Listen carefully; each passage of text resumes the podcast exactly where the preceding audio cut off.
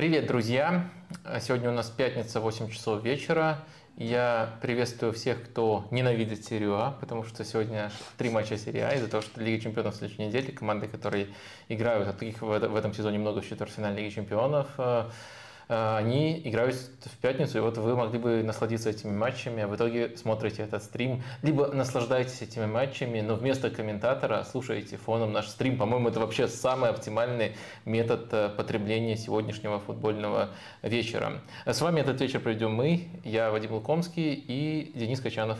Да, всем привет. Сегодня об Италии, о чемпионате Италии, наверное, подробно говорить не будем, но сегодня поговорим о новом главном тренере Челси, о новом старом главном тренере Челси, о назначении Фрэнка Лэмпорда. Поговорим о том, как Э, исторически провел Челси свой предыдущий матч против Ливерпуля, но скорее в контексте Ливерпуля и их э, матчей против Челси и против Манчестер Сити на э, отчетной для нас неделе. Поговорим о классике, которая случилась посреди недели и было, наверное, главным событием, вот именно футбольным. И поговорим о некоторых нефутбольных вещах, но которые могут влиять на настроение, как минимум, футболистов. О, поговорим о том, как себя по-разному ведут лиги во время месяца Рамадана, как себя ведут э, болельщики на стадионах чемпионата Италии в отношении того же Лукаку. Поговорим о Райане Влуте в том числе. Э, ну и сегодня еще поговорим о самом прогрессирующем, как мне кажется, футболисте сезона из тех, кто не может играть за сборную Грузии.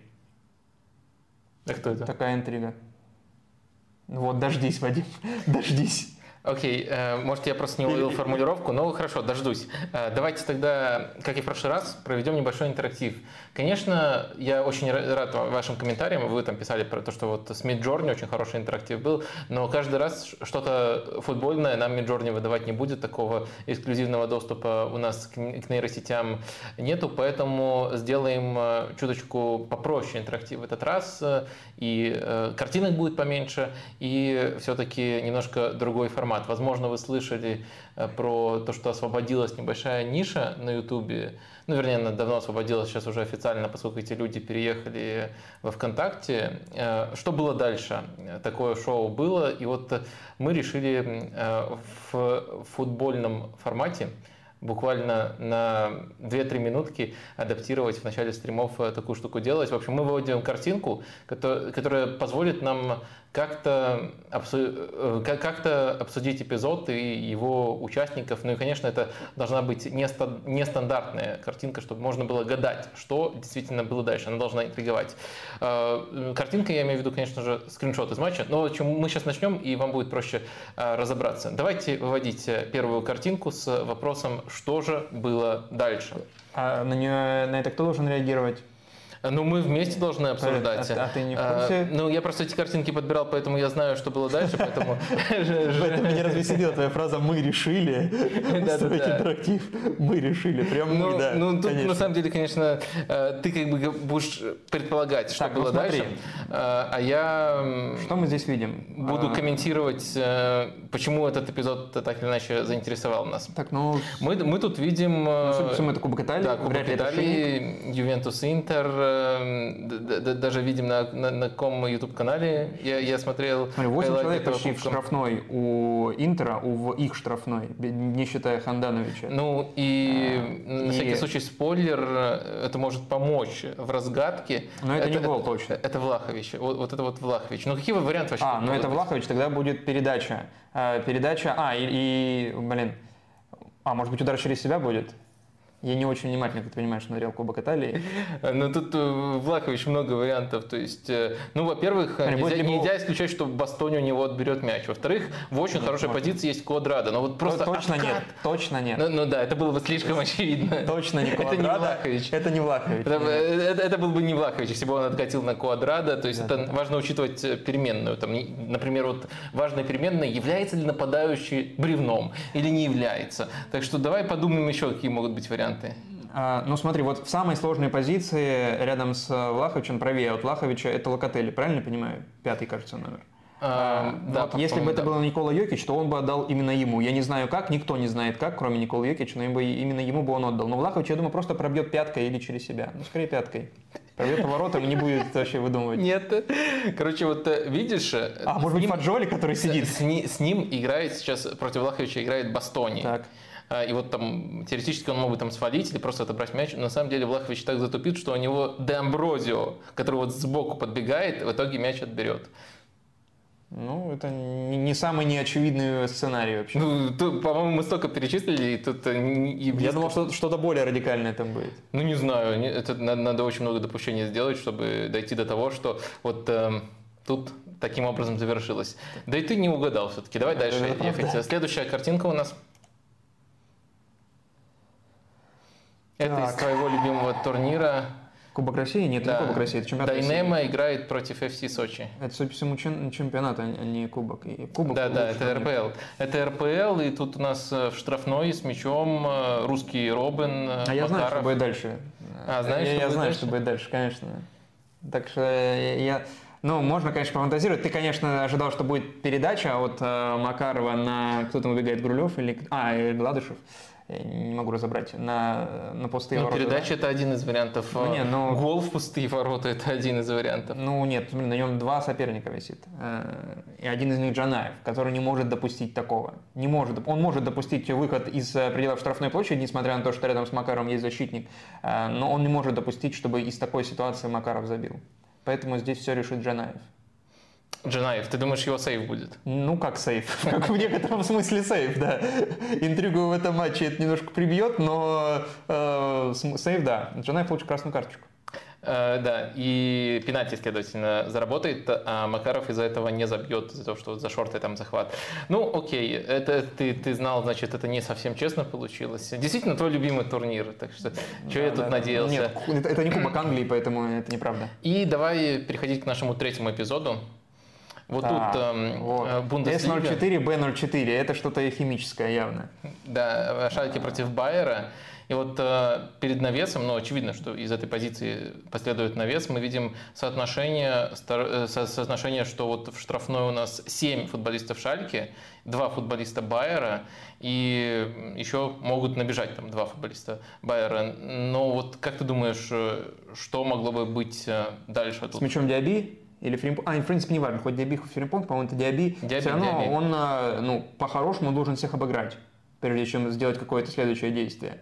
А, неважно, это будет в сторону ворот обыгрыш или от ворот. Но я думаю, даже от ворот будет отыгрыш. Вот этих двоих, которые рядом, двух игроков в шальке, он, он обыграет – а потом, а, потом, потом третий отберет у него мяч. Но это было бы не самое плохое решение, учитывая соотношение в штрафной, но он решил поступить хитрее. Возможно, он просто держал в уме, кто в соперниках, шальки, и в итоге последовал навес. И давайте посмотрим следующую картинку. Как расположились футболисты шальки, вот как они... Ну, идеально, чтобы все видеть. Да, чтобы все видеть, и чтобы позволить Азмуну пробить. Просто вот буквально какой-то хоровод вокруг Азмуна. Просто при таких соотношениях, особенно учитывая, что они тут не изменились. До сих пор мы видим тут 7 футболистов Шальки и 2 футболиста Байера в штрафной. Но они расположились таким образом, чтобы Азмун мог спокойненько, ну как не спокойненько, но все равно, э, по крайней мере, без сопротивления пробить по мячу, э, не спокойненько, потому что прыгнуть все равно очень высоко ему нужно было для того, чтобы э, положить. В общем, в этом контексте, в том, в том, в том контексте, как гениально обороняется обороняется Шальке при таких соотношениях внутри штрафной, меня этот эпизод очень сильно впечатлил. Надеюсь, и вас э, хотя бы немножко... Хотя бы никого не отпугнул, да, этот... Хотя бы немножко порадовала эта рубрика. Мы можем возвращаться с картинок на наши прекрасные лица, ну или как иначе можно сформулировать. Ну, какие, да. Да, какие есть. Э, и переходить к уже более серьезным разговорам а, может быть, будем какие-нибудь такие вот штуки на начало придумывать, пока вы собираетесь. А вас уже 222 человека. Это, кстати, говорит нам о том, что можно попросить вас э, о лайках, э, вот этот ритуал попрошания э, провести. В общем, 86 пока лайков, 223 зрителя. Надеюсь, и та, и другая цифра подрастет. И для того, чтобы росла одна, надо, чтобы вы накидали цифры к другой, то есть лайки к другой.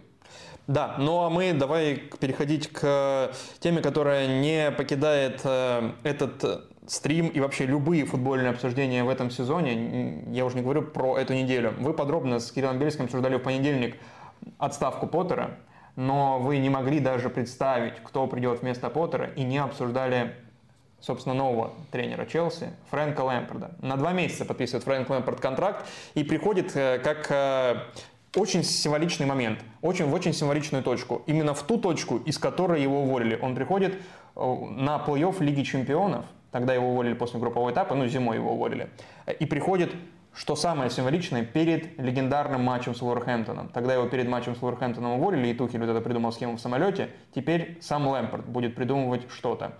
Или ничего. Мне кажется, это грандиозное дерби, просто вдумайся.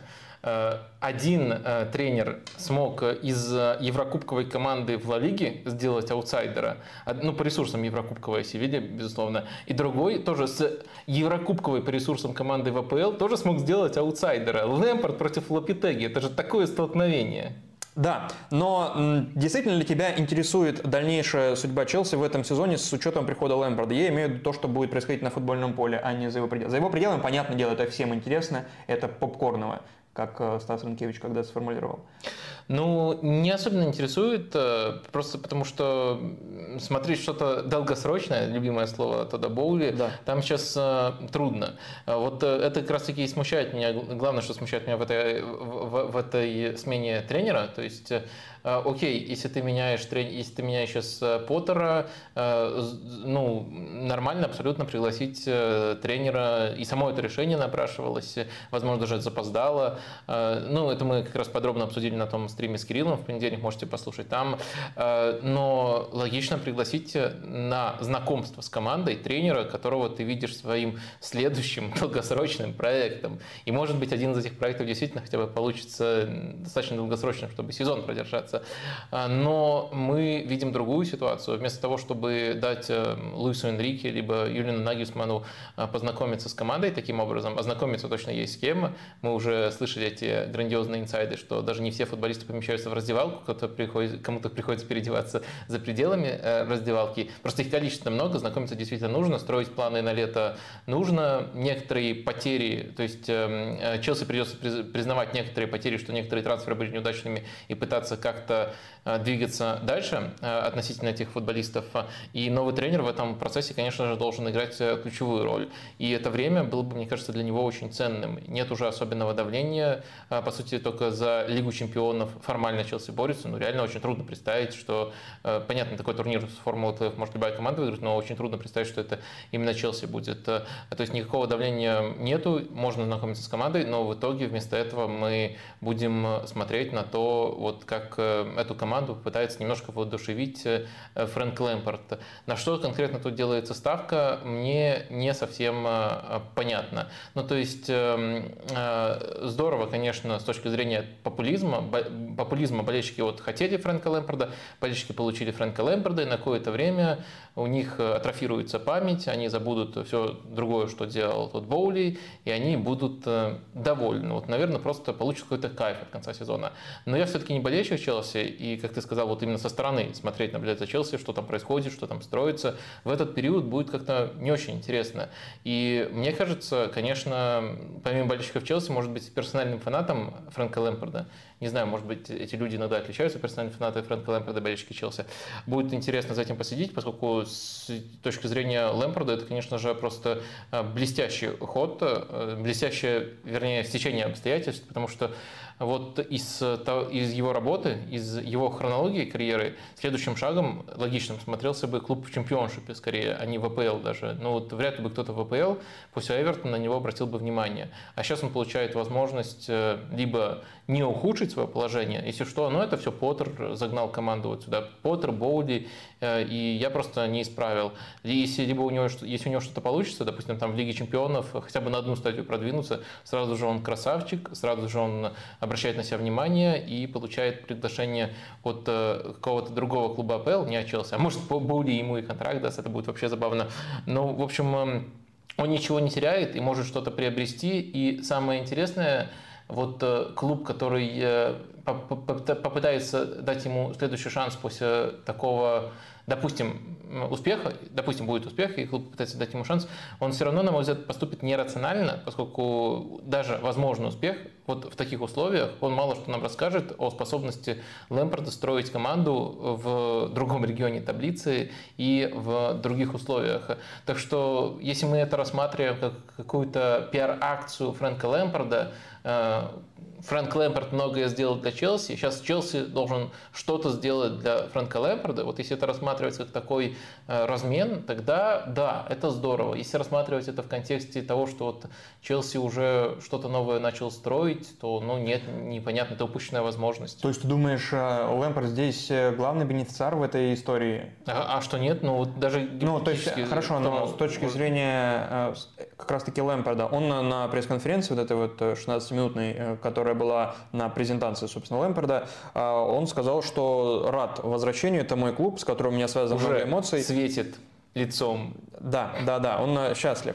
А, но как будто, если этот амбициозный тренер, то очень странно приходить именно на два месяца. Это шанс, э, вот как ты говоришь, создать некое впечатление о себе благоприятное для других работодателей, не для этих которые его сейчас нанимают? Я думаю, что фантастический сценарий, в котором, ну, скажем прямо, Лэмпорт выигрывает Лигу чемпионов, и перед Тодом Боули возникает э, дилемма.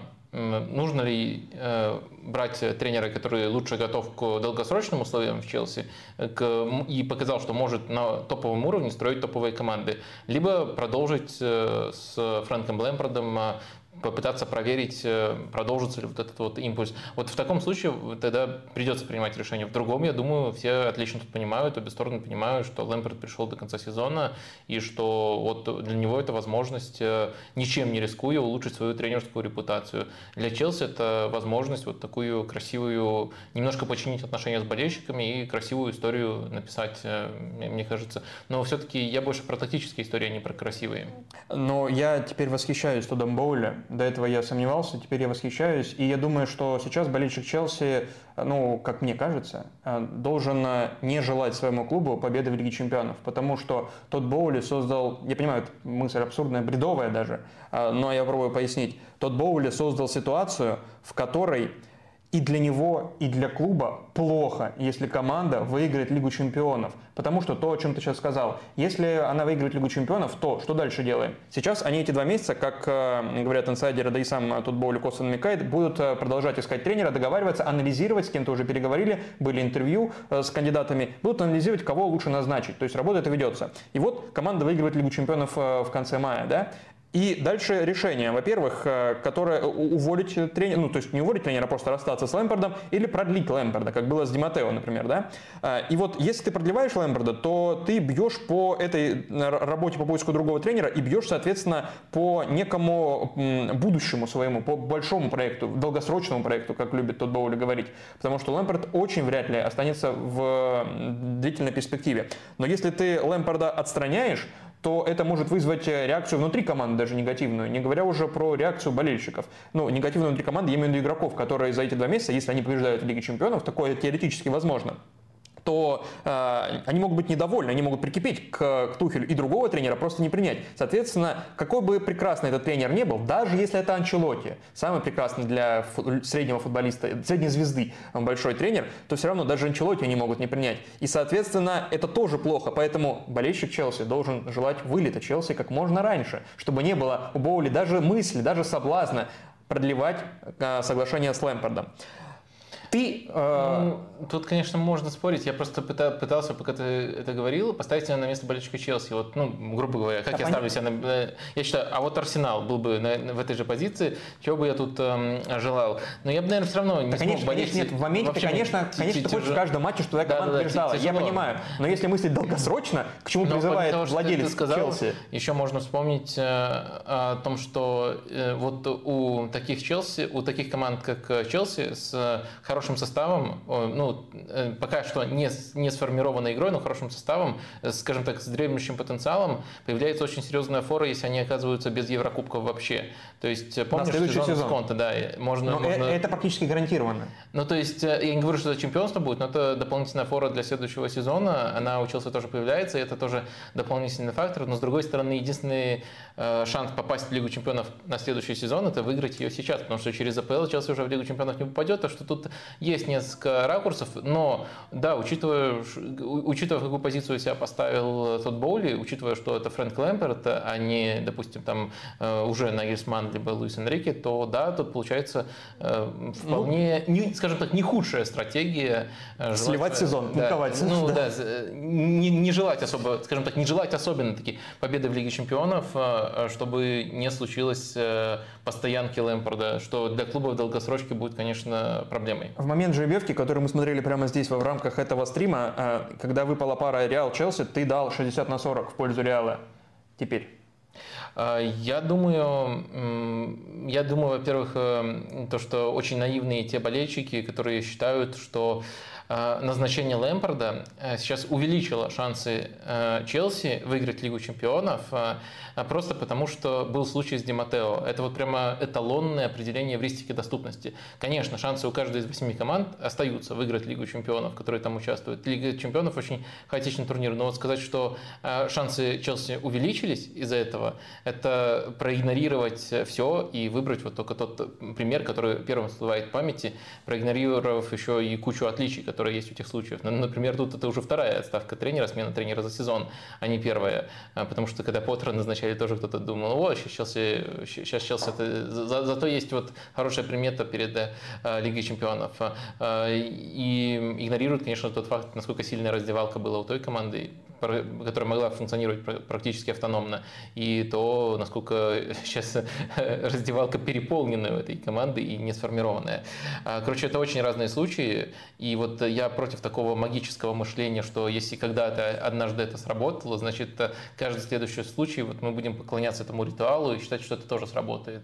Очень много раз это не срабатывало. Короче, мой ответ, шансы даже в паре понизились, я думаю, что где-то 30 на 70, 35 на 65. Челси так часто меняет тренеров и всегда остается с очень хорошим составом, что рано или поздно это должно было привести к победе в Лиге Чемпионов. Поэтому чисто по теории вероятности. Ничего удивительного в том, что даже два раза Настолько часто Челси меняет тренера. Но они все-таки разные. Были вот эти случаи. Да с, понятно, я просто с, говорю, с что... Матео это все-таки, наверное, э, ну, окей, э, Зиматео это вообще жесть, не будем ее обсуждать. С Тухелем там команда действительно преобразилась, очень трудная сетка и очень классно ее прошли. Не, к тому, что это не может быть вот э, каким-то логическим объяснением. Это как раз-таки... Нет, так, точнее, это может быть логическим объяснением, почему э, Челси, когда меняет тренера, побеждает. То, что слишком часто меняет тренера. Э, но вот как раз про эту частоту тренера и смены тренера в Челси. На неделе они играли с Ливерпулем, и для Юргена Клопа, тренера Ливерпуля, это был уже, по-моему, седьмой или восьмой даже тренер-соперник Челси, против которого он играет в рамках АПЛ. Но этот тренер больше, наверное, никогда не встретится у него на пути. Это Бруно Сальтер как э, прямой оппонент, как помощник наверняка. Но э, в этой игре что можно выделить для себя, для чего, чем она может запомниться в истории, кроме того, что мы можем сказать Нголо Канте, как же мы тебе скучали? Да, Никола Канте вернулся, но формально он там еще на, замену выходил до этого в матче, но э, в целом, да, тут э, и посмотрели на э, центр с Энце Ковачем и Канте, который, который многие предвкушали, о котором даже у нас с Кириллом на стриме спрашивали, и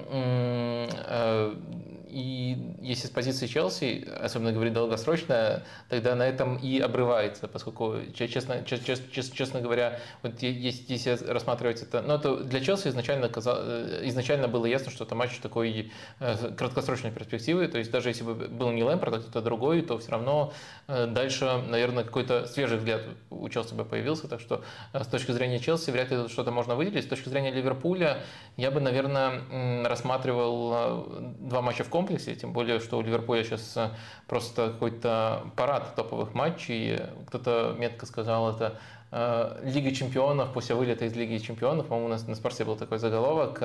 Не, не, не, сам не похвалишь, никто не похвалит. Да, да. да. Это, по сути, путь Реала прошлогодний. Да, ну то есть это Манчестер Сити, Челси, еще будет Арсенал. Вот подряд эти топовые матчи идут у Ливерпуля.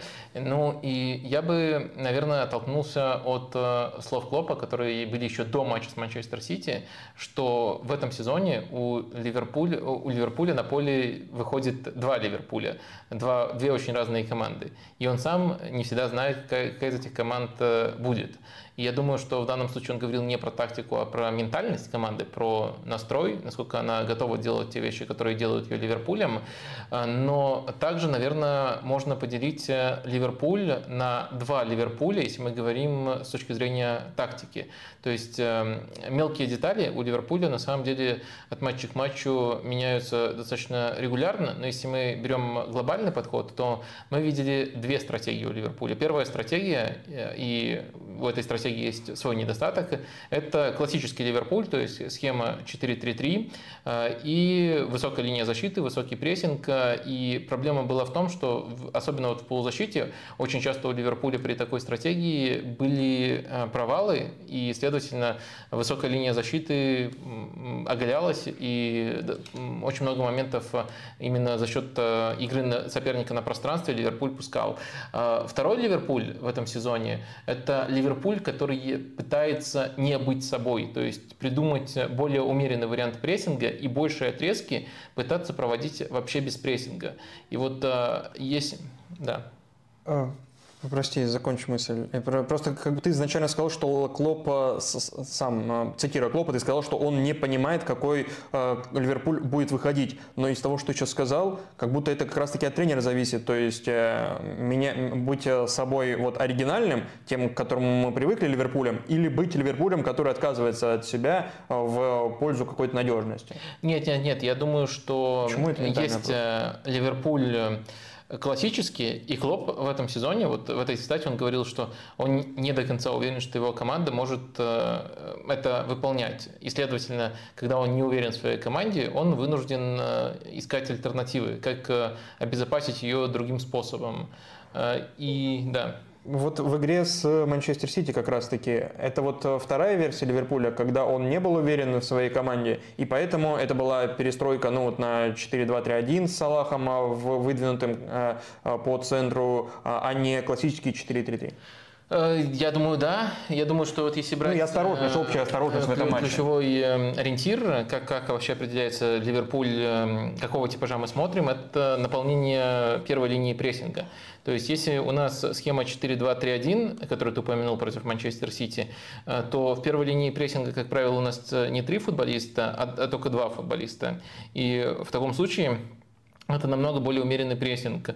Также, например, уже если обращаться к матчу Челси, там формально было 4-3-3, но там очень часто мы наблюдали ситуацию, когда один игрок только начинает давление, а на практике мы наблюдаем 4-1, э, 4-1. Э, и вот это главный индикатор того, какой путь э, Ливерпуль выбрал. В одном случае Ливерпуль, если они выбирают 4-3-3 и играют смело, как правило, нет надлежащей поддержки в полузащите, и, следовательно, линия защиты слишком часто оголяется, поскольку она высоко располагается. В другом варианте, если мы наблюдаем другие соотношения в прессинге, допустим, вот один только игрок начинает прессинг, ну, либо тут два футболиста начинают прессинг, тогда Ливерпуль вынужден слишком много по своим меркам обороняться на своей половине поля. И это приводит к еще более плачевным последствиям. И какого-то баланса, э, и какого-то баланса Юрген Клоп э, так и не смог, на мой взгляд, нащупать.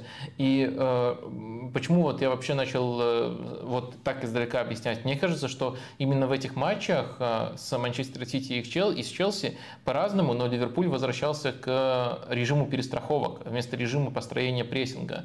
То есть меня немножко удивило, поскольку э, как раз-таки в матчах там, с Реалом тем же и э, в целом э, в матчах до паузы сборных на, на, на предыдущем отрезке Ливерпуль пытался снова начать играть вот в свой традиционный футбол. Сейчас Юрген Клоп перед этим марафоном Лиги Чемпионским своим по уровню соперников Лиги Чемпионским все-таки решил откатиться к старому и, вернее, решил откатиться к режиму перестраховок, который родился по ходу этого сезона.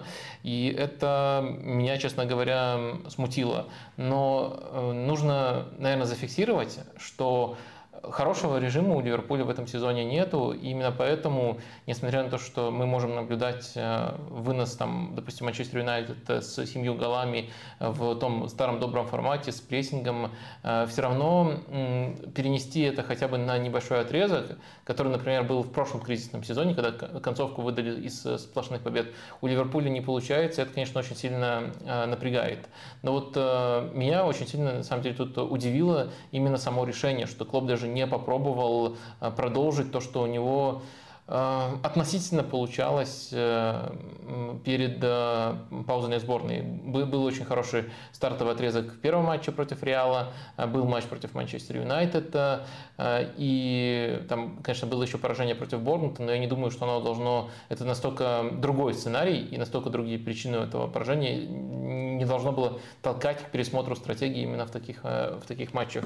Но Ливерпуль все-таки не э, против э, себя играл в этих матчах, а против соперников.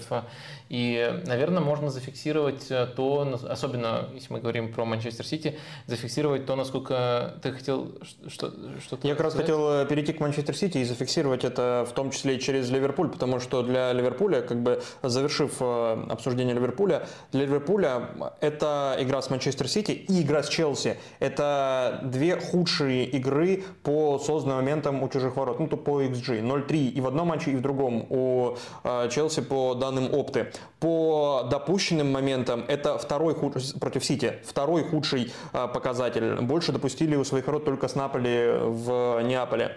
По ударам это худшая игра с Манчестер Сити. По допущенным, э, по ударам, собственно, Ливерпуля всего 4 раза ударили. По допущенным ударам больше было только с тем же самым Манчестер Сити, но в Кубке Лиги.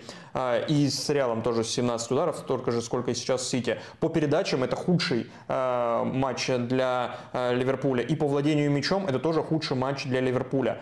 Но, как ты правильно сказал, здесь был и соперник Манчестер Сити. И, как э, мне кажется, это была самая доминирующая игра Гвардиолы против Клопа в их английскую, в их в период английского противостояния между ними.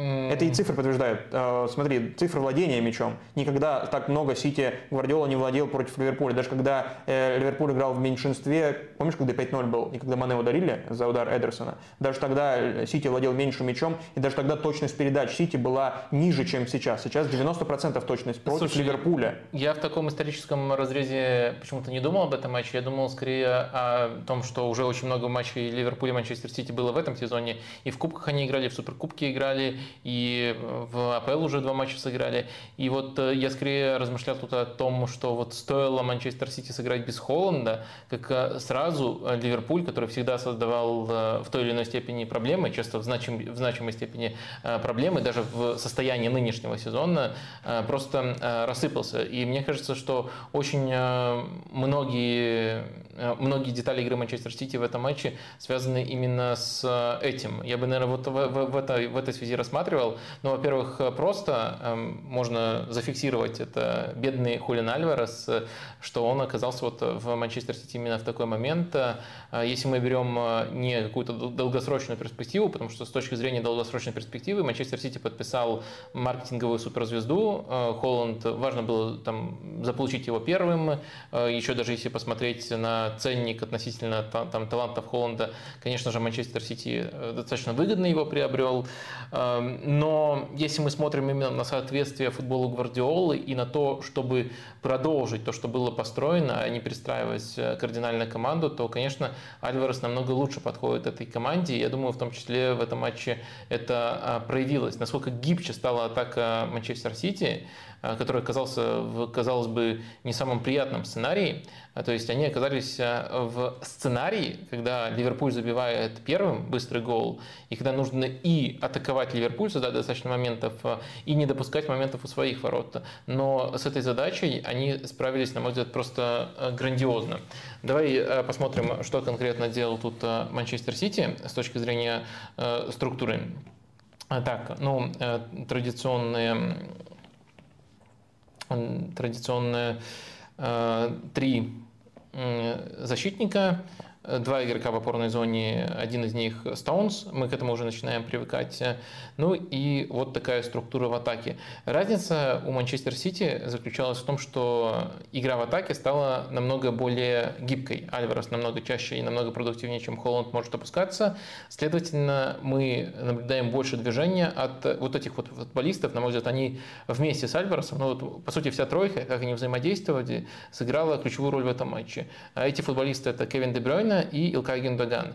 Для Гюндагана э, фирменный прием в, таком, э, в такой конфигурации врываться в штрафную, делать обратное движение. Для Де Брюйна, скорее, и это в этом матче очень здорово проявилось, э, помогать на флангах своими открываниями. Вот, например, таким образом забегать в нужный момент. И самое важное, это, конечно, тайминг этих действий. То есть Манчестер Сити важно было сначала, располагаясь вот в таком, по сути, квадрате в полузащите, получить плюс один против Ливерпуля. То есть у Ливерпуля три полузащитника, Манчестер Сити получает плюс один тут, за счет этого расположения разыгрывает эту ситуацию, а уже в следующей стадии, когда мяч продвинулся, вот эти вот футболисты, Гюндаган и Дебрёйна, выполняют свою побочную работу, и если они это делают с правильным таймингом, то они как бы в одном лице совмещают сразу несколько функций. И это, на мой взгляд, то, как они выбирали этот момент для смены функций, и то, как они делали вот эту свою дополнительную работу, на мой взгляд, просто э, определило характер этого матча. Ну и, конечно, то, что э, у них была возможность делать эту работу э, и не оставаться постоянно просто полузащитниками, это напрямую связано с вкладом, который, который делал Альварес в командную игру. И в итоге мы получили и намного более непредсказуемый Манчестер Сити, намного более похоже на прошлый сезон, если уже просто откровенно говорить. Просто там немножко другие имена были, но принципы, по сути, э, те же, э, э, те же сохранились. И мне кажется, что это было прям максимально убедительно. И сейчас Манчестер Сити, конечно, вот в рейтинге впечатлений все выше и выше и выше поднимается. Сначала мы хвалили за то, как они выстояли прессинг против Лейпцига, и там с Холландом было, но вот с точки зрения прессинга новый уровень, уровень, который до этого Манчестер Сити в этом сезоне не показывал. А сейчас это просто тотальный перформанс. По-моему, во всех отношениях он был лучшим у Манчестер Сити в этом сезоне. И это, конечно, это, конечно, не может не наводить ужаса. Конечно, ужас еще наводит там всякие таблички от э, The Athletic, которые просто простую штуку сделали. Посмотрели, как финиширует команда Гвардиолы Манчестер Сити в конце сезона. И там всегда, конечно, очень впечатляющий темп, за которым э, трудно угнаться. И Гвардиола, кстати, сам знает об этом э, хорошо, потому что перед матчем с Ливерпулем он как раз-таки говорил о том, что сейчас у него внутреннее ощущение, это он еще говорил до матча с Ливерпулем, внутреннее ощущение как э, перед э, теми играми Ливерпуля, когда э, они боролись за чемпионство, собственно, друг с другом, и когда Сити в итоге выдал победную серию из 17-18 матчей и стал чемпионом. И сейчас Сити впервые в сезоне АПЛ побеждает в четырех матчах подряд. До этого они не могли преодолеть эту планку, только три матча было подряд, а потом потеря очков. Сейчас все, четыре матча подряд у них есть. Тебе тревожно? Ну, То есть мне это... и до этого было тревожно. Стало ли мне... Мне, мне тревожно не из, из... Извини, что немножко так э, Я понимаю, это, это не имеет твои, значения, конечно. Это, это не имеет, просто нужно было как-то подвязать к слову тревожно. Да, немножко дискредитирую те вот цифры, которые ты подготовил, они интересные, но э, мне тревожно стало то, что я увидел против э, Ливерпуля. Вот от этого и до этого против Лейпцига, от этого в первую очередь э, тревожно становится. Я еще не упомянул э, то, как э, контрпрессинг у Сити работал в этом матче. Э, в принципе, тут тоже те же факторы на это влияние оказали сказали. Просто раньше у Челси, у Челси, что, что Челси сегодня главная тема стрима, у Манчестер Сити эти механизмы немножко барахлили из-за того, что они, по сути, без одного э, относительно прошлого сезона футболиста в полузащите пытались сделать то, что они делали в прошлом сезоне, пытались играть с такой же степенью контроля и с теми же реакциями. В итоге очень часто э, получали контратаки. А сейчас э, они, по сути, получили привычное соотношение, и это, как мне кажется, очень сильно повлияло в хорошую сторону, в том числе на контрпрессинг, так что, ну, я, я по-моему, уже это употребил сегодня, но лишним не будет раз, еще раз повторите, это тотальный перформанс, то есть все аспекты, которые ассоциируются с футболом Пепа Гвардиолы, были тут на высочайшем уровне. Давай, прежде чем к следующей теме переходить, к классика, несколько вопросов из чата возьмем. И очень много про Челси и Лэмпорт, они по ходу стрима еще наверняка будут новые появляться, ну и много просто реплик в чате относительно... Хорошие того, вопросы про Челси и Лэмпорда или глорские? Ну я не знаю, как, как это разделить. Хоро... Задавай Глорский вопрос не может быть плохим. Э, ну, собственно, вот э, Э, ну, глорские это люди, э, глорские вопросы это вопрос от людей, которые через розовые очки смотрят на Фрэнка Лэмпорда. Я их понимаю, а, поскольку это легенда, и, наверное, я, допустим, на Патрика Вера тоже, может быть... Да я вообще не представляю, а, не, не понял и вообще в твоем рассуждении, а, почему ты решил, что болельщикам Челси радостно от прихода Лэмпорда ну, может быть, в данную минуту, не тогда, когда он приходил, когда а, было много молодежи, был трансферный бан и так далее, а сейчас. Мне, так, мне как раз таки кажется, что а, болельщику Челси, а, ну, тревожно ну, и боязно. Нет, мне, мне кажется, мне кажется что... радостно, мне кажется радостно по двум причинам. Во-первых, у них сезон мучений, просто сезон мучений, а сейчас, ну, они как так бы... они допуск... продолжаются да, они, они допускают, ну, одно дело мучиться с чужаком Грэмом Поттером, и другое дело мучиться со своим Фрэнком Лэмпордом, а может еще вот сразу же зарождается надежда на то, что э, будет как минимум там э, эффект нового тренера, который, как мы на предыдущих стримах разбирали, весьма переоценен, но в частном случае, конечно же, может команде помочь. Так что мне кажется, что вот, вот этот фактор того, что он свой, и нам и без того было плохо, а сейчас будет, может быть, плохо, но со своим, мне кажется, он в глазах болельщика работает. Но плюс не забываем про то, что не обязательно все болельщики должны мыслить рационально, и вот э, все равно неизбежно первая мысль, которая всплывает в голове, это как мы с Диматео выиграли Лигу Чемпионов, тоже э, не самый опытный тренер, тоже паршивый сезон. До этого, максимально паршивый, э, тоже был долгосрочный проект с Вилшем Бошем, его свернули, и в итоге вырулили к Лиге Чемпионов. Детали, конечно, не хочется разбирать, в том числе болельщикам Челси, вот проводя эти параллели, поскольку тогда они перестают быть такими комфортными. Но мы же сейчас говорим не про, не про анализ, а про просто восприятие болельщиков. Поэтому я понимаю, почему э, так происходит, понимаю отлично и чувства болельщиков, но э, смотря на это более рационально, склонен не соглашаться с ними. Ну вот тут много всяких э, реплик смешных. Иван Волков пишет, как бизнесмен Боули не предусмотрел размер раздевалки перед покупкой. Интересно. А, а Ольга пишет, у них игроки в раздевалку не помещаются, а вы хотите тренеров им в раздевалку запихнуть. Э, Лэмпс свой может тоже сидеть на полу и установку проводить в коридоре, пока остальные переодеваются. Но вопрос, если серьезный... Не-не, я, я думаю, если нужно сидеть на полу, нужно было Тухеля возвращать. Он же рассказывал про индийский опыт, там, медитацию. А. Он может в позе лотоса установку давать. Заняли Тухеля внезапно. А, вопрос, если более серьезный, то интересно, мне кажется, по поводу Грэма Поттера и его будущего. Дмитрий Владимирский. В теории, насколько он подошел бы сборной Англии? Подходит ли его тренерский стиль работе в лайтовом режиме сборной? А, ну, я уже высказывал а, свое предположение, где вот я вижу прямо Грэма Поттера. Это начало следующего сезона Кристал Пэласа. А, ну, э, я не буду повторяться, это вот было на стриме в понедельник. Давайте тогда рассмотрим конкретно вариант со сборной Англии с точки зрения того, что вот сборную Англии должен тренировать лучше с точки зрения тренерских навыков англичанин. Мне кажется, если вот таким образом размышлять, мы останемся с двумя кандидатурами. Мы сейчас смотрим не конкретно конкретные условия, а вот дистанцию, не конкретные условия в Челси, где он себя не проявил, а мы смотрим как раз-таки дистанцию полную, начиная там от шведского опыта, а, оглядываясь на Свонси, Брайтон, дистанцию Грэма Поттера. Я думаю, вот если мы так проанализируем карьеру английских тренеров, то два лучших, скажем так, тренера-методолога, вот именно те, которые могут улучшать команду и ставить современный футбол среди английских тренеров, это Эдди Хау и Грэм Поттер. Так что вот я, я думаю, то, что он точно сильнее Саутгейта. И в сборной, получив э, игроков такого уровня, мне кажется, он сможет себя здорово проявить. Что касается особенностей его работы на уровне сборных, как они переносятся либо не переносятся, с одной стороны, в сборных есть некоторая проблема, не надо ее до абсолюта раздувать, но есть некоторая проблема в целом с построением трудного футбола.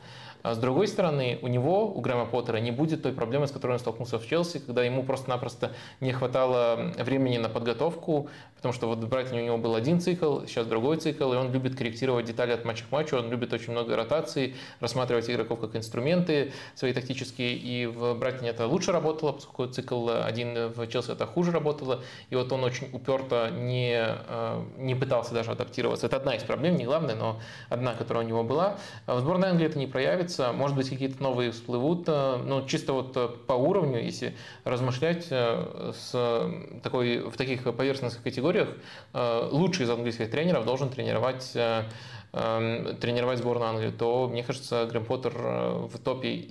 Единственное, только мне кажется, что может так получиться, что ему футбол сборных на данном этапе карьеры не особо интересен. Я думаю, что следующая работа его должна быть все равно в премьер-лиге, и пускай там, если раньше его как раз-таки сватали в клубы вроде э, Тоттенхэма, ну и непосредственно Челси в момент, когда его назначали. Сейчас, э, наверное, это уже будут не такие клубы, клубы попроще, но я думаю, что следующая его работа будет в премьер-лиге, и выбирать между средняком премьер-лигой и сборной Англии, я думаю, сейчас э, адекватный тренер выберет не сборную Англии, просто не футбол сборных он выберет. Знаешь, вот тут перед следующим вопросом от того же Дмитрия Владимирского... Хотя, мне... я сказал адекватный тренер, а Грэм Поттер поперся в Челси работать, так что учитывайте это. А 13 отставок было в этом э, сезоне в АПЛ. Сейчас э, я... 13, наверное, э, перестановок, смен тренера, потому что не все же из них отставки. Но вот тот же Поттер уходил из Брайтона, это же не отставка была. А, и единственная не отставка. Все остальные. Все 12 остальные отставок да? и, и Поттер из Брайтон. Хорошо, Вадим. Подловил, видишь? Спасибо большое. Так вот, 12 плюс 1 отставок было в АПЛ в этом сезоне. Я спрошу тебя про то, какая самая удивительная для тебя и какая, наоборот, самая логичная, как тебе кажется. Но давай попробуем придумать опрос, в котором противоположный э, вопрос сформулируем лучший, с учетом того, что вот у нас есть много тренеров, которые пришли в клубы, лучший э, тренер, пришедший по ходу сезона в АПЛ. С учетом, ну, пусть инфоповодом будет текущая форма Астон Виллы. Я не знаю, вот если на вскидку, э, кто тебе первый в голову приходит, э, те, наверное, и являются основными кандидатами на это звание. Лэмпард. Лучший, да? Ты так... Да, но, но это еще сложно оценить. Я уверен, что будет именно так, но оценить Блин, ну, сложно. Ты, ты в своем уме человек ни одного матча не проиграл. Ноль, ноль поражений. Ну, тогда Бруно Сальтер второй, давай, Лэмпард, Бруно Сальтер, Поттер и Тухель. Давай четыре. Лучший тренер сезона в АПЛ. А, так, ладно. Э, ну, ну, лучший э, тренер Челси, тогда давай так. Четыре варианта. На как Эмери ты намекал. Ну, просто потому, что у них, у них сейчас да, э, результаты, результаты э, феноменальные. А, кого еще предложишь? Дедзерби, конечно. В принципе, можно дальше не продолжать, да? Ну да, это два основных варианта будет. На, на этом остановиться. А, ну... Дайч. Дайч. Просто хочется да, взять, у кого есть какая-то дистанция. А, у Гарри Нила было классное начало с Бормутом, но затем mm. вернулись туда, ну, где должны нафиг, даже по, по быть. качеству игры даже а, начала не было классного. Лапитеги? Лапитеги Хави Грасия. Эм, Хави Грасия классно, классно работает, но дистанции, дистанции пока э, нету, ну давай для... Ну давай четвертый палаты... кто-то другой, и все. И раз так? А, ну давай кто-то другой, но вообще я думаю, что не можем уже... выдумать э, очевидного. С первыми тремя лихо справились кто-то другой. Либо там Лэмпред, получается, ноль поражений, либо Хави Грасси, кто-то другой. Вот, так э, насчет 13 э, отставок, какая тебе кажется наиболее абсурдной, а какая наиболее логичной? Mm. Об этом просили нас в Телеграме Вадима Лакомского э, порассуждать, э, его подписчик Джей Z. А, ну, на самом деле, как бы это странно не звучало, логичных отставок много, ну, то есть я обычно защищаю тренеров, а, но и защищаю, потому что логичных тоже э, достаточно, нелогичных тоже, тоже достаточно, но в целом э, очень часто возникает э, вопрос к таймингу. Например, вот отставку Хазенхютля я могу назвать логичной, но обстоятельства рядом с ней, они не очень логичные. Не очень логично, что в целом этот сезон начали с ним, хотя пришел новый владелец, новый проект, и мне кажется, им вот в, в этот момент уже было не совсем по пути, и там даже навязали помощников, один из которых сейчас просто тренирует Саутгемптон, а, Хазен Хильфель. То есть э, вот, вот это вот было странно, то есть э, мне кажется, тут можно было расстаться раньше, но сама ставка, она была неизбежной, следовательно, наверное, ее можно назвать э, вполне логичной. И как они пригласили абсурдно потом Джонса, мне кажется, вот это тоже добавляет перчинки э, в эм, э, в эту историю. Э, так что, мне кажется, на самом деле, если мы говорим о логике, то очень, очень много ставок было логи, логичными. Самое нелогичное, наверное, это все-таки Скотт Паркер, поскольку это было в самом начале сезона. Э, это было после очень хорошего сезона в чемпионшипе, это было на фоне нефутбольных проблем, они очень сильно там поругались по поводу амбиций клуба, так что, наверное, это самая нелогичная отставка.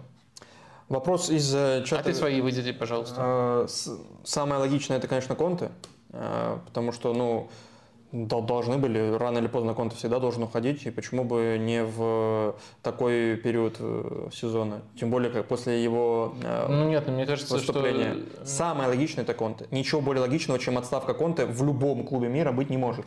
Окей, в такой формулировке Он всегда в такой категории должен выиграть. Всегда. В, в, в такой категории принимается. Это как Мауриньо, самый токсичный, помнишь мы на прошлом стриме? Согласись, э, казалось, что Конте этот сезон отработает, и дальше у него начнутся традиционные проблемы. Я тебе больше скажу, я даже думал, в этом сезоне Тоттенхэм будет бороться за чемпионство. И мне кажется, что э, Конте мог бы э, скажем так, э, не идти на такой прямой конфликт и проработать дольше в Тоттенхэме. То есть он эту оставку еще спровоцировал, но в этом контексте, если учитывая, что все стороны к ней прямо летели, они шли, тогда да, наверное, она самая логичная, но в целом не надо забывать еще самого Лэмпорда, в этом контексте. Ну ничего, бывает. Э, что за полтергейст? Э, книга сзади упала. Дух Конты просто посетил Я не знаю. Но судя по тому, какая книга упала, это дух Рафа Беникс нас э, посетил. Рафа Беникса не увольняли в этом сезоне, но там упала книга про сезон Ливерпуля, когда вот Рафа отворил чудеса. А, ладно, короче, не будем тут топтаться на месте. Э, мне Самая кажется... тупая, конечно, Поттер отставка. Э, с учетом всех последствий, которые случились, э, ну, они влияют на впечатление. А, вопрос от Хелсика, который позволит нам перейти к следующей теме. Футбол Лэмпорда разве не менее удобен Реалу, чем Поттеровский? Это самый сложный вопрос для тебя. А, Понять, фут... что такое футбол Лэмпорда. Я просто думал, что футбол Лэмпорда... То есть я на секунду подумал, что автор вопроса представляет Лэмпорда в образе тренера Реала. Я понял тебя. Да, но потом э, выясняется, что это, конечно, про ближайший матч. Э, футбол Лэмпорда менее удобен Реалу? А футбол Лэмпорда не менее удобен Реалу, чем Поттерский. Ну, я тоже не понимаю, честно говоря, что подразумевается под футболом Лэмпорда вот именно в этом контексте, потому что футбол Лэмпорда в дерби – это один футбол, футбол Лэмпорда в Эвертоне на первых порах – это один футбол, футбол Лэмпорда, э, э, ну, это в Эвертоне другой и в Челси э, третий. А, но если мы берем, скажем так, тут берем за теорию, что у Лэмпорда есть какая-то линейная траектория карьеры, и он эволюционирует, и футбол в Эвертоне самый, самый актуальный, то можно сказать, что Лэмберт, если брать вот достоинство, в Эвертоне чуть не единственное, против топовых клубов, клубов действительно неплохо парковал автобусы. И вот если парковку автобуса э, и скажем так, неплохую прокачанность этого пути э, рассматривать как футбол Лэмпорда, то, может быть, это будет менее удобно Реалу. Но, честно говоря, мне кажется, что Э, как раз-таки сформулировать, каким будет футбол Лэмпорта сейчас э, в Челси, очень проблематично. А в целом Лэмпорт как э, тактик, как тренер, который может предложить ту или иную идею команде, даже вот в этих паршивых условиях, когда там и Грэм Поттер мало идей давал и плохо справлялся со всеми футболистами, он все-таки слабее, чем Грэм Поттер, поэтому вот я рассудил, что шансы Реала только повысились в результате этой рокировки. У Александра смешное, э, упомина... Э, смешное замечание. Если Лэмпорт выиграет ЛЧ, то я пойду и сделаю ставку на то, что Ливерпуль летом увольняет Клопа и берет Джерарда. А мы переходим к обсуждению классика. Ты писал э, текст на sports.ru про то, как Реал э, выиграл у Барселоны и как разгромил Барселону. Э, пару деталей хотел бы прояснить и, может быть, даже отталкиваясь от твоего текста, в центре поля у Реала в этом матче вышла троица Кросс, Вальверде и Модрич. Э, Камовинга вышел слева в обороне. Э, и вот, э, собственно, эти два события меня интересуют больше всего применительно к этой игре. Ты писал, что Реал раскрыл игру в обе стороны и так далее. Я посмотрел, когда еще Реал выходил в этом сезоне без чистого опорника. Под чистым опорником я понимаю либо Чуамени, либо Камовингу. И таких матчей до матча с Барселоной было 7. А, и в этих семи матчах, последний из них это матч против Атлетика Мадрид. Это была еще игра а, Реал Мадрид э, против Атлетика Мадрид в феврале. А, ничью сыграли. Это была еще игра с Валенсией, с Сосьедадом, с Вальядолидом, с Эльче, с Мальоркой и с Селтиком в шестом туре, когда 5-1 вынесли э, Селтик. Так вот, в этих семи матчах 5 побед и 2 ничьих. Плюс победа вот сейчас в восьмом матче с э, Барселоной. Далее, во всех этих играх Э, они выиграли по XG у соперника. И во всех этих играх э, допускали меньше единицы XG, кроме матча против Селтика. Там игра вот действительно подходила под описание раскрытой в обе стороны. Там Селтик э, много моментов тоже создавал, просто мало реализовал. Далее, в 7 матчей из от этих 7 матчей до Барселоны, когда центр поля был э, кросс, э, когда в центре поля не было чистого опорника, а было, э, был кросс и там Модрич, Вальверде или Сибарис, вот из этой четверки центр состоял, так вот, 7 э, этих матчей в двадцатке лучших матчей сезона по допущенным моментах.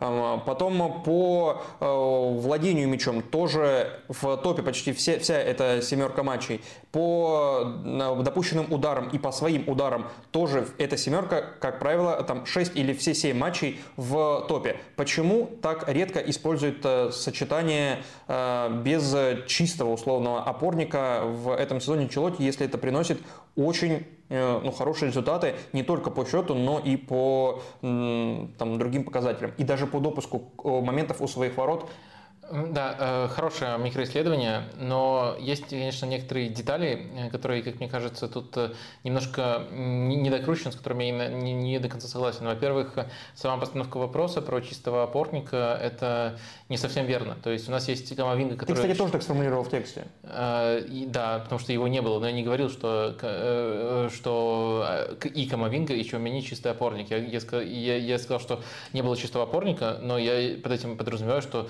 не было на этой позиции, не, не было на этой позиции, кома, э, прости, сори, запутался уже сам, а, Чомини. Вот Чомини чистый опорник у Реала. Если выходит mm-hmm. Камовинга, тогда центр уже просто меняется, как правило, схема меняется, тогда 4-2-3-1, другой вообще режим построения игры с мячом, без мяча. А, так что тут уже есть, скажем, не два варианта без чистого опорника, с чистым опорником, а как минимум три варианта. То есть э, один, который вот ты исследуешь, один, где есть чистый опорник Камовинга,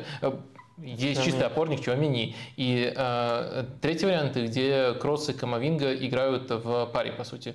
Так что для чистоты исследования, наверное, нужно сопоставлять э, три варианта. Но на самом деле, тут, э, если мы начнем сопоставлять три варианта, то в каждом будет не очень много матчей и не очень показательные выборки.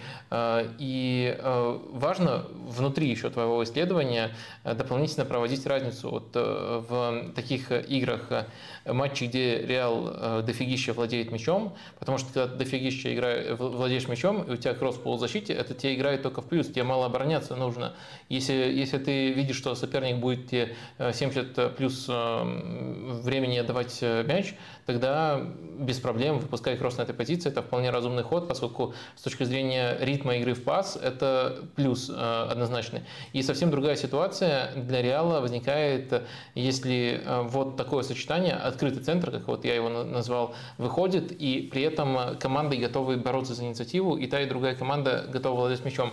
То есть это тоже два абсолютно разных режима, и э, Анчелотти это чувствует, разницу между этими режимами, и чувствует, э, когда что удобно применять, и, например, в этом матче, когда он выпускает открытый центр, он все равно в, в, в рамках этого центра выпускает еще Феде Вальверде, который очень немного помогал, насколько это возможно в таком режиме, отрабатывать за Тони, э, отрабатывать за Тони Кросса. То есть э, он чувствует эту разницу между разными режимами построения игры, а в исследовании даже не проблема не столько вот в твоем исследовании, сколько в том, что это тяжело исследовать вот, вот, вот, вот эти вот э, отличия, которые чувствует э, Анчелотти. Но их описать можно, я постарался их описать. Два разных режима, когда там доминирование по владению и когда борьба за мяч. Это один и тот же центр выглядит по-разному. И вот э, в этом матче было, э, была борьба за владение, был открытый центр, и, во-первых, Анчелотти был не против, учитывая, что нужно отыгрываться, раскрывать игру в обе стороны. А во-вторых, э, был эм, Вальверде с двойным заданием, который тоже очень сильно помогал Кроссу. Самое смешное во всем этом то, что ты считаешь это исследованием и называешь это исследованием.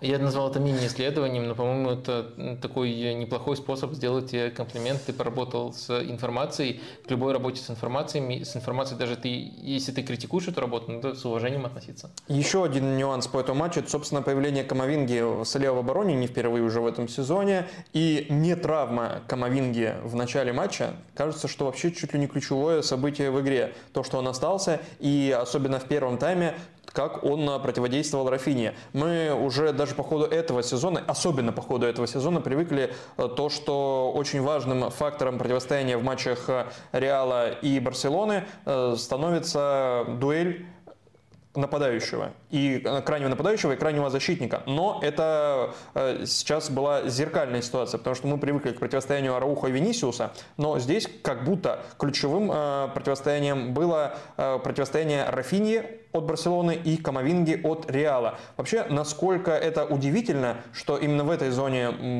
была, может быть, самая важная дуэль, и насколько правильно, правильно говорить, что она была самой важной в современном футболе, вообще, что может все сводиться к дуэли между двумя футболистами? Э, ну, давай немножко тут э, прочертим э, в целом логическую цепочку, потому что мне кажется, что есть некоторое ощущение хаоса в нашем обсуждении. Это, конечно, абсолютно нормально, когда мы обсуждаем Реал, что есть ощущение хаоса в нашем обсуждении, но просто мне кажется, что мы как-то уже начали отталкиваться от того, что человек, который нас слушает, заранее прочитал текст на sports.ru, и вот можно, а, вот ты, ты, ты видел этот фрагмент в тексте, и вот давай его обсудим. Мне кажется, это не обязательно так. Ну, короче, конфигурация, которая началась подходил э, в этом матче и что еще вытекало. Э, Анчелотти подходил с э, дефицитом в один мяч, то есть нужно было отыгрываться. И его стратегией было, по сути, открыть центр поля. Вот мы уже рассказали про это сочетание. Кросс, Вальверда и Модрича в центре поля играли. Но в этих рисках, вот пойдя путем этих, этих рисков, Анчелотти пытался максимально их контролировать. Насколько вообще можно контролировать хаос, контролировать риски. Что он сделал? Ну, во-первых, как я уже уже сказал э, Вальверде, э, в, в помощь э, Тони Кроссу отвел. Во-вторых, как мне кажется, Анчелоти вполне мог учитывать, выходя на поле с таким центром, то, что у Барселоны нету важных футболистов, Фрэнки де Йонга и Педри, которые могли бы лучше использовать те пространства, которые в центре поля возникают. И, следовательно, вот от того размена, который устроил Анчелотти, выиграла, э, по сути, э, только одна команда, только его команда. Хотя при чуть-чуть других переменных и этом же тактическом плане это могло быть очень, скажем так, двухсторонним движением. В таких условиях Барселона вынуждена была так или иначе сваливаться на фланги.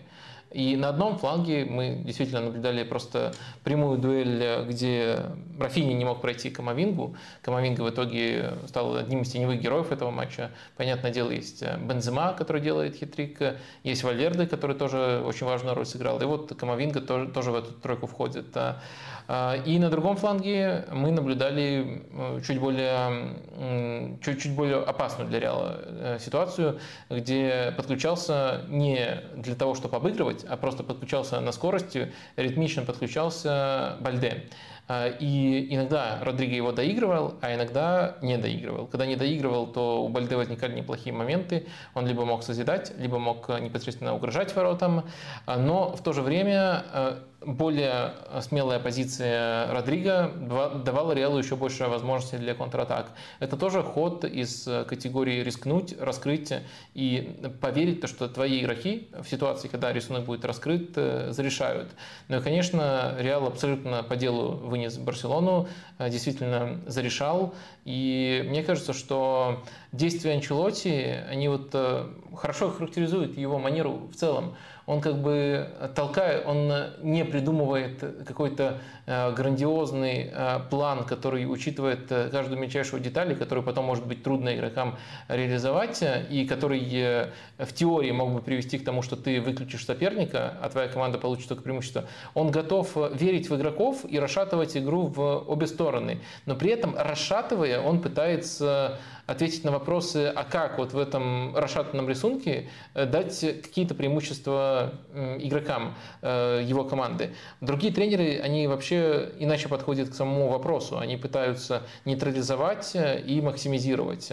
Анчелотти не идет этим путем, вот он идет путем разбалансирования в обе стороны. А там еще по поводу вот противостояния самая смешная ситуация, может быть, самая символичная в этом матче, когда на 55-й минуте, специально себе пометил, Арауха пошел вводить Камовингу, но раз Рафини не может, то просто Арауха пошел уже. Э, и у него, ну, в принципе, наверное, это можно засчитать как удачная обводка. Мне кажется, хороший прием для Арауха в таких ситуациях – это пойти в обводку, потерять мяч, потом сразу же отобрать мяч. Так и было. Да, Именно да, это и было. И попытаться за счет этого сыграть. Ему потом еще пробил с пыра, да. Да, да. Э, потерял, отобрал и пробил. А, к слову об Арауха. А, последствия этого классика, касающиеся ну, длительного уже, что ли, обсуждения фигуры Венисиуса и того поведения, которое и он демонстрирует, и против него собственно, демонстрируют и болельщики, и соперники в том числе. Венисиус в этом матче и после него снова оказался в центре внимания. Аруха говорил после игры, э, что старается уважать всех своих соперников, но сегодня немного разгорячился, увидев, что Венисиус так много говорит с болельщиками и одноклубниками. Плюс он, Аруха еще добавил, что Венисиус очень много по ходу матча каким-то образом задевал его партнеров, и в итоге Аруха его толкнул, за что он извиняется, и добавил, что если Венисиус сосредоточится только на футболе, то станет еще лучше как игрок. Ну и то, что он погорячился. А, плюс э, попали в трансляцию слова Венисиуса в сторону Феррана Торреса. Их э, попало, э, потом был разбор в испанских, в испанских медиа трэш-тока между Гави и Венисиусом на протяжении всего матча. И здесь вопрос следующий. Не становится ли Венисиус в такой ситуации некой уязвимостью э, для Реала, потому что и в концовке уже Кросс, уже Бензима подходили и пытались его успокоить, потому что понимали, что, возможно, его провоцируют соперники, которые понимают, что Венисиус э, ведется на такие провокации очень эмоционально все воспринимает, в том числе и Трешток, хотя сам в нем принимает участие. Э, и не может ли Венисиус в таком... Ну, то есть, я думаю, и Кросс, и Бензима в конце понимали, что ну, удалиться может или еще что-то, и его дисквалифицировать могут на длительный период за какое-то поведение, если он начнет начнет там в драку с кем-то лезть. Э, не может ли Венисиус в такой ситуации быть э, ну, э, проблемой? В том, что он пока, по крайней мере, не научился спокойно реагировать на вот провокации в его сторону, если ну, это для, провокация. Для Раухо, конечно, Венисиус проблема. Для Барселоны, конечно, Венисиус проблема. Для Реала нет, Венисиус...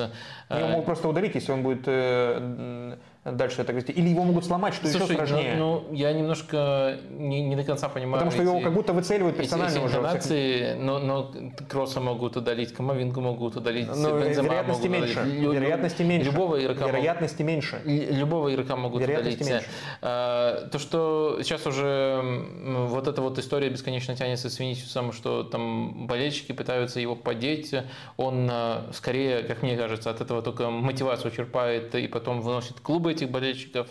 Ну, окей, ну, вернее, это не окей, лучше бы он действительно, как сказал Рауха, сосредоточ... сосредоточился на футболе, ну, дайте тогда ему сосредоточиться на футболе, не трогайте его, и все будет, все, все будет, может быть, даже лучше у ваших клубов, поскольку мне кажется, что Венисиус от таких условий только выигрывает. То, что однажды он может сорваться, его за это удалят, такое может случиться. Но пока я вижу и хотел бы э, анализировать не какие-то воображаемые сценарии, а реальные, я вижу, что он от этого подпитывается, и он э, в этих матчах э, не сдувается, наоборот, показывает характер, начинает играть только лучше.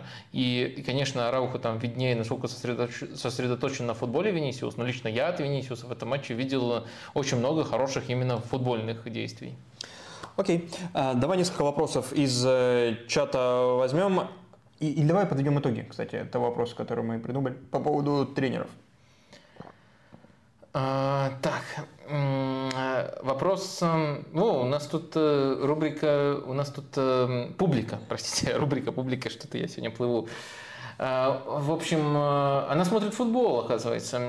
Кто бы мог подумать. Лучший тренер, пришедший в АПЛ по ходу сезона. Дезерби выигрывает этот опрос. 41%, 37 у Эмери, все равно многовато у Эмери. Я не понимаю, как люди, которые смотрят э, футбол, ну, вот просто коротко, раз уже задели эту тему, эм, после прихода Эмери, вот если просто посмотреть эм, Э, не, не только результаты в таблице, но и то, как играет Астон Вилла, э, костным отражением этого могут быть, допустим, ожидаемые очки.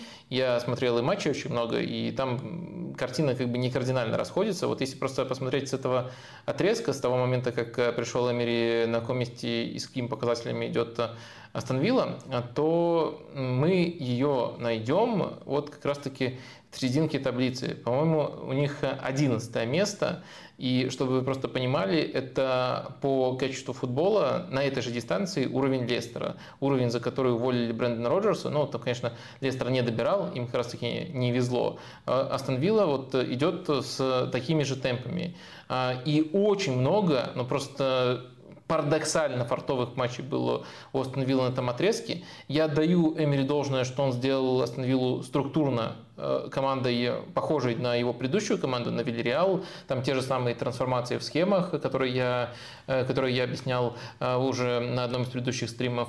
Там вот переход на пятерку защитников, иногда даже на шестерку, очень похожий, как это было в Вильяреале. Но команда пока настолько хуже воплощает эти принципы, настолько менее отлажена это, чем было в прошлой команде, а результаты очень часто просто на голом фарте приходят остановили. Поэтому не знаю, как можно сравнить их Брайтоном, который на этом же отрезке идет на четвертом месте, для меня это, честно говоря, просто загадка. Э, наверное, тут, наверное, нужно учитывать, э, у кого кто принял команду, потому что Дезерби принял команду, которая уже была неплохо прокачана в рамках его принципов, и ему нужно было просто э, некоторые детали поднастроить, и он сумел эту команду улучшить, но все равно первый шаг был сделан еще при Поттере.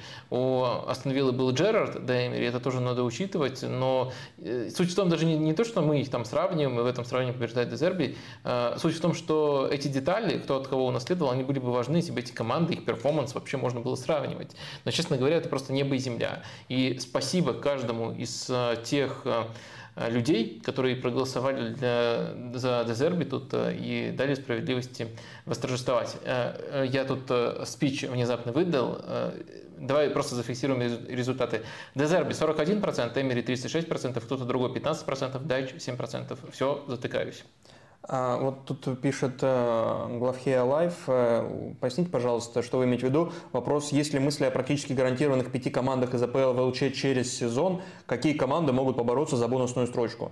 Э, либо это имеется в виду, не, не понимаю, почему через сезон, ну, как будто уже гарантирована победа в Лиге Чемпионов или Лиге Европы. Нет, нет, нет, э, новый формат Лиги Чемпионов. А, вот э, да, с, да, да. шахматной, это я понял. Да, во-первых, новый я формат забыл, Лиги, что он будет. Лиги Чемпионов будет. Он будет? Да, во-вторых, две первые скажем так, страны э, в последний сезон в рейтинге УЕФА, допустим, там в прошлом сезоне, по-моему, это были, было Англия и Нидерланды.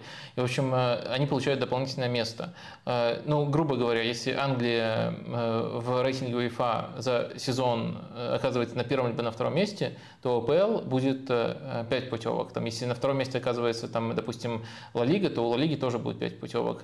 Если, допустим, в какой-то сезон Нидерланды окажутся, то плюс одна, ну, снова, как вот было в прошлом сезоне, плюс одна путевка вот в эту такую периферийную страну улетит уже. А, так что вот э, будет 5, э, э, скорее всего, действительно, очень часто будет так оказываться, что это АПЛ плюс еще одна страна. Ну и, собственно, второй вопрос. А в чем, а в чем, Какие вопрос? команды могут побороться за бонусную строчку? Это, мне кажется, невозможно предсказать прямо сейчас. С учетом того, что в этом году и в следующем Но... сезоне у АПЛ, вероятно, на 75% обновится состав э, от АПЛ в Лиге Чемпионов, на 75% относительно этого года. Э, да, это э, странный... И плюс там Брайтон борется. В, в этом отношении странный э, вопрос. Ну, то есть, можно сказать, это привычные подозреваемые, то есть топ-6, она по-любому так или иначе будет претендовать, но, понятное дело, также можно вам шаблонно ответить, что это АПЛ, другие команды могут тоже включиться в борьбу всегда. И на такую дистанцию просто тяжело загадать, честно говоря. Харри Макмиллер спрашивает, после победы в мадридских СМИ появляются заявления о качестве нынешнего состава Реала и охлаждение интереса к Биллингему и отсутствие больших трансферов в летнее трансферное окно. Говорит ли это о низких амбициях клуба? Э, ну, мне кажется, Реал сейчас, э, по сути, работает э, в две стороны. То есть первая сторона – это перепродление контрактов со своими игроками, и там на самом деле Кросс, Модрич, Бензема формально еще не подписали. Некоторые медиа сообщают, что они там либо близки, либо уже поставили подпись, об этом официально объявят. Но в том, что Реал будет строить в следующем сезоне, очень многое зависит от того, с кем они контракты переподпишут. Я думаю, наверное, все-таки у Реала, понятное дело, эти процессы должны должны развиваться параллельно, но если мы говорим не о скаутинге, а именно о самих действиях, то изначально нужно решить и финализировать, с кем контракты э, продлеваются. Там э, не, не только те, кого я назвал, там действительно с целой группой игроков нужно перепродлить контракты Реалу. И уже вторым действием э, либо активизироваться в борьбе, либо наблюдать со стороны за этим игроком дальше. И еще один вопрос о трансферах, но теперь о трансфере Барселоны. Иван Адамов. Вадим, как вы думаете, стоит ли Барси покупать Витара Роки за 30-40 миллионов? Или может купить Альвареса? Ты как э, консалтинговая компания, как считаешь? А кто продаст Альвареса Барси? Ну, кому он принадлежит?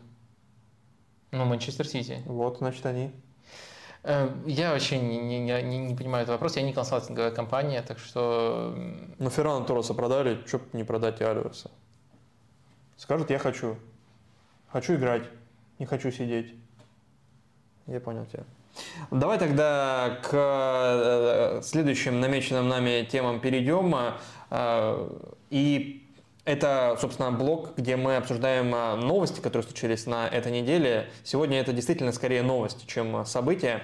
Но а, одна из них а, как бы тянется и подразумевает собой некую событийность. Э, связана она с паузами в матчах чемпионатов разных стран, паузами для перекуса тем футболистам, которые исповедуют ислам. И, собственно, это перекусы из-за месяца Рамадана, который прямо сейчас проходит. И а вопрос этот э, внезапно, как мне кажется, в этом году разворачивается, потому что до этого все было ну, спокойно. И все было на откупе судей. То есть судьи решали там, перед матчем, как было в АПЛ, по крайней мере, они узнавали, там, кому нужны, не нужны, там, Фафана, точно помню, э, из э, Саутгемптона, там, или Нуси, кто-то еще. Э, Валерий, кажется, тоже просили перед матчем, что, что неплохо бы там в середине первого тайма сбегать, там, съесть какой-то энергетический гель, там, напиток какой-то выпить. И все это не было на уровне официальном. Сейчас же АПЛ официально при, призвала судей и делать, узнавать перед матчами, как, кому нужно делать и нужно ли вообще делать дополнительную паузу, в каком-то из э, таймов, в зависимости от того, какое, в какое время начинается матч, и, собственно, эти паузы проводить. И одна такая пауза уже точно была в матче с э, Брентфорд Манчестер Юнайтед. Э, Бимо подбежал, съел, это заняло 30 секунд, я за, за, засек. Э, в целом за эти 30 секунд, пока там Бимо подкреплялся, другие попили воды, и кто-то послушал тренера. Но и все очень... просто держать в уме, что в случае других футболистов это будет минута. Бимо просто охерительно быстрый. Браво, Вадим. А, вот, но э, почему это э, дискуссионная тема? Потому что во Франции абсолютно противоположный подход к паузам для э, перекуса из-за Рамадана. Ну, то есть это не, не перекус из-за Рамадана, а время, когда э, футболисты, исповедующие ислам, и вообще люди, исповедующие ислам, э, могут по правилам соблюдения поста, могут позволить себе питаться, могут позволить себе прием пищи. Так вот, во Франции чуть ли не на уровне правительства, ну, по крайней мере, на уровне Федерации футбола и футбольной, и судейской федерации запретили судьям делать паузы. Более того, Камбуаре, тренер Нанта, отстранил, но это э, стало, вот это подается как отстранение от э, тренировок и от матчей одного из своих э, футболистов, Жуана Хаджама, я так понимаю, не самый основной в Нанте, вот, но Камбуаре пояснил, что он так делает на протяжении всей своей карьеры во всех командах. Он идет навстречу игрокам-мусульманам в тренировочном процессе и освобождает их от какой-то нагрузки, освобождает от дневных тренировок, например, или э, переносит тренировки на другое время. Но в матче, в день матчей он просит э, своих футболистов, всех футболистов, есть одинаково со всеми, чтобы они чувствовали себя хорошо, чтобы его, по крайней мере, мысли не были заняты э, не были заняты анализом состояния физического футболистов из-за э, того, что они постятся. Как ты для себя интерпретируешь э, все эти истории и вот то, что они по-разному в разных странах э, разрешаются? Да, давай по порядку. Мне кажется, что ну, тут можно только респектовать АПЛ. Тут очень простая ситуация, которую, как мне кажется, по нефутбольным причинам в некоторых местах пытаются усложнить. То есть э, есть возможность, э, таких футболистов достаточно, есть возможность э, проявить к ним уважение. Тут нет никакого урона ни ритму матча, ни, ни, ни каким-либо другим составляющим. И там периодически были намного более длинные паузы на водопой, когда в этом была необходимость. И нормально там футбол от этого не страдал, никто не говорил, что все, уберите это, футбол умер, футбол испорчен. И тут э, очень э, простая ситуация. Ее, это невозможно, кстати, использовать как э, какой-то инструмент для затяжки матча. То есть это же не 10 пауз, это одна пауза, которой вот могут воспользоваться футболисты, которые проповедуют ислам. Это абсолютно нормально. Во-первых, ты показываешь уважение, во-вторых, ну, ты ничего не теряешь с футбольной точки зрения.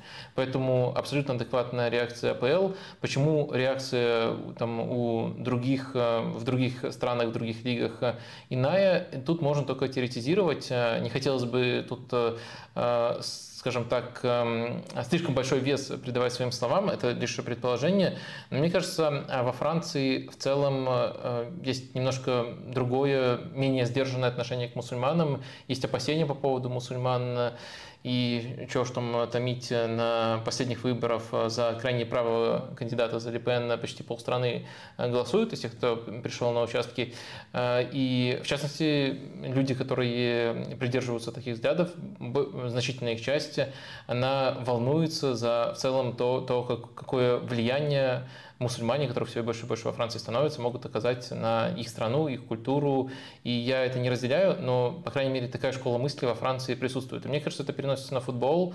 Э, в, то есть э, это рассматривается, неважно, то, что от этого нет никакого ущерба никому, ни качества футбольного зрелища. Просто показываешь уважение э, футболистам, которые это вероисповедание исповедуют. Мне, мне кажется, вот это просто переносится как очередная уступка, и эту уступку делать не хотят. Но это вот чисто мое предположение, почему во Франции настолько иначе это воспринимается. Но мне кажется, адекватная реакция, в данном случае это реакция АПЛ. Что касается Комбаре, он просто, на мой взгляд, мракобес. Ну, пусть посмотрит, пусть погуглит, сколько голов после Рамадана положил кто-кто? Карим Бензема. Ну, ну, ну, ну, ну, нет никакой корреляции между тем, как играют футболисты в этот месяц, и, э, то есть, э, отдачи, которую нужно получить от футболиста, э, и э, тем, что они э, держат свой пост. Э, ты что-то хотел сказать? Я, я хотел в защиту Камбары его цитату привести. И я уважаю тот факт, что они постятся, но э, что он постится? Он говорил про э, Хаджама. Что он постится, но он должен соблюдать правила, которые я установил. Оно действует для всех, для всех игроков. Шестеро игроков соблюдают Рамадан. И только э, Жуан не ест вне матчей. То есть остальные пять игроков принимают э, пищу, как э, того требует э, и тренер, и, видимо, там э, врачи э, клуба. Вряд ли это только э, решение тренера. И, собственно, я тренер, я устанавливаю правила, и они решают, э, а соблюдать их или нет. Я хочу, чтобы в ней матча они были готовы на 100%, чтобы избежать травм. Ну, зашибись. А если тренер решит по гороскопу какие-то правила установить, то тоже он скажет, я тренер, я установлю Слушай, но но это не гороскоп же. То есть Но у, уровень же, мышления примерно существует такой же. же исследования Какие? про, э, и в том числе и про месяц Рамадан, и влияние на э, травматичность и, ну, не знаю, сколько спортивные результаты. Я, по крайней мере, это видел в тексте у э, Рыженко э, ссылку на, на исследование это, где анализируют и на больших данных, не на самых ярких, как ты почему-то стал любить, Э, Бензима там, или Салах, которые ярко себя проявляют, не, не на таких э, данных, а на больших я, данных. Я согласен. Проводят это, исследования, это, что, это, на, на мышцы, не... на работу мышц, на работу э, кишечника на, влияет. А это, соответственно, то есть сжигаются там дополнительные, там, ну, не белки, потому что, но может и до белков вплоть дойти. Я согласен, что по Бензема это, безусловно, не научный аргумент. Конечно, такие вещи лучше использовать, э, э, лучше исследовать на больших данных, но с точки зрения травматичности, мне кажется, во-первых, я не хочу рассуждать об исследовании, которого я не видел, но мне кажется, тут есть очень много контролей, которые нужно учесть. Ну, то есть э, других факторов, которые тоже могут э, так или иначе влиять на э, колебания. Поэтому хотелось бы все-таки посмотреть это исследование. Здорово, если оно, оно есть, и было бы вообще другой, был бы вообще другой уровень разговора, если бы Комбаре сослался на это исследование.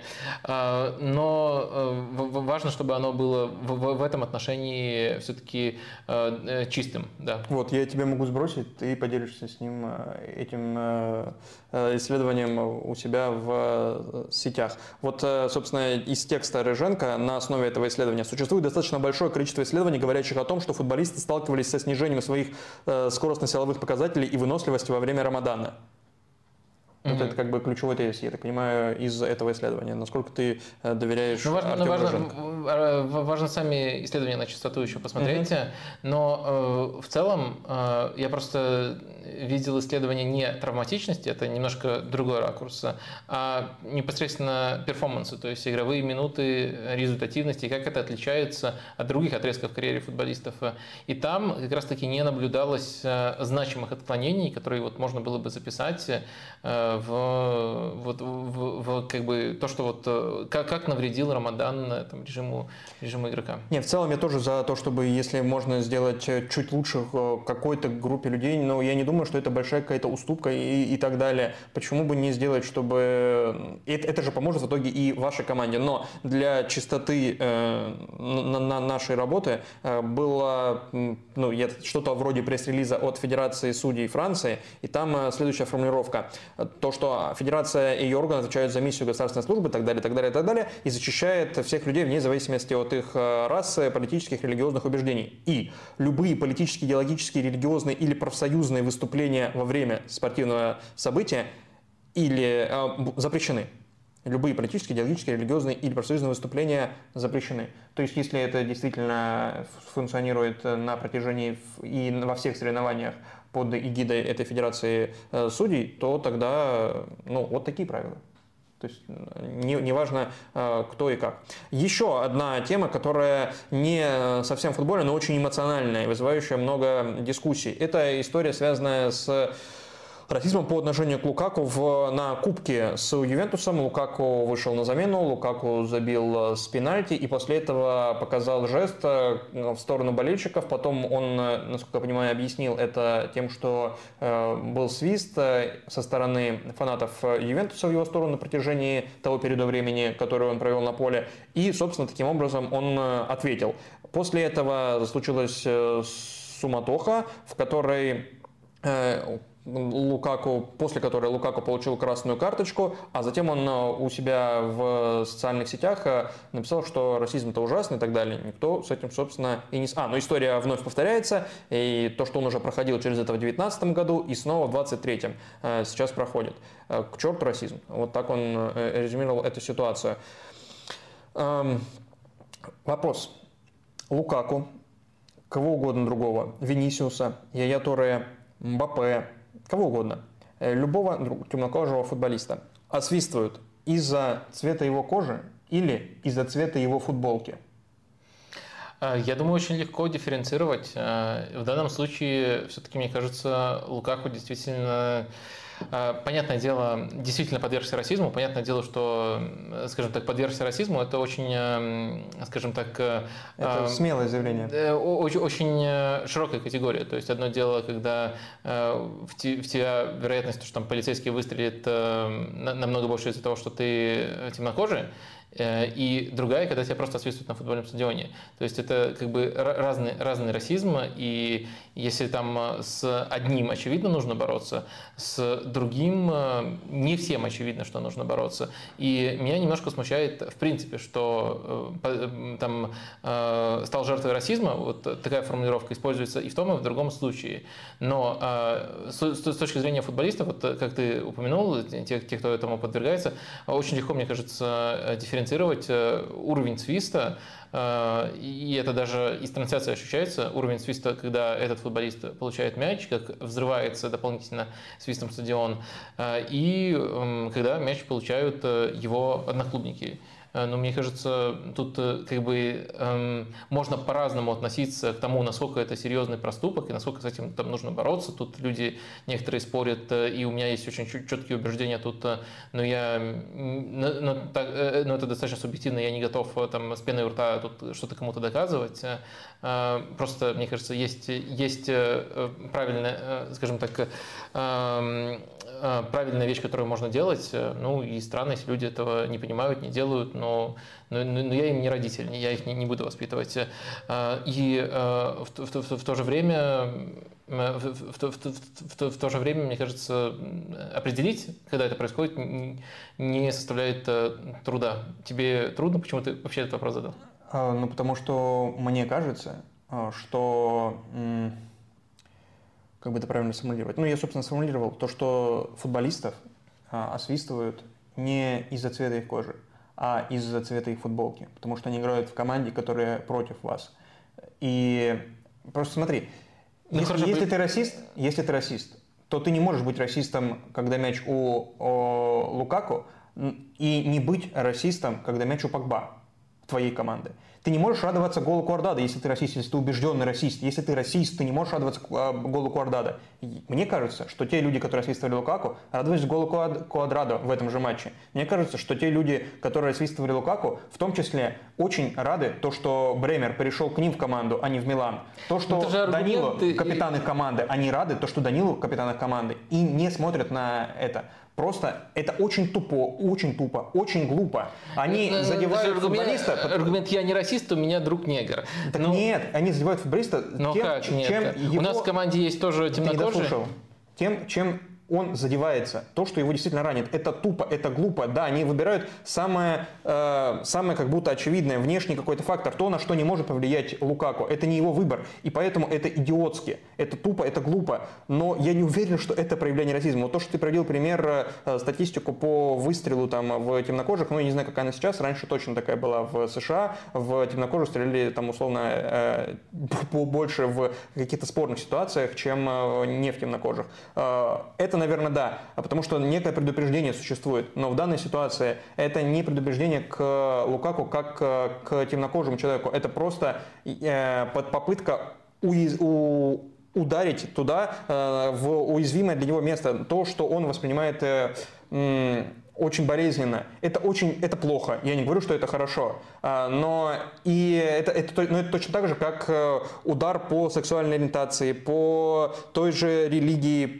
да, или не знаю, когда ты э, даже на, на бытовом уровне, когда люди пытаются э, людей с лишним весом собственно, оскорблять за лишний вес. Не за то, что они делают Смотри, ответь конкретно. на один простой вопрос. Почему, если ты вот э, э, говоришь о ситуации, одного освистывают, другого не освистывают, и поэтому там расист не расист, почему ты вот такие ориентиры э, выбираешь, то, что они не освистывают, допустим, Пакба, освистывают Лу- Лукаку, поэтому не могут быть расистами? Почему, не ты, что не могут почему ты не сравниваешь э, э, ситуации, где вот есть два игрока чужой команды, Брозович, его не освистывают, Лукаку его освистывают. Почему ты вот эти вот ситуации не Ну, сравниваешь? потому что Брозович не, не обижается на, на этот свист, условно. Потому Лукаку тоже не обижается, задевает. Лукаку просто забивает. А, этого, господи, вот так радуется. А Банучи освистывали, когда он играл в Милане. Освистывали, когда он играл в Милане и касался мяча. Но это- Независимо от, от его цветокода, потому что им не, нравило, не нравился Банучи как личность. Им не нравится э, Это- Лукаку не это- потому, что у него цвет Ну, кожи. с Банучи вообще другая ситуация, потому что ну, игроки, которые переходят там, от одного конкурента к другому, но они просто подвергаются свисту, и если мы уже, скажем, какой-то свист признаем легитимным Да нет и нормальным, легитимного смысла. э, то, то есть, э, э, если мы какой-то свист признаем нормальным, то когда вот игрок перешел из одной команды к конкуренту, эта ситуация более-менее э, понятная. То есть, в целом, это агрессивная, негативная смотри. эмоции, это не круто, но это более-менее понятно. Но если ты хочешь вот сравнивать с кем-то, ну, сравни с другими игроками Ну, Интера. Я, я- я не, не очень хорошо. А, почему, блин, как будто, как будто я недостаточно объяснил, почему. Я, я просто задал вопрос, может ли расист быть а, временным расистом, только когда мяч у Лукаку или у Ия Туре, Но мне а кажется- потом переставать быть но- но расистом. мне кажется, вот э, самая лучшая аналогия тут это вот когда расист оправдывается, я не могу быть расистом, потому что у меня есть э, темнокожий друг. Ну вот э, и, и- и то же самое. Ну вот если ты, если у тебя есть темнокожий друг, это не означает, что и в твоей это команде есть темнокожий игрок, это не означает, что ты не можешь абсолютно в другом случае по отношению к абсолютно другому человеку задеть его именно на расовой почве. Да, я, я говорю, это очень страшно, это плохо, это ужасно. Но я не уверен, что в данной ситуации Лукаку освистывали, э, и потому что ненавидит его за цвета кожи. Нет, его, ну, блин, просто потому что это является самым э, по- поверхностным, самым понятным для болельщиков, которые э, занимаются подобным, способом давления на игрока И соперника. э, по совпадению этот способ давления применяется к темнокожим. Нет, если бы Месси сейчас был темнокожим и его свистал Парк де как думаешь, как бы это подавалось в медиа? Как бы это подавал Месси? Как бы это подавал Париж? Если бы Месси был Если бы Месси темнокожим, был темнокожим, его сейчас мне кажется, Парк де Пренс в каждом матче. мне- мне- Его мне- не потому, что он темнокожий, потому мне что им не кажется- нравится, как, как он себя ведет. Мне кажется, после Свои же фразы э, «если бы Месси был темнокожим», э, наш разговор зашел в тупик. Да нет, ну ты Крису Року на предыдущем Оскаре, помнишь? И вот он, по сути, рефлексирует, то, что он со всеми знаком, рефлексировал весь час. И он сказал, самое ужасное в этой ситуации, что они нарушили главное правило. Главное правило, Мэрил Уанс тоже темнокожий. Главное наше правило, ну, как бы вот наше он формулирует. Нельзя двум темнокожим людям драться на глазах у белых. Это ужасно. Э, Это главное правило. Э, Я надеюсь, немножко э, этой шутка Мэрила Уанса и сгладил. Это очень сложная тема. Да не, не, я согласен, что, что это сложная тема, но мне кажется, тут как Ну- бы не должно возникать проблемы в, скажем, в распознании самого, самого момента, когда, когда Нет, их накажут. Их уже наказали, насколько я понимаю. И Ювентус сказал, что там 115 камер на стадионе и вычислят конкретных людей. И Ювентус, э, я так понимаю, на официальном уровне выступил, что запретят им посещение пожизненно. Кто там э, улюкал, свистел и так далее. Это правильно? Это правильно. А, И Так в чем тогда спор? Если это правильно. в том, что... Блин. Ладно, я, ну, я просто буду повторять все, что я до этого говорил. То, что Лукаку освистывает не из-за цвета его кожи, а из-за цвета его футболки. Если бы он играл э, в Ювентусе, а он может оказаться в Ювентусе с учетом того, как происходят э, трансферы в серии А, и там вообще никто не смотрит на принципиальность соперника, Я согласен то боле- будут боле- радоваться его голам. Будут боле- радоваться болельщики эти же самые люди. да, будут эти же самые его- люди будут радоваться голам. Его вот голам. почему. Но этот прием они используют против э, конкретной группы игроко- э, игроков соперника. Ну Вот, да. э, Поэтому у меня не вызывает сомнений сказать, что это действительно проявление расизма. И опять опять же, у меня не, не вызывает никаких проблем сказать, что это не самое страшное, и может быть на, так сильно триггерить на подобное и самим, э, самим темнокожим футболистам, триггерить на подобное, и тем, кто там наказывает людей, возможно, на такие проявления не самые серьезные. Так сильно триггерить, так много обсуждать не стоит. Мы, кстати, тоже в этом виновны, сегодня очень много это обсуждаем, но, скажем так, признать, что вот случилось, случилось там некоторое не, не очень серьезное проявление э, ненависти на расовой почве, у меня вот тут проблем не возникает. Не очень серьезно. Ты уже начал, начал взвешивать, серьезно или несерьезно. Вот это точно тупик, вот это уже не надо взвешивать. Либо плохо, либо... Э, так, Рая, Рая Влута, э, игрока Урала, который стал игроком Урала в сентябре, подписал контракт с российской командой, российским клубом на два с Интересные новости у нас уже закончились. А это тоже интересная новость, куда уж интереснее. Нет, это, это интересно, но это РПЛ уже пошло. Ну ладно, давай. Это игрок из Нидерландов. Если тебя ну, это... Ну, клуб, сейчас клуб РПЛ. Урал его подписал. Клуб, да, Гончаренко тренирует. Тебя это хоть как-то возбуждает? А, меня Урал возбуждает, вот, безусловно. Хорошо. Екатеринбург отличный город. Это будет в, в шорцах. Меня Урал возбуждает. Э, и речь не про мотоцикл. Так вот, э, этого футболиста, который, у которого действующий контракт на 2,5 года, то есть получается уже на 2, приговорили к тюремному заключению в Нидерландах на 2,5 года. На этой неделе э, это судебное заседание случилось. Приговорили за ту трагическую историю, которая случилась в ноябре 2021 года, когда он играл еще за Хераклес. И в состоянии алкогольного опьянения попал в автокатастрофу, по сути, став ее э, инициатором. И в этой авто, э, автомобильной аварии погиб четырехлетний ребенок. Сначала он, Райан Лут был, Рай Лут был там вместе со своим другом. Сначала друг э, принял, взял на себя всю ответственность за это, потому что боялся, что у друга там футбольная карьера, это может повредить. А потом, когда выяснилось, что в этой истории погиб ребенок, Рай Лут взял все на себя, плюс он содействовал там, я так понимаю, судя по речам адвоката, Райвуд содействовал следствию, и он э, не скрывался вроде бы, хотя тоже сомнительно э, это. То есть он э, был даже вот на, в паузу на сборной, он был у себя дома, и уже после этой паузы случилось вот такое, ну, случилось это, вынесли это решение по этому делу. Это комментировали и в клубе в Урале. Григорий Иванов, собственно, президент клуба, сказал, что в Луцан должен принять решение. У него два варианта. Либо он может подать апелляцию и спокойно играть за Урал, либо поехать в Голландию. А, из-за этой ситуации мы с ним точно контракт разрывать не будем. А, и сам Рай Лу сказал, что ему сказать нечего и не готов это комментировать. Any opinions? Ну смотри, э, мне кажется, Урал отлично понимал, это уже было известно, что процесс идет, когда его подписывал. Мне кажется, единственная причина, почему да. этот игрок э, объективного уровня выше Урала, один из самых ярких новичков, если мы берем именно футбольные таланты, э, оказался в клубе, во-первых, в российском клубе, во-вторых, даже в не самом топовом российском клубе. Это как раз таки единственная причина, это вот этот процесс, который очень сильно снизил спрос на него в других местах. Никто другой, по сути, вот не хотел э, связываться, не хотел брать на себя дополнительные риски. Э, мне кажется, э, в, в этом отношении, ну, немножко странно требовать от Урала, который решился в эту игру играть, расторжение контракта или там, от чего, от расторжения контракта отбивался Иванов? Этот ну, у него, да, спрашивали журналисты, как дальше будет судьба Рая Вута складываться с учетом этого решения Нидерландского суда. Да, мне кажется, что просто учитывая, что на, на это как бы была изначально изначальная ставка Урала, ну, мне так э, со стороны кажется, что вот возможность взять такого РК появилась только из-за этого процесса.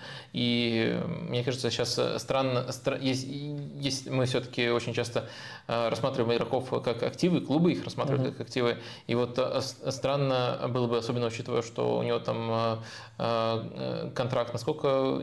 Ну, два года еще. Еще на два года. Вот.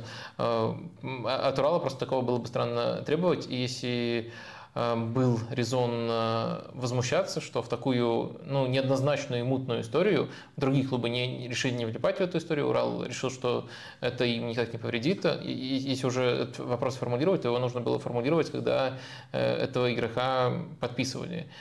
Сейчас, особенно учитывая, что еще будет возможность апелляции, сейчас, мне кажется, э, э, э, этот вопрос эм, не, не, не совсем уместен. Ну да, это, это влияет, естественно, на его карьеру и на место, где продолжается карьера Вута, потому что когда он играл за Хераклис, тот год, 21 был ну, прорывным, насколько я понимаю, судя даже по базовой статистике, у него было 48 игр вообще за Хераклис, не за один сезон, а вот за его период 22 гола, 7 голевых передач. Потом, э, когда это случилось, его не отстранили, но отчасти из-за давления фанатов, э, которые были недовольны, что такой футболист представляет их команду, он клуб покинул, подписал контракт с Астаной краткосрочный, там тоже много результативных действий у него было, 19 игр и 7 плюс 2 статистика, и, собственно, осенью он оказался в, э, в России, на, в клубе «Урал». С точки зрения, я не знаю, самая сложная задача после того, э, что ты пытался определить... Бах, да что ж сегодня все падает. Все, вся, все книги, я, кстати, про Лэмпорда хотел сказать. После того, как ты пытался определить э, стиль Лэмпорда, самая сложная задача. Если ты болельщик Урала, как бы ты реагировал на подобные новости? То, потому что вот болельщики Хераклиса, это был один из факторов – то, то почему он не продолжил карьеру в Нидерландах. Они освистывали. Еще тогда не было ни решения суда, ничего. Это было задолго до.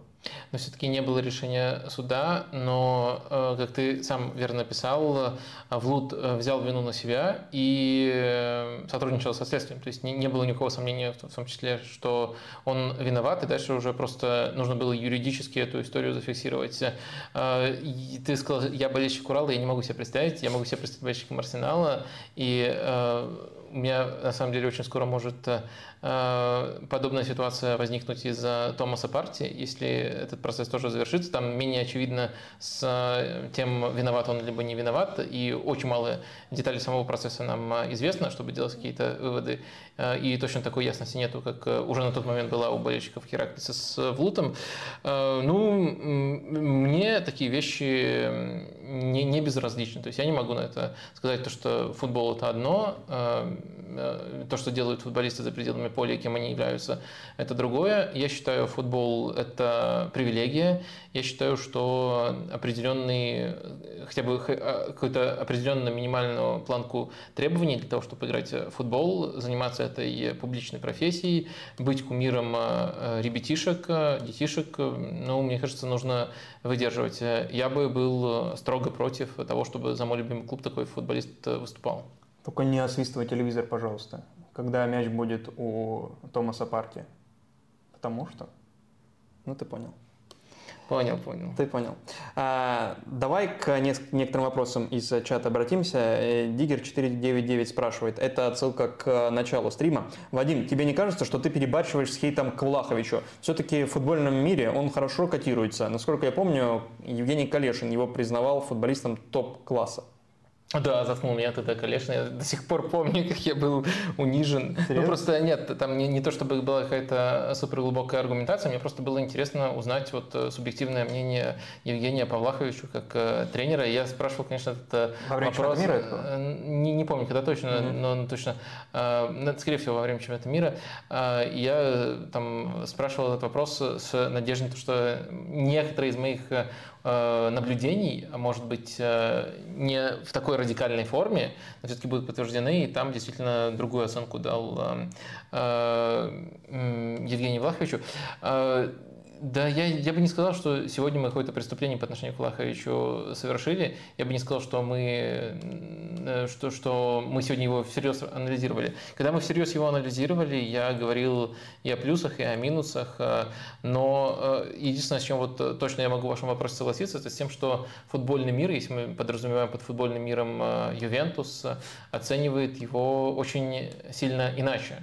А, относительно того, как его оцениваю я, но мне кажется, а, в Ювентусе постепенно тоже начинают а, понимать. Еще вопрос от э, того же зрителя. Как тебе Махмуд Дауд? Мне кажется, он очень сильно недооценен общественностью. Опиши его профиль и подбери клуб. Ох, это ты любишь. Которым он будет Поехали особенно... Э, дальше прям? Да, да, да. Ну, я много раз говорил про такие вопросы. Ну, это просто плохой вопрос. Я, я просто видел Махмуд Дауд, и, и потом он неочевидный персонаж, а потом я не, не вчитался в формулировку.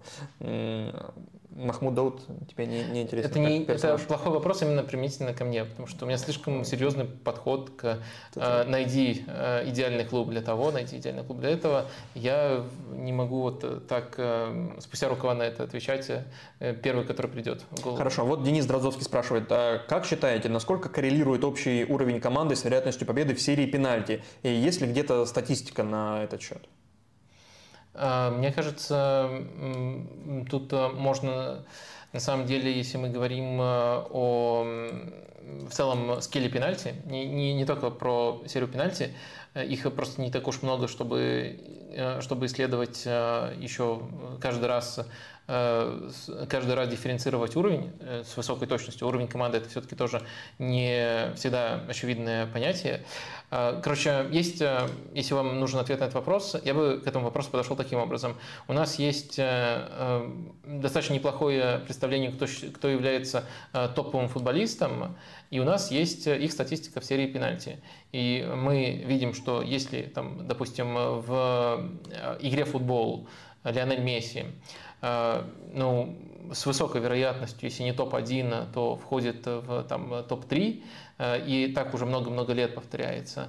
Э, и если мы посмотрим его статистику на пенальти, просто не только серии, а в целом скилл пенальти, и там он э, иногда на среднем уровне, около 80%, иногда чуть выше среднего поднимается, но точно не в такой элитной категории. Если мы так, как мы его сейчас проделали с Месси, посмотрим, насколько элитные футболисты являются элитными пенальтистами, наоборот, насколько средние футболисты являются хорошими пенальтистами, мы увидим, что вот это, вот этой корреляции нету. Скилл пенальти, он в целом не относится к футболу. Это на самом деле и интуитивный тезис, вполне понятный. Просто нужно пробить э, под давлением в конкретной э, ситуации. И в редком случае практически любой может, не профессионал может забить профессионалу спокойно э, пенальти. И мне кажется, что мне кажется, что тут можно вот таким образом подходить к ответ на этот вопрос. То есть э, я, я думаю, что э, и в вашем вопросе, вот если исследовать, как вы предлагаете, я таких исследований не видел, тоже корреляции не будет. Но если рассматривать вот смежные исследования, и такие данные есть у нас, то там корреляции вот не наблюдается, и думаю, в вашем случае тоже не будет. А матч на этой неделе, который завершился серией пенальти, Иван Волков спрашивает тебя, а, Том, смотрел ли ты Акрон Динамо? Нет, не смотрел. Очень короткий ответ и понятный. Ничего не скажешь, да? Про а ты смотрел, видимо? Я смотрел э, концовку и серию пенальти только, э, как раз таки. Концовку вот буквально минут 10 последние. А вопрос от э, Самитабу. Самитабо. Неважно. Важно, но я не могу правильно произнести, извините. Вопрос, который почему-то никто не поднимает. Пенальти и Бавария в каждой игре приводят себе точки глупые, которые сказываются на результате. Если бы это был другой чемпионат, уже бы про конторы все думали. Заметил ли какую-то тенденцию, связанную с пенальти, которую привозит э, Бавария? Я вот сейчас открыл э, статистику, и в этом сезоне по воротам Баварии э, было пробито 4 пенальти. Вот. Это даже не больше всех в Германии. Там у Фрайбурга, у Униона по 7 пенальтивых ворота. Ну, тут, видимо, еще есть наш любимый recency bias – то есть э, именно в последних матчах э, при Тухеле, получается, Дортмунд получил пенальти, его сейчас в Кубке Фрайбург, и Фрайбург не учитывается, поскольку ты по Бундеслиге а, да, это не без учета Кубка. открыл статистику. То есть еще, например, сразу же у меня даже, вот если мы берем, идем путем эвристики доступности, всплывает в голове Э, из эм, Гладбаха, из матча против Гладбаха, когда тоже это просто прям перевернуло. То есть это сильно влияет, повлияло на прямо ряд матчей, эти матчи запомнились э, человеку, и вот человек из этого пытается, не проверив, а, а делать какую-то глобальную тенденцию. Э, ну и там еще было про букмекерские конторы, но я думаю, то, что все-таки даже в вопросе это было в формате шутки. Неплохой, кстати, шутки. Лучше, чем у Ливона. Блин, ты вспомнил. А, несколько вопросов про чемпионат Германии специально взял, потому что мы переходим к рубрике «Пора поговорить про». Сегодня у нас здесь человек, которого я завуалированно анонсировал в начале стрима, как самого прогрессирующего игрока сезона из негрузинов. Это Рандаль Коломони. Есть сомнения в том, что он самый прогрессирующий футболист сезона? Не, я не понимал такой вопрос, в принципе, кто самый в... прогрессирующий. Но то, что он очень крутой, это без вопросов. Тут да. сомнений быть не может. А, лучший футболист по гол плюс пас в Бундеслиге прямо сейчас, восьмой по этим показателям а, в пятерке чемпионатов, если брать только результаты в лигах, а не во всех турнирах. Если взять во всех турнирах, то у Колому они в этом году 36 матчей, 19 голов, 12 передач. Он и за Нант, когда играл в предыдущих, ну, двух, по сути, сезонах, они более-менее были полноценные у него за Нант, э, и тогда э, забивал, тогда у него ну, тогда у него не такая выдающая статистика была, но все равно 81 игра за Нант, 23 плюс 9 статистика. Э, это в Айнтрахте какие-то очень подходящие условия для качества Коломуани или с чем связан такой прогресс? Потому что даже не, не только по голам передачам этот прогресс заметен, но и по э, другим параметрам по участию в моментах, по, э, а, допущен, по созданным, э, по ожидаемым голам и по ожидаемым ассистам у него 0,61 а было меньше в прошлых сезонах. Он летом перешел, собственно, в Айнтрахт. Он стал чаще бить поворотом, стал э, чаще отдавать передачи и получать передачи тоже заметно чаще стал. Ну и обводить он тоже стал чуть ли не в два раза чаще, чем делал до этого. Мне кажется, это э, тут э, двойной эффект. Во-первых, действительно он здорово подходит Франкфурту, э, и Франкфурт в целом относительно своей лиги более сильный клуб, чем Нант относительно своей. Но и также есть еще фактор Бундеслиги, и ему Бундеслига подходит. При этом он вот эту динамичность, игру на пространстве Бундеслиги использует не так, как вот мы привыкли считать. То есть классическое восприятие того, что вот футболист, скажем так, блистает ставит в Бундеслиге, у нас могут быть по нему сомнения в других лигах.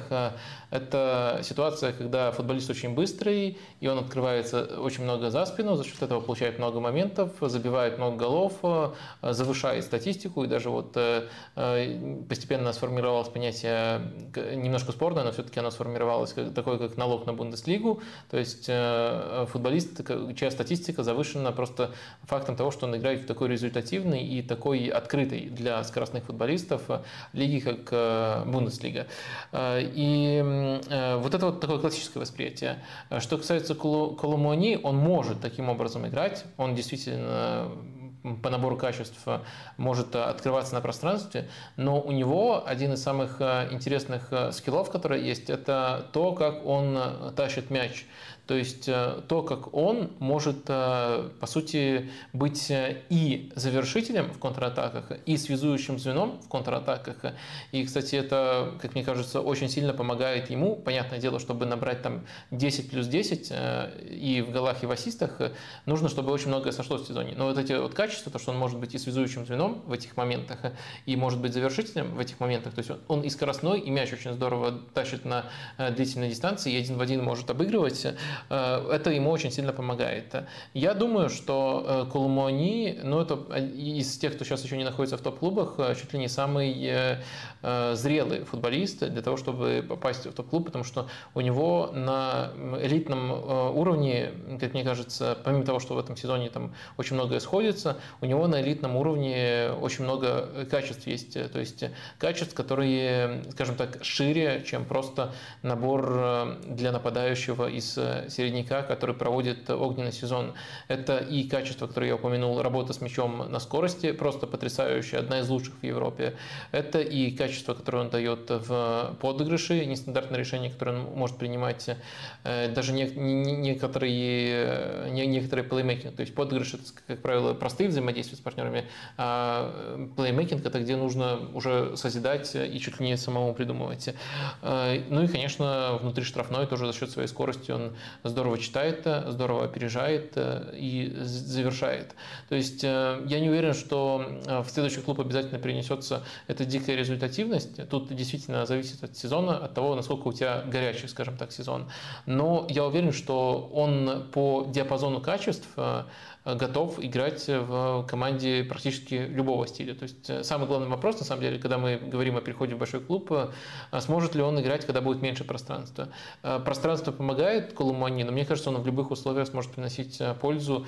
И вот я уже так его, если свести к какому-то одному ярлыку, это самый э, зрелый нападающий из нетопового клуба, готовый уже сейчас перейти в топовый. Да, 24 года ему пока. Э, и подтверждение твоих слов, 4 обводки привели к голу в этом сезоне Бундеслиги, больше только у Фримпонга в чемпионате Германии и 18 обводок э, Коломуани привели к удару, к удару его команды, не обязательно к его личному удару э, в рамках Бундеслиги. Больше из топ-5 чемпионатов только у одного человека. Угадаешь, какого? Или ты знаешь? Из топ-5? Э, да, 18 обводок Коломуани привели к удару Айнтрахта. Есть один футболист, у кого этот показатель больше в топ-5 чемпионатов. Столько же 18... А ну, давай, нет, это будет подсказка есть. Не у Дембеле? Не у Дембеле. Дембеле нет даже пятерки. Сака? А, нет. Сложнее, чем... А, вообще никак не связано с тобой. Ну, это, Смотри, это... у а, Фримпонга из Байера тоже 18 э, так, водок, приведших к удару. У Ляо 17, у Хвичи 16, у Венисиуса Месси и Чуквезе по 15. А у Родриго из Реала 19 таких обводок. Слушай, неожиданно. Просто так сложилось. То есть э, это не просто так сложилось, это, это э, говорит о определенном наборе качеств, но э, суть в том, что он играл меньше многих из этого списка. И до сих пор, несмотря на то, что на разных позициях, и играл на разных позициях без постоянной роли, конечно, Круто, круто, круто, безусловно. Если про Колумани сыпать цифрами, то я бы, наверное, акцентировал внимание на то, что если вот попытаться резюмировать угу. то, то, что я сказал, я бы акцентировал внимание на том, что он и по а, проходам, а, которые э, на русском, наверное, можно так сказать, затягивают мяч в штрафную, Э, в топ-3 входит, на первом месте в Бундеслиге находится. И по полученным продвигающим э, передачам тоже входит э, в топ-3, в данном случае на третьем месте находится. То есть это высокая позиция и по умению самостоятельно входить в штрафную, и по умению открываться в острых позициях, это не всегда в штрафной, но в острых позициях, чтобы получать мяч. То есть вот если показать, во-первых, его вариативность, а во-вторых, то, что он даже на фоне лиги вот в этих вещах выделяется, мне кажется, можно вот эти показатели использовать использовать.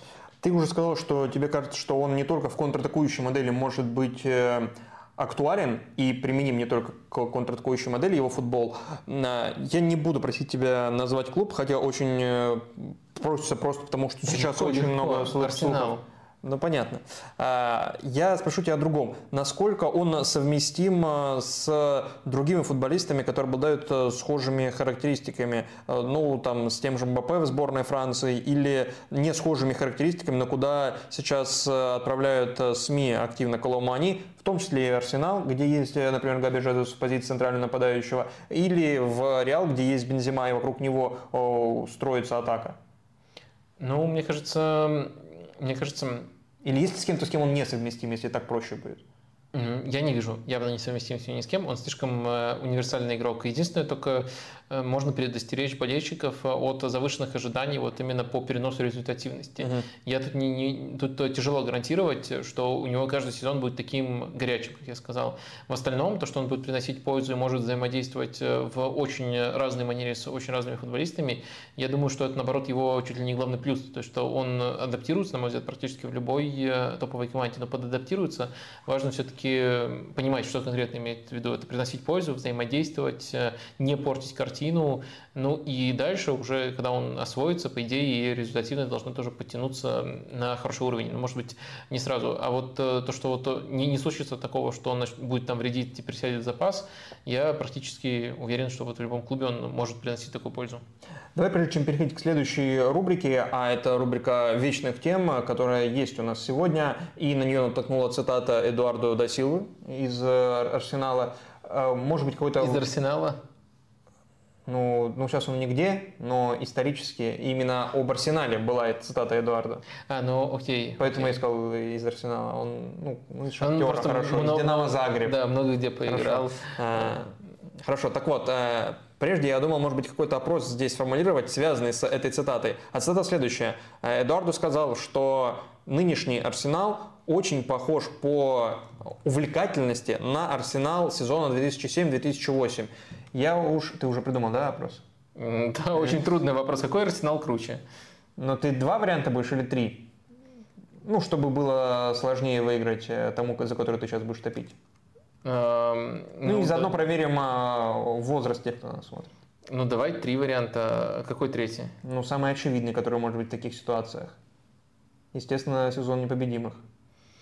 Ну, Ну, между ними окей. есть дистанция, между... и это три разные команды с ра- разными поколениями. Сезон 7-8 – это сезон, в котором Арсенал в итоге стал третьим, но сезон, в котором он играл, э, ну, чуть ли не в самый яркий футбол в может быть, вообще в периоде э, Венгера, и ты неоднократно говорил, что это твой любимый арсенал с точки зрения впечатлений и визуальных впечатлений э, от э, игры. Э, И в что еще нужно знать про этот сезон? А, э, важно то, что этот сезон, по сути, был сезоном, э, сезон 7-8, когда уже состав очень сильно обновился относительно того, что был в последнем Ну, чемпионском был... сезоне. э, Там оставался только пер- Жилберто первый- Сила. Первый сезон без э, Анри. Первый сезон без Анри, да. Анри ушел, и это, кстати, ну, можно долго там этот сезон э, обсуждать. Это был одним из важных факторов того, что Конечно. так, так заиграла. И действительно... Твой любимый нападающий да, Арсенал я- раскрылся в этот момент. Я...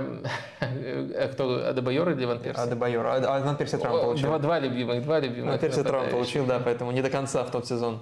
Эм, В общем, э, да, я много раз говорил, что это мой любимый Арсенал, именно с точки зрения того, насколько они зрелищно играли.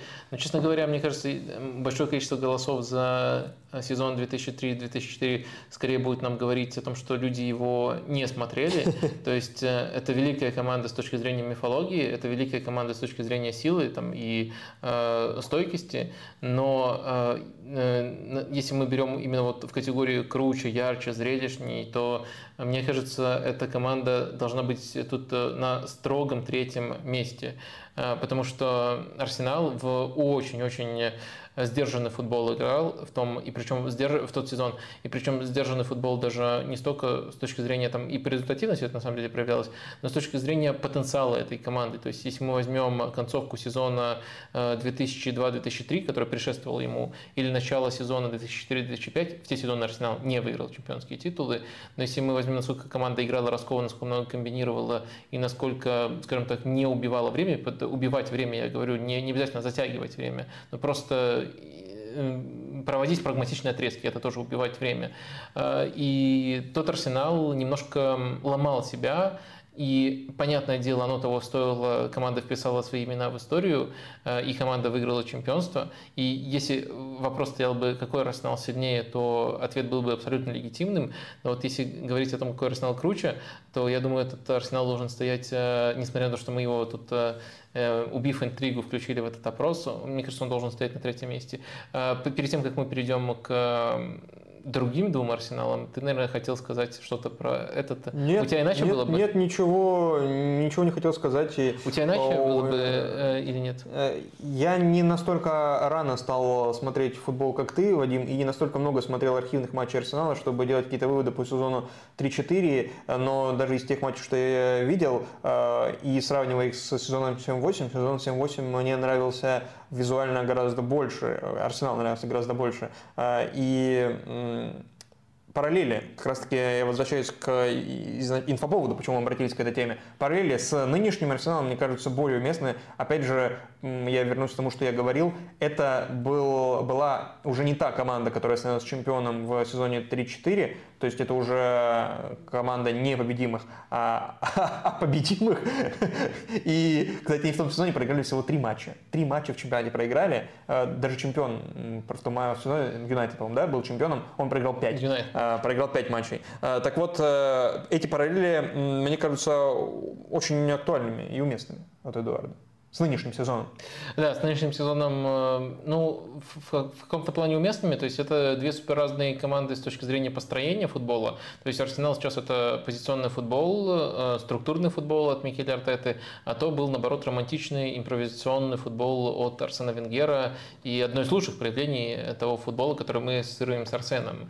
И в этом отношении это достаточно разные команды, но если говорить в менее таких гиковских, менее тактических э, формулировках, э, как говорил, например, тот же Эдуарду, то мне кажется, можно сказать, что и там, и там очень э, молодая команда делает очень э, внезапный рывок, и болельщики погружаются, болельщики не погружаются, просто кайфуют от того, что у них есть эта внезапная чемпионская гонка, в которой у них изначально не очень много шансов было, но дальше уже в зависимости от разных переменных может сойтись либо лучше, либо хуже. Конечно, если уже переходить к отличиям, помимо тактических отличий, главное отличие – это количество травм. То есть э, Арсенал… Э, Будешь стучать по дереву там? Да, ладно, я не верю в это. Эм, э, ну, если бы тут был Влахович, я, я бы, может быть, постучал. Просто потому, что мне хочется постучать по Влаховичу. А так, стол мне жалко. Хорошо. В общем, эм, мне кажется, что количество травм э, – это супер, э, супер важное отличие, и в этом сезоне пока действительно сходится, действительно это э, радует. А если брать именно ну, тогда российский травмировался, как раз первая большая его травма была в середине сезона. Тогда Ван Перси травмировался. Кто еще, честно говоря, не помню. Ну, Эдуардо травмировался. А, ну Эдуардо уже, Эдуардо да, когда пришел травмировался. Эта травма сильно шокировала. Ну, Эдуардо по ходу сезона, по-моему, пришел зимой и, собственно, не был изначально важной фигурой. По-моему, перед сезоном ну, он пришел, ну, но может быть, фигурой важным не был, но странно отрицать важность этой травмы э, с точки зрения того, как это повлияло на команду. Угу. Она же была абсолютно шоковой. Ну, то есть, если кто-то кто-то не помнит этих времен, лучше не гуглите. Да, лучше не смотрите. Да, лучше, лучше Сейчас все полезли смотреть, конечно же. да, обратно это Рэмзи пришел... Э, кстати, а почему ты любишь эту команду очень сильно, больше всего? Ведь Рэмзи еще в ней не было. Он придет только в летом 2008 -го. Ну, при всем уважении к Рэмзи, я не думаю, что такие вещи должны выстраиваться вокруг него. И у меня нет какого-то культа Рэмзи. Действительно, мне нравится Аарон Рэмзи как игрок. О, нет мне... культа Рэмзи. Да, но... А что у тебя в Твиттере написано в, в статусе сейчас? Э, в Твиттере я боюсь, что у меня на этом ноутбуке нет VPN, поэтому я не найду Восхищаюсь Венгером, Рэмзи и Стюартом Холденом. Стюартом Холденом, я просто давно не писал, не менял статус. Когда я писал его, я действительно восхищался Венгером, Рэмзи и Стюартом Холденом. Хорошо. А сейчас... Э, Всем я, приходилось я, гуглить, да. Э, кто такой Венгер. Э, я вообще давно просто не менял этот статус. Короче, ну, на каком-то этапе из действующих игроков Рэмзи был моим любимым игроком в Арсенале, но до этого таким игроком был Бергом. В разные времена есть разный такой игрок, и, конечно, я никогда не скажу, что Рэмзи для меня более близкий, более любимый игрок, чем Берком. Я думаю, с Берком тут никто никогда не сравнится, поскольку это еще и детская любовь. Так что ты немножко переоцениваешь э, мое глорство, ну или там э, персофанство. Вот так вот будет правильно сказать. Персофанство мое переоцениваешь. Не проткни меня своим пальцем. Почему у того Арсенала в итоге так не получилось выиграть что-то значимое сезона 7-8? А, ну, травмы? Есть э, два варианта ответа. Там, ну, травмы, где-то невезение, но есть, конечно... Продажи игроков, но ты сейчас идешь к другому. Да, судьи, конечно, вот, судьи. Естественно. Я просто добавил что-то более адекватное, как продажу игроков важных. Да, да, да. Э, до сих пор, ты же помнишь этого ты, ты, ты как, С... э, как, как поклонник, большой поклонник темнокожих футболистов, то, то, точно его освистывал в тот момент. Кого? Райна Бабела, ныряльщика. А, э, я понял тебя. Э, это с Ливерпулем было в Лиге Чемпионов. Лиге чемпионов э, велик, да. Великий матч. Когда Но... был великий проход Тео Волкота, да, тот самый? Ладно, если объективно, то э, тяжело сказать. Наверное, главная причина, если уже э, включить режим серьезности, это то, что, не знаю, кого-то кого бесит эти формулировки, но мне кажется, в некоторые сезоны они максимально уместные. В тот сезон было чуть ли не три чемпионские команды по уровню игры. То есть э, это сезон, когда Манчестер Юнайтед взял свой дубль и был тоже прекрасен, причем прекрасен и с точки зрения зрелищности футбола, э, чего не про каждый сезон чемпионский Манчестер Юнайтед можно сказать. Э, там был э, Челси, э, Челси с Авраамом Грантом и со сменой тренера по ходу сезона, но не надо обманываться, это, все, это было великое поколение игроков Челси, которые там держали раздевалку и Э, определенный стиль сохраняли при любом тренере и определенный уровень сохраняли при любом тренере. И это был Арсенал, который тоже внезапно выстрелил. И мне кажется, что когда три, три команды на, в свои пиковые отрезки демонстрируют чемпионский футбол, действительно, как бы кому-то это не, не звучало там отмазками, либо наоборот недооценкой каких-то команд, э, большую роль играют э, обстоятельства. Обстоятельства, то есть то, какое решение принято судьей в том или ином матче. И там, кстати, не только у Арсенала были вопросы, там чемпионские, важно для борьбы за чемпионство матч между Челси и Юнайтед тоже вызвал очень много вопросов. Это решение, это даже не решение, это просто фактор травм, у кого их больше и у кого, они оказывают более важное влияние. То есть эти мелочи, они начинают играть очень большую роль. Если адекватно подходить, то все три команды были в тот сезон, на мой взгляд, максимально достойные. Не в каждый сезон есть э, три такие команды. Э, и дальше в, в дело пошли мелочи. Кто-то скажет, что это лузерский подход, э, ну, оправдывает что-то мелочами, но мне кажется, это наоборот, конечно, можно более детально в это уйти и дать еще более объективную картину, но мне кажется, сам подход, смотреть на мелочи, это, это как раз-таки просто объективный, адекватный подход, а не какой-либо другой. Кстати, Эдуардо об этом говорил тоже в контексте травмы Салиба в том числе. А а еще он в этом коротком э, своем выступлении интересную мысль сформулировал, что Арсенал это не клуб, э, построенный на звездах. А, э, ну, собственно, и дальше была, был штамп, то, что... Потому что самая главная звезда Арсенала – это команда. Типа, тебе это вот тут потеплело от такой фразы? Нет. Все, я понял. А Арсенал не клуб для звезд? То есть тут как бы комплимент Арсеналу, потом перебивается штампом. И что тут перевешивает? У, хорошо, меня, ну, у меня ненависть не, к штампу ну, перевешивает. Хорошо, ну допустим штамп уберем. Ну что ж ты не можешь э, шелуху? Ты вот э, разделяешь шелуху и семечки, и, и семечки выбрасываешь к черту, а шелуху такой анализируешь максимально и, и, и по ней оцениваешь. Хорошо. Это только шелуха тут Да нет, но вот э, Арсенал не клуб для звезд. Ну а что такое клуб для звезд? Реал, ПСЖ. Ох, сейчас к ПСЖ перейдем. Хорошо, к ПСЖ перейдем. Ну, не знаю, мне просто кажется, что, ну, а почему люди, которые сейчас играют в Арсенале, не звезды? Почему Букая Сака не звезда? Почему Эдегор не звезда? То есть э, звезда, ты имеешь в виду что-то такое... Что приходит уже звездой, не становится звездой в Арсенале? Ты, ты наверное, под звездой имеешь в виду там количество фолловеров в Инстаграме, да? Я нет. Ты так за меня. Я даже не думал ну, об этом. По игровому уровню, когда Арсенал играет хорошо, его игроки играют на звездном уровне. Если звездный уровень, это комплимент. Так что... Ну, я думаю, Эдуард здесь имел в виду, не покупает уже готовых звезд. Э, и готовые звезды не очень круто, что ли, адаптируются. И это было в том сезоне 7-8, потому что все люди, которые э, расцветали в тот период, приходили не великими звездами. Но российский, наверное, был самый близко к этому статусу, потому что и Глеб там, и Фламини, и Сеск, Дебайор, Ван Перси, Волкот, все эти люди, там, Клиши, уж тем более Санья, который в этот сезон пришел, все они не были э, ну, звездами. Галас, может быть, тоже относительно, вот, ну, с российский примерно, да, вот такого уровня звезды могли в Арсенале оказаться. Э, может быть, э, об этом он говорит. Давай несколько вопросов из чата возьмем. Ольга, э, раз заговорили о периферии... Может, закроем вопрос или... О, давай. Э, забыл о нем. Давай. Э, ну, в общем, э, ты все испортил, включив сюда версию 3.4, но, в принципе, мы можем просто отбросить и сравнивать варианты а, для... А как ты разделишь эти голоса? Ну, все равно нам видно, кто, кто, кто на, втором месте, кто на, на третьем месте. Но в любом случае, версия 3.4, непобедимый, 53% набрала. Версия нынешнего сезона 23-23, 22-23, извините, 35% набирает. Ну и э, клуб, э, вернее, команда, которую мы обсуждали дольше всех, э, набирает 10%. Э, ну, ну и прекрасно. Ну да, интересный опрос, но он, мне кажется, все-таки, как ты прав, как ты правильно сказал, немножко говорит о том, кто кто насколько погружен в тему Арсенала, кто смотрит с какого времени. Ну, ладно. А может быть, просто у людей другое мнение, это тоже нормально.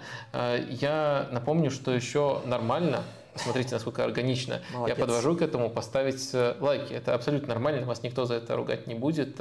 Сейчас у нас 432 зрителя, намного больше, почти в два раза больше, чем в прошлое напоминание. И лайков 358. Можно как минимум эти цифры уравнять, а потом еще количество лайков э, э, превысит количество зрителей и вообще улетит в космос. Но это я уже фантазирую. Ольга, несколько вопросов из чата. Раз заговорили о периферийной лиге, Видимо, это ирония какая-то. Вопрос, что с Интером и нужно ли увольнять Инзаги просто потому, что, в кавычках, сколько можно? В скобочках, меня тревожит, что нет внятной альтернативной, альтернативы, плюс игра не ужас, результат ужас. Собственно, суть вопроса, ты понял, да? Нужно ли увольнять Инзаги просто потому, что сколько можно? А, ну, да, суть вопроса я понял, э, тезис в вопросе я понял, и эмоциональность в вопросе я тоже понял. Но если что, я напомню, что... Мы ответ пока не поняли. Да, ответ пока не поняли.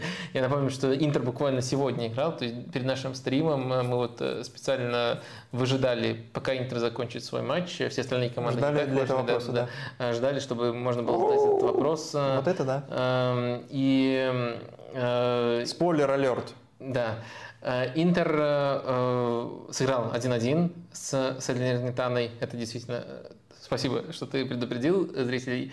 Эм, и в очередной раз э, была просто радикальная картина с точки зрения там, везения, невезения ожидаемых голов. Э, то есть почти три XG набрал Интер, Салернитана около одного набрала. То есть, э, по сути, это матч, который в иной раз при нормальной реализации мог бы даже либо уверенной победой, либо даже разгромом Салернитаны завершиться.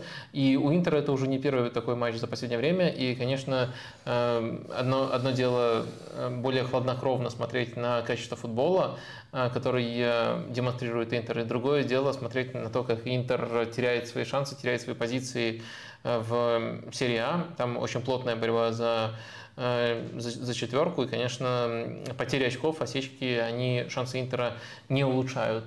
И это как бы два разных подхода, но мне кажется, все-таки болельщики сами разберутся со своим подходом. От меня требуется э, чуть более с холодной головой ответить. И если отвечать с холодной головой, то я вообще не понимаю, как можно, вот э, учитывая все обстоятельства, учитывая хороший первый сезон Инзаги, учитывая э, сейчас перформанс Интера, именно перформанс Интера, все-таки оценивая работу тренера, в первую очередь нужно смотреть на перформанс. Вообще не понимаю, и то, что Интер еще в четвертьфинале Лиги Чемпионов находится, вообще не понимаю, как его можно сейчас, и как Ольга правильно сказала, без внятной альтернативы уволить. Но мне этот подход, ну, я, я вот буду на следующем стриме, если это случится, критиковать это как э, просто истеричное решение. Но в то же время у меня есть ощущение, что на определенном этапе Симона Инзаги немножко потерялся. Потерялся между, скажем так, двумя начинаниями. Первое, это, первое начинание – это продолжать линию Конте, и в, в, чуть ли не в каждой ситуации э, задавать себе вопрос, что сделал бы в этой ситуации Антонио Конте тактически. Важно добавлять тактически, потому что э, в других э, вопросах э, консультироваться с Конте, воображаемым Конте не стоит, а вот с точки зрения тактики, с точки зрения продолжения его линии и команды, которую он построил, вполне можно вот так вот мысленно консультироваться. И вот в первый сезон, мне кажется, он всегда пытался задаваться именно этим вопросом и очень сильно отталкивался от фундамента, который построил Конте.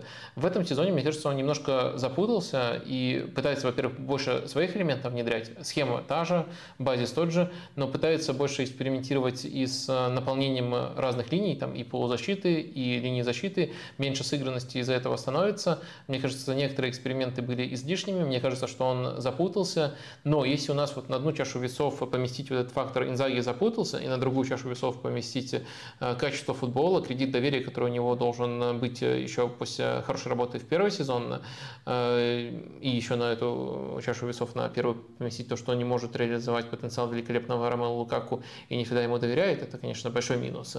Эм, и вот сравните чашу весов, э, чаша весов э, за оставлять, она прямо сильно перевесит, и поэтому я, безусловно, понимаю э, такие горячие реакции болельщиков.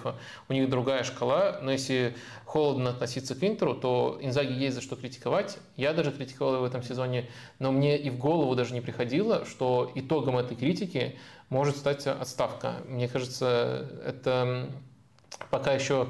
Э, мне кажется, что это, во-первых, э, такая внутриболельческая внутриболельческий спор, люди за пределами пузыря Интера это даже не обсуждают серьезно.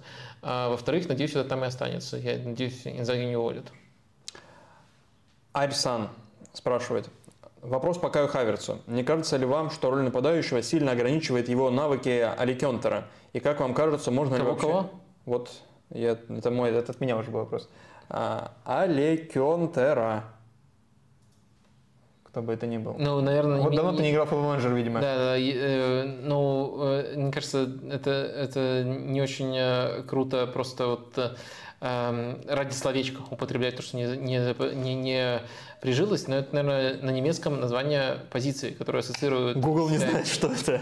С, с, с Каем Хайерцем, но может быть это также и опечатка в вопросе, и, и чего-то другого может быть, э, самая известная немецкая позиция – это Раумдойтер, которую с Томасом Мюллером ассоциируют. Иногда, на мой взгляд, не на 100% точно ее ассоциировали и с Кайм Хаверса, может быть, э, опечатка просто в этом слове. Но, а, а Али Кёнтер, я даже я, я ж немецкий учил. Господи. Это Али Кентер, типа, э, все и может. То есть э, вот. разнофункциональный... На троечку сейчас вытем твой немецкий. Да-да-да. Но в любом случае это не закрепившийся, далеко не закрепившийся футбольный термин и далеко не, уме... далеко не факт, что прямо плотно и правильно ассоциирующийся с КМ Хаверсом, но, по крайней мере, его можно разобрать. Э, да, вопрос тебе уже не да. Я же говорю. Позиция нападающего э, И как вам кажется, может, его, может ли его, может ли, можно ли вообще говорить о его прогрессе в Челси? Это вот э, более общий вопрос, но да, не, не сковывает ли его? Э, я понимаю, откуда рождается этот вопрос, и мне кажется, что э, именно позиция нападающего в Челси сковывает его. Но э, важный момент, что не просто позиция нападающего, что он не может быть нападающим, не может быть там ложной девяткой. И по, э, скажем так, диапазону возможностей для того, чтобы себя проявлять, позиция ложной девятки вполне подходит такому футболисту. Подходит и конкретно Каю Хаверцу, и Али Кентеру тоже подходит. Но с точки зрения... Футболиста из Истанбула какой-то. Да-да-да. Но с точки зрения этой роли конкретно у Челси, Челси, мне кажется, на разных этапах было по-разному, и были моменты, когда действительно просто нападающего Э, как затычку в роли нападающего ставили Кай Хаверца. Когда ему дают более широкий диапазон, когда ему дают возможность э, и открываться за спину, и открываться между линиями, а не только э, выполнять роль нападающего, например, потому что он просто самый высокий из тех, кто может сыграть на этой позиции. И такие объяснения еще при том и Ситухеле периодически мелькали, когда мне просто нужен был самый высокий на этой позиции, он когда выпускал Кай Хаверца. В общем, когда ему дают более широкую функцию, то даже в Челси это другой эффект. Резюмируя, Э, в Челси иногда его заставляли делать вещи, которые его сковывают. Но сама по себе позиция нападающего его не сковывает, он там тоже себя может проявлять в полной мере. Так, дальше мы переходим к блоку с цитатами недели. Было несколько очень ярких. И первая из них, наверное, даже подходит к предыдущим, к предыдущей рубрике, к событиям и новостям недели. Но, потому что тут несколько цитат, но каждая из них прям огонь. Э, цитата касается книги, которая на столе. Ну, не книги, а того, кто на обложке. Килиан Мбаппе. А, и ситуация... Может, не просто так его поставили. Да, ну, нужно, чтобы это ружье выстрелило, чтобы эта книга еще упала, да. Не, не все еще попадали сегодня.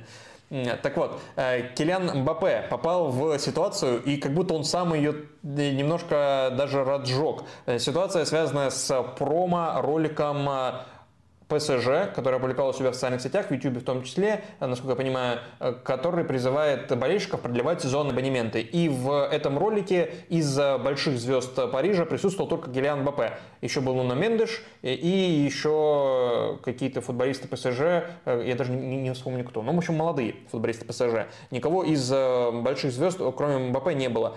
После этого, ну, в, я так понимаю, в соцсетях было много комментариев, почему, почему только Мбаппе, что это так, почему вы выдвигаете на первый план. Выступил сам Килиан у себя на странице. Я не согласен с публикацией этого видео. Вот почему я борюсь за индивидуальные имиджевые права. ПСЖ большой клуб и большая семья. Но это точно не Килиан Сен-Жермен. Написал Мбаппе. После этого ролик удалили. И выступил, может быть, еще более пламенно Кристоф Дюгари. Э, он в ПСЖ, по-моему, не играл, но бывший игрок э, сборной Франции. И он сказал, Килиан хочет заниматься всем. Маркетингом, коммуникациями. Он выбирает спортивного директора и игроков. Стоп, играй в мяч. Ну и он э, так оценивал его, собственно, выступление по поводу этого ролика, которым он сам БП пытался снизить давление. И э, Насер, собственно, владелец ПСЖ, тоже по данным французских медиа был недоволен, что такая ситуация, в принципе, скандальная возникла. И... Он не владелец. А, он, не владелец? он президент, а, назна- это... назначен владельцем. А, хорошо. Президент, окей. А, президент ПСЖ, он а, сегодня, по словам Гальтье, был чуть ли... Да, вот президент э, приходил в раздевалку, на тренировочную базу, поговорил с игроками. И Гальтье сегодня сказал, что эта ситуация улажена с МБП. Я вообще не понял, почему она такая огненная получилась, но из-за этих всех высказываний как так, Вадим? Ну, я тоже на сто процентов не понял. Вот мы и провели очень э, внятный анализ. Не, у меня есть как бы в развитии этого один вопрос. Смотри, э, давай я начну с вопроса. Пожалуйста. Как ты э, прочитал слова Мбаппе? Как ты прочитал слова Мбаппе? То есть он хочет, чтобы не использовали без разрешения его имиджевые права, и он хочет зарабатывать на них сам, либо он говорит, что надо больше внимания равномерно распределить по команде. Вот как ты их прочитал? Вот тут две вещи, потому что первая часть частью высказывания как раз-таки то, чтобы его образ использовали, согласовывали использование образа вместе с ним. И, э, но второе, и мне кажется, это истинная причина, почему он вообще Если решил что, высказаться. Сборная Франции за это борется, чтобы индивидуальные имиджевые права были у Ну да, может быть, поэтому, да, да, если это, это его политическая программа общая, может быть, он решил просто эту историю тоже притянуть как один из аргументов. Но здесь, мне кажется, его причина выступления вот в этой формировке Килиан Сен-Жермен. То есть он тоже недоволен, что его используют и его подают как э, единственную главную звезду. Если у него будет политическая программа, то надо Эгалите, Либерте, Мбаппе ее назвать. Да. Эм, ну, в общем, мне кажется, от этой трактовки очень многое зависит. То есть э, это можно считать, э, это, во-первых, очень эффектно, что он там в конце использует эту формулировку э, Киллиан Сен-Жермен, такой скромный человек, который буквально рядом со своей фамилией Сейнт уже может употреблять, пускай даже в таком контексте. И он говорит, не надо, как раз таки. Да, не надо, действительно. Я, я, я не Saint еще пока. Эм, в общем, эм, мне кажется, что от этого очень много зависит, и сам МБП дал нам простор и хейтерам, и наоборот его защитникам для того, чтобы встать в выгодную позицию и защищать вот именно тот ракурс, который тут можно разглядеть. Такое вот мутненькое заявление, из-за этого, как, как мне кажется, из-за из этого заявление выглядит э, мутным немножко и многозначным, и тут можно отталкиваться как от одного, так и от э, другого. Мне кажется, с одной стороны, ПСЖ можно понять, потому что, помимо всего прочего, им, наверное, было как-то важно показать, что с большой вероятностью МПП на следующий сезон еще останется в ПСЖ, поскольку даже про это очень много разговоров ходит. С другой стороны, э, и, кстати, нет стопроцентной ясности, например, по другой звезде. Вот кого еще можно было использовать? Месси можно было использовать. По нему нет ясности у Парижа, причем нет ясности... Рамоса который, тоже нет ясности. Которая, нет ясности, которая толкает скорее к тому, что будет смена клуба у Месси. Пока вот, если мы анализируем ту информацию, которая есть, скорее, скорее вот к этому идет, а не к тому, что Месси останется в ПСЖ. А, то есть, э, с одной стороны, вот есть э, этот вопрос, кого задействовать вместе с Мбаппе, или если, если не Мбаппе, то кого задействовать, и важность э, показать болельщикам, что сам Мбаппе задействован. То есть э, как, э, не думая о возможных последствиях, Париж пришел к такому ролику, можно понять. Но с другой стороны, особенно если мы тут упираем на такой приятный ракурс в словах Мбаппе, тот ракурс, что нужно коллективно распределять эти обязанности, нужно, чтобы все могли светиться, тогда тут можно понять Мбаппе. Но на самом деле, мне все-таки кажется, что он попытался вот этим, скажем так, более приятным народным ракурсом немножко замаскировать свои истинные, свои истинные намерения, которые он озвучил в начале по поводу там, имиджевых прав, поводу того, кто кому, кому сколько должен за использование в рекламных целях э, платить, попытался вот э, немножко прикрыться э, этими вещами, потому что э, все-таки э, мелькать в коммерческом ролике ПСЖ – это на практике не означает э, получать какую-то дополнительную огласку. То есть это не, не, не то, э, где вот стремятся оказаться абсолютно все игроки ПСЖ. Это, это не их звездный час, это не момент их славы. Так что вот э, мне кажется, он все-таки так скрыто конфликтует с клубом, то есть не идет на публичный конфликт, и этим немножко прикрывается. Я, я, я скорее склонен видеть тут у него такие завуалированные мотивы. А вот как раз э, Кристоф Дюгари, мне кажется, тоже увидел это. И его, к его фразе э, «не занимайся этим маркетингом, а играй в мяч». Спортсмен в условиях э, большой финансово развитой индустрии больше, чем спортсмен? Mm, определенно. Спорт... То есть он должен заниматься маркетинговыми вещами, а не только играть в мяч? Э, да, да, определенно. И это, кстати, нас эм, э, подводит к еще одной цитате, которую мы собирались сегодня обсудить. Мне кажется, это, это важно. Наоборот, опять же, если мы говорим о футболисте, не о прямо самом верхнем слое, который, конечно же, обеспечивает себя на всю жизнь вперед, но о футболисте в целом как о профессии, то Э, очень здорово, если он как-то свою известность временную э, переводит в какие-то э, какие инструменты финансовые и строит либо какой-то бизнес, либо еще что-то, либо делает так, чтобы можно было потом его просто имидж даже после карьеры коммерциализировать. Так что это, это, это как раз-таки абсолютно нормально. Плюс еще меня, как ты знаешь, очень сильно смущают, эм, когда пытаются вот такую подмену э, провести. Э, во второй части подмены э, часто, часто звучит фраза «а играть в футбол должен». То есть как будто время, которое эм, человек использует на какие-то активности, которые для него сейчас важны, отнимается от времени тренировок, либо времени игры в футбол, как будто это несовместимые вещи, как будто это нужно выбрать. Uh-huh. Это, по-моему, супер очевидный пример ложной дихотомии, но люди очень часто на это ведутся, потому что это звучит очень, звучит как лозунг, звучит очень э, просто. Должен не делать это, а играть в футбол. А то, что на самом деле на, на, на этом месте могло быть э, просто лежание на диване, а игра в футбол осталась, так и осталась бы вот на, на, на другой стороне этого выбора, и это никак не влияет на вот э, времяпрепровождение вот это и, и лежание на диване, либо походы в ночные клубы, например, могли быть на, на этом месте. Или э, лоббирование интересов детей во время пандемии мне, в Британии. Да, мне не могли, мы знаем о ком. Завтраки, да, Да, да. Э, мы, в общем, в общем, мне не близок подход uh-huh. Дюгари, который пытается использовать этот прием, э, но в то же время к конкретному заявлению, не к тому, что вообще Мбаппе пытается играть в эту игру, а к конкретному заявлению Мбаппе есть э, вопросы. Э, теперь, когда я попытался тут в этой запутанной истории найти какие-то зерна истины, расскажи ты, что ты тут заметил и что ты думаешь? По поводу чего? Я же уже сказал, что ну, ну мне кажется, ладно. пытался как бы Скажи, сгладить это, сгладить углы, но в итоге только Мбаппе, обнажил. Мбаппе это мутный типок? Ну, эм, у меня ощущение, что его в медиа сейчас э, подают как мутного типа, э, типака как раз таки. Я уж не знаю, исходит ли это действительно от э, каких-то вещей, которые остаются за кадром и которые проявляются на, на тренировочной базе или проявляются в офисах ПСЖ или в раздевалке сборной Франции. Либо это действительно как, какое-то, не знаю, ну это из области конспирологии, да, что просто Э, он слишком яркий сам по себе, э, и поэтому становится объектом для подобных уколов. Ну я, ну, я не вижу, что он мутный тип. Хотя, блин, вот, хотя, Слушай, хотя, вот мутный типок, кстати, очень, наверное, точная формулировка, потому что она не обязательно негативная.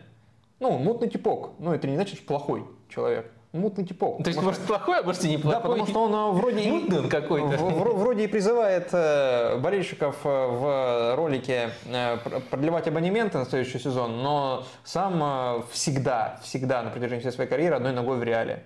Так он пусть тогда просит болельщиков Реала продлевать абонементы. Вот это был бы ход. Вот это был бы ход. Э, продлевать абонем... продлевайте свои абонементы на ПСЖ болельщики Реала. Вот это вот был бы да, ход. Да, да, эм, ну, просто я почему спросил? Потому что у меня тут тоже очень смешанное чувство по отношению к МБП. Мне очень нравится МБП как игрок. Я давно пытаюсь донести до всех э, и до многих успешно, насколько он э, вариативный, насколько он эм, многогранный с точки зрения своего арсенала приемов. Ну и, конечно, борюсь с этим штампом про типового бегунка, но я думаю, он сам успешнее борется с этим штампом, но это просто какие-то совсем невнятные хейтеры пытаются тут э, ну, уже до такого уровня не сводить. Ну, то есть, э, как игрок, МБП, мне кажется, главным талантом э, ближайшего поколения, своего поколения, которое уже сейчас выходит постепенно на пик. Ну, два финала чемпионата мира, его да, поколение уже наступило. Да, и мне, мне кажется, что он прямо очень крутой. И, наверное, в том числе из-за того, что он еще не все всем доказал, многие его недооценивают из-за того, что многие даже не, не каждые выходные его смотрят. Все-таки Париж это, это наверное, самое с точки зрения интереса самая такая периферийная лига из топовых. Но мне, наоборот, либо посчастливилось, либо не посчастливилось смотреть практически каждые выходные его матчи, поэтому я тут активно его защищаю в игровом плане, но в то же время меня очень сильно смущает, и есть помимо вот таких мутных историй, как сегодняшняя, можно на самом деле на основании прошлых историй как бы применять презумпцию виновности Мбаппе. То есть, если он что-то мутит, значит, он, он тут что, во что-то плохое ввязался. Но просто таких историй было очень много, и они, они меня тоже выбешивают. При всей симпатии к Мбаппе футболисту, но вот эта вот история, наверное, если брать из последних, когда он вот у ПСЖ на старте сезона все очень здорово получалось. Выходит Мбаппе, начинает нытье по поводу того, что он должен играть на другой позиции. Но это прямо большего эгоизма, я бы даже ввел тут понятие тактического эгоизма, большего тактического эгоизма проявить, по-моему, было просто невозможно. Но вот Галтье, которому сейчас, конечно, вопросов много, потому что уже много и всяких ходов было с тех пор применено, и много трав было у ПСЖ, и просто результаты против него. Но на тот момент он придумал, наверное, самый эффективный способ, как вот с этим ПСЖ, с этим составом можно строить футбол. Э, выходит МП и говорит, что вот мне неудобно, я хочу играть, э, я не хочу играть э, чистого нападающего, но он там не совсем чистого играл, но он хочет играть еще в более свободной роли.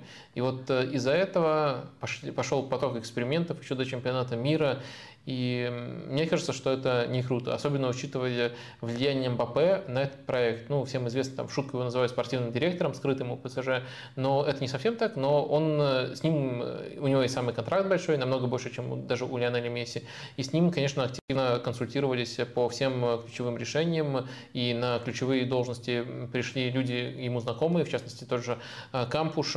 Так что, вот, с одной стороны, он должен быть, скажем так, он должен быть человеком, который этот, этому проекту помогает, а не разрушает его на ходу. Ему и так дали невероятные привилегии для игрока, а он вот, э, на мой взгляд, делает э, что-то прям противоположное. И это уже не в первый раз, э, и вот эти моменты, конечно, в ПП очень сильно отпугивают. Поэтому у меня вот у самого дилемма. Как игрок, мне он невероятно нравится, причем нравится во всех отношениях. И то, что я вижу на поле, и то, что я вижу, скажем так, в освещении МБП, и когда другие этого игрока не недооценивают, у тебя всегда больше соблазн его защищать, больше соблазн показывать, э, где люди заблуждаются. Я вижу много заблуждений по МПП, стараюсь его защищать, но в то же время когда он свой очередной трюк выкидывает за пределами поля, ну, мне кажется, зачем я все это делаю? И, и вот в итоге я у тебя и спросил, считаешь ли ты мутным типом? А ты знаком с творчеством Кайри Ирвинга? Баскетболист. Да. Знаком. Все? Все, что ты знаешь? Ознакомься. Э, может быть, подробнее.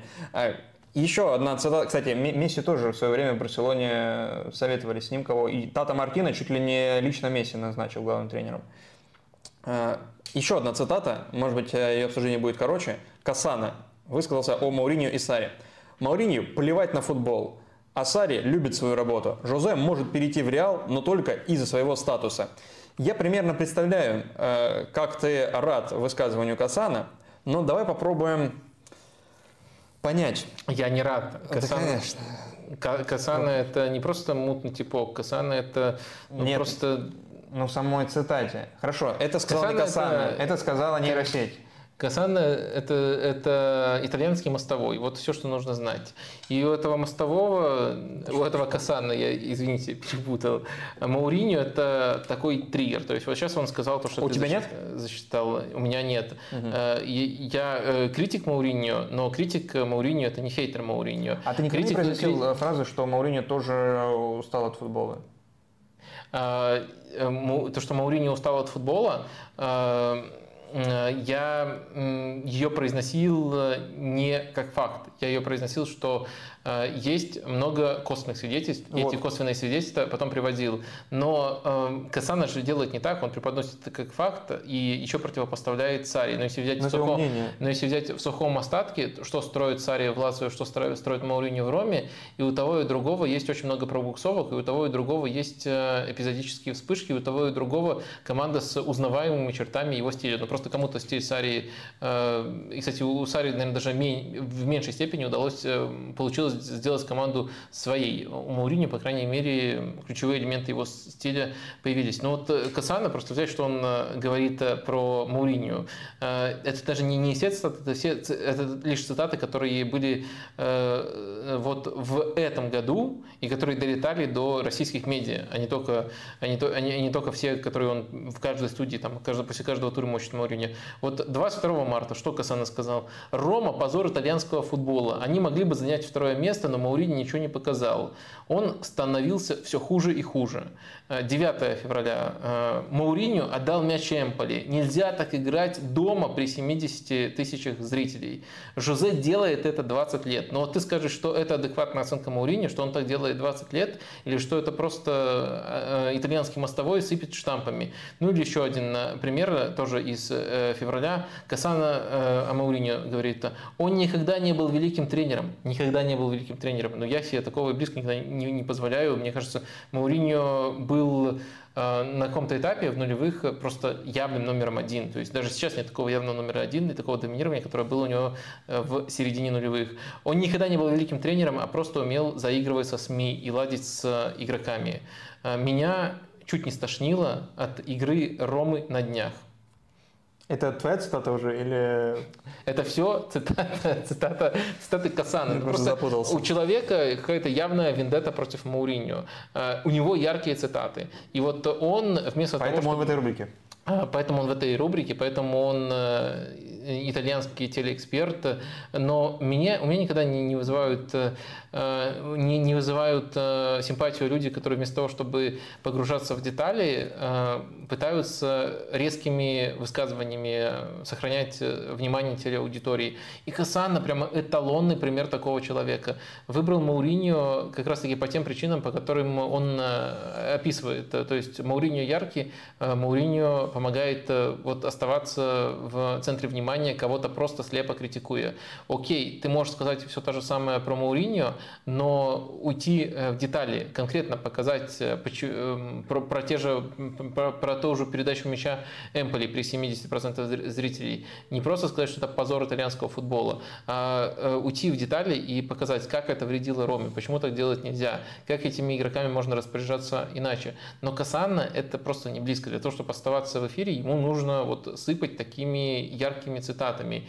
Ну, и мне это просто не близко. Наверное, это должно существовать, вот на это есть определенный спрос, но э, гладить его по головке после того, как он набросился на персонажа, который мне тоже скорее не симпатичен, чем симпатичен, хотя на самом деле мое отношение к Мауриньо более трудное. Мое отношение к Мауриньо – это э, сначала симпатия, а потом скорее разочарование, холодное разочарование по поводу того, во что он тебя превратил. И мне кажется, очень многих Э, кризисных моментов в карьере Маурини можно было избежать, э, но это уже немножко другая история. Э, в любом случае, Касана мне, мне нисколько не симпатичен вот, с его высказываниями. Я решил просто дополнить портрет, сказав, что он, показав, что он делает так регулярно, и что Мауриньо для него это прямо такая любимая мишень. Ну вот это, такой Касана. Пусть дальше трепится. Так, к слову о телеэкспертах. Еще одна цитата от э, Честного, который сказал, «Будущее на телевидении, при всем уважении, нет. Мой друг, который сейчас играет в Саудовской Аравии, а, Аравии, однажды сказал, что важно оставаться в футболе как можно дольше и заработать столько денег, чтобы после завершения карьеры не устраиваться на телевидении. Ну, во-первых, так мы узнали об отношении Крыховика к Талалаеву и Слуцкому. Просто я посмотрел э, заявки э, из клуба в Саудовской Аравии чемпионата. И ну, самый близкий человек к, Крыхо... к честному ну, это Крыховик. Других вариантов нет. Ну, я не нашел.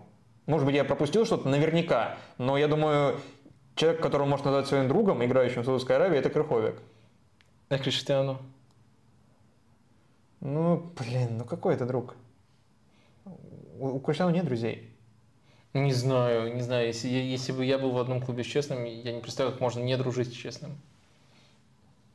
Ну, я представляю, как можно не дружить с Криштиану. Ну, Мы это видели за последние полгода несколько раз. Честно, это широкая душа. Ну, честно говоря, ты, ты серьезно думаешь, что про, про, я, разбил, я разбил твой, твой нет, нет, заход? Нет, ты не разбил мой какой-то заход, но просто если серьезно думать, я думаю, что он таким образом, мне просто кажется, если бы он Крыховик имел в виду, чтобы люди не гадали, он бы сказал. А вот э, как бы человек, который у всех ассоциируется с Саудовской Аравией, с которым тоже в одной команде играл честный, и которого скорее сам честный хочет э, изобразить своим другом, это, это скорее Криштиану Роналду, поэтому я думаю, что он имел Я решил не идти по верхам, поэтому изучил заявки изучил заявки, э, и ты специально искал, ну, кого бы связать так, чтобы не был Криштиану, да? Я, честно говоря, даже забыл, что они играли в Ювентусе вместе, поэтому я Криштиану даже не думал, ну, типа, да и без разницы. Но Криштиану не друг э, честному. Честно, ну ладно. Не, не, не, могут, не могут э, из Арсенала и Юнайтед дружить люди. Угу. И, что думаешь про эту цитату? Ну, херня какая-то, честно говоря. Ну, но она, она прикольная, она прикольно сформулирована, типа нужно заработать столько денег, чтобы потом не работать на телевидении. Ну и тут телевидение имеется в виду в широком смысле, ну в России в широком смысле, потому что в мире э, на телевидении, ну телевидение по-прежнему концентрирует в себе основную, основную основную, условно, э, футбольную мысль, да, вот э, о осмыслении какого-то футбола, потому что в России это YouTube в том числе, в России, э, ну, если видеоформат берем, Хотя, ну и, естественно, там Sports.ru, Чемпионат.ком и другие сайты в мире, в принципе, тоже не очень сильно развиты, если текстовый формат берем. Поэтому и, ну, я, я, я... я в этой цитате увидел немножко другой ракурс. Я увидел в этой цитате ракурс того, что многие футболисты действительно оказываются, мы сегодня обсуждали таких и российские аналоги, и непосредственно итальянские, э, и, э, чемпионат, в котором, честно, выступает Э, то есть э, многие, многие рассматривают работу на телевидении именно как то, что вот не хватило денег, поэтому нужно идти на телевидение и говорить там такие банальности, которые говорит Касан. Мне просто кажется, что, что эти наши темы, они очень тесно связаны. И вот такое мышление у футболистов э, у футболистов присутствует, и э, честно, мне кажется, очень здорово его, честно, э, устами своего друга, мы так и не, не выяснили, кто да, названного друга. А, очень, очень здорово это сформулировал. Сформулировал такое отношение, что футболисты даже не мыслят себя как вот а, перепридумывание через другую профессию, а, создание себе там новых навыков, новых скиллов. Они мыслят себя, недостаточно заработал по ходу карьеры, значит, надо идти на телевидение, и вот не круто там оказаться, потому что это означает, что ты недостаточно заработал. А вот, скажем так, путь Гарри Невилла вот тут даже не просматривается, он не рассматривается как вариант, и у многих многих э, футболистов это, по-моему, очень весомая проблема, то, что вот они именно изначально так рассматривают э, эту возможность, и что им эту кость очень легко бросают. Путь Гарри Невилла – это путь э, интереса к делу, которым он занимается. Гарри Невилл, Линекер, ну да, Линекер, Карригер там. Линекер это вообще другой, он просто стал полноценным журналистом. Ну да, да, да но да. это как бы все равно путь после карьеры, я имею в виду футболиста. Да, после большой после карьеры. карьеры, да. И путь это в том, что тебе интересно этим заниматься, а не потому, что ты это делаешь ради денег. Тебе интересно этим э, заниматься, ты себя переучиваешь, э, и ты э, как бы просто осваиваешь новое амплуа, mm-hmm. как осваивал бы, например, тренерскую профессию. А так ты остаешься еще просто, просто футбол... а другой путь, ты остаешься футболистом и вот светишь там своим красивым личиком и получаешь за это деньги. И вот, к сожалению, и эта статуя очень четко это показывает, она в этом, она подкупает своей честностью она показывает, как на самом деле очень да. многие э, к этому процессу относятся. Во-первых, относятся к этому как э, к некоторому признаку э, не, несостоятельности или недореализованности. недореализованности в футбольной карьере или там в заработках э, футбольных, а, а во-вторых, именно как э, к легкой опции, к которой всегда можно прибегнуть без значимых усилий. И это очень печально. И печально не потому, что некоторые футболисты, бедняжки, недостаточно зарабатывают и вынуждены потом идти на телевидение, а потому что они это так рассматривают. И тут пугающая честность есть в этой цитате. Вот поэтому Э, поэтому она меня зацепила. Несколько вещей в российских спортивных медиа были на этой неделе, некоторые даже новые, и они связаны в том числе и с людьми, которые э, в футболе, либо сейчас, либо были относительно недавно. Э, и одна из таких – это новое шоу на канале Комин Шоу. Шоу, как же оно называется, господи? Ну так нельзя, и шоу, которое вот ты говорил про нишу ЧБД, про нишу «Что было дальше». И вот мне кажется, это шоу, которое пытается эту нишу, собственно, и занять. Э, шоу, где Слуцкий и Дзюба, в первом выпуске был еще Березуцкий, и они ну, смеются, скажем так. Я не знаю, э, как э, точнее это сформулировать. Ты смотрел? Есть у тебя какие-то впечатления? Ух, я посмотрел... Потому что это вызвало ну, серьезную реакцию. Да, это вызвало... Поэтому это, как будто надо это тоже... Это вызвало серьезную, по-моему, одинаково однозначную реакцию. Ну, ну, все обсуждают мат, все троллят это шоу за мата. Ну, не знаю, я не то, что у меня вот... Ну, там в названии есть мат. Это, да, по-моему, да. самое логичное и самое правильное, что есть в этом шоу. То, что они очень много матерятся. Если название даже заявлено это. Но они это делают искусственно, и это стало предметом э, троллинга не потому, что, э, ну вот, ой-ой-ой, кто-то в интернете сказал плохое слово, никогда такого не было, и вот опять, а потому что э, они это приплетают искусственно, и просто это стало самоцелью, и вот mm-hmm. поэтому это, по-моему, стало объектом для шуток. Я э, посмотрел начало и выключил не из-за того, что меня там прямо уши вяли или еще что-нибудь. Я нормально к мату в Ютубе отношусь у самого у меня не особо получается. Это выглядит э, настолько же искусственно, поэтому я просто даже не пытаюсь. Если, если бы я пытался, это примерно вот так бы выглядело, как в этом шоу.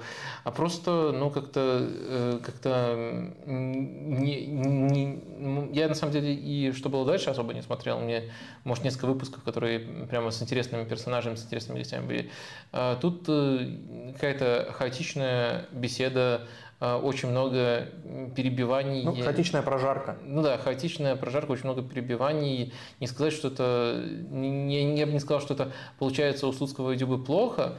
Я, я бы, перебивать? Да, перебивать и прожаривать. Я бы сказал, что а, есть как бы а, одна точка, как они себя видят вот в этой роли, насколько они крутыми себя видят в этой роли. Есть э, другая точка, насколько вообще в целом средний футболист крут в этой роли. И вот они где-то посрединке. Они лучше, чем средний там, футболист и средний тренер в этой роли, но не намного хуже, чем они видят себя в, этой, в, в этой роли, и вот чем они воображают себя в качестве таких э, юмористов. И вот, э, не знаю, мне кажется, что они просто вот э, этот образ не вытягивают. То есть, когда это было ситуативно и в какой-то другой формат, это в какой-то другой формат их приглашали, мы, наоборот, могли удивиться, насколько вот неформальный юморной тренер и игрок. Когда это становится центром, мне кажется, они просто как персонажи, как персонажи именно этого толка, э, это, этого амплуа не вытягивают. То есть Но... повышенные требования к э, такому формату, если такой формат заявляется как юмористический, то есть повышенные требования к участникам? Да не то, что повышенные требования к участникам. Короче, я не, я не, не, не подхожу к этому как к какому-то анализу. То есть э, ты просто включаешь, зашло, не зашло, угу. э, выключаешь. Я выключил, и сейчас попытался немножко порефлексировать, почему я выключил.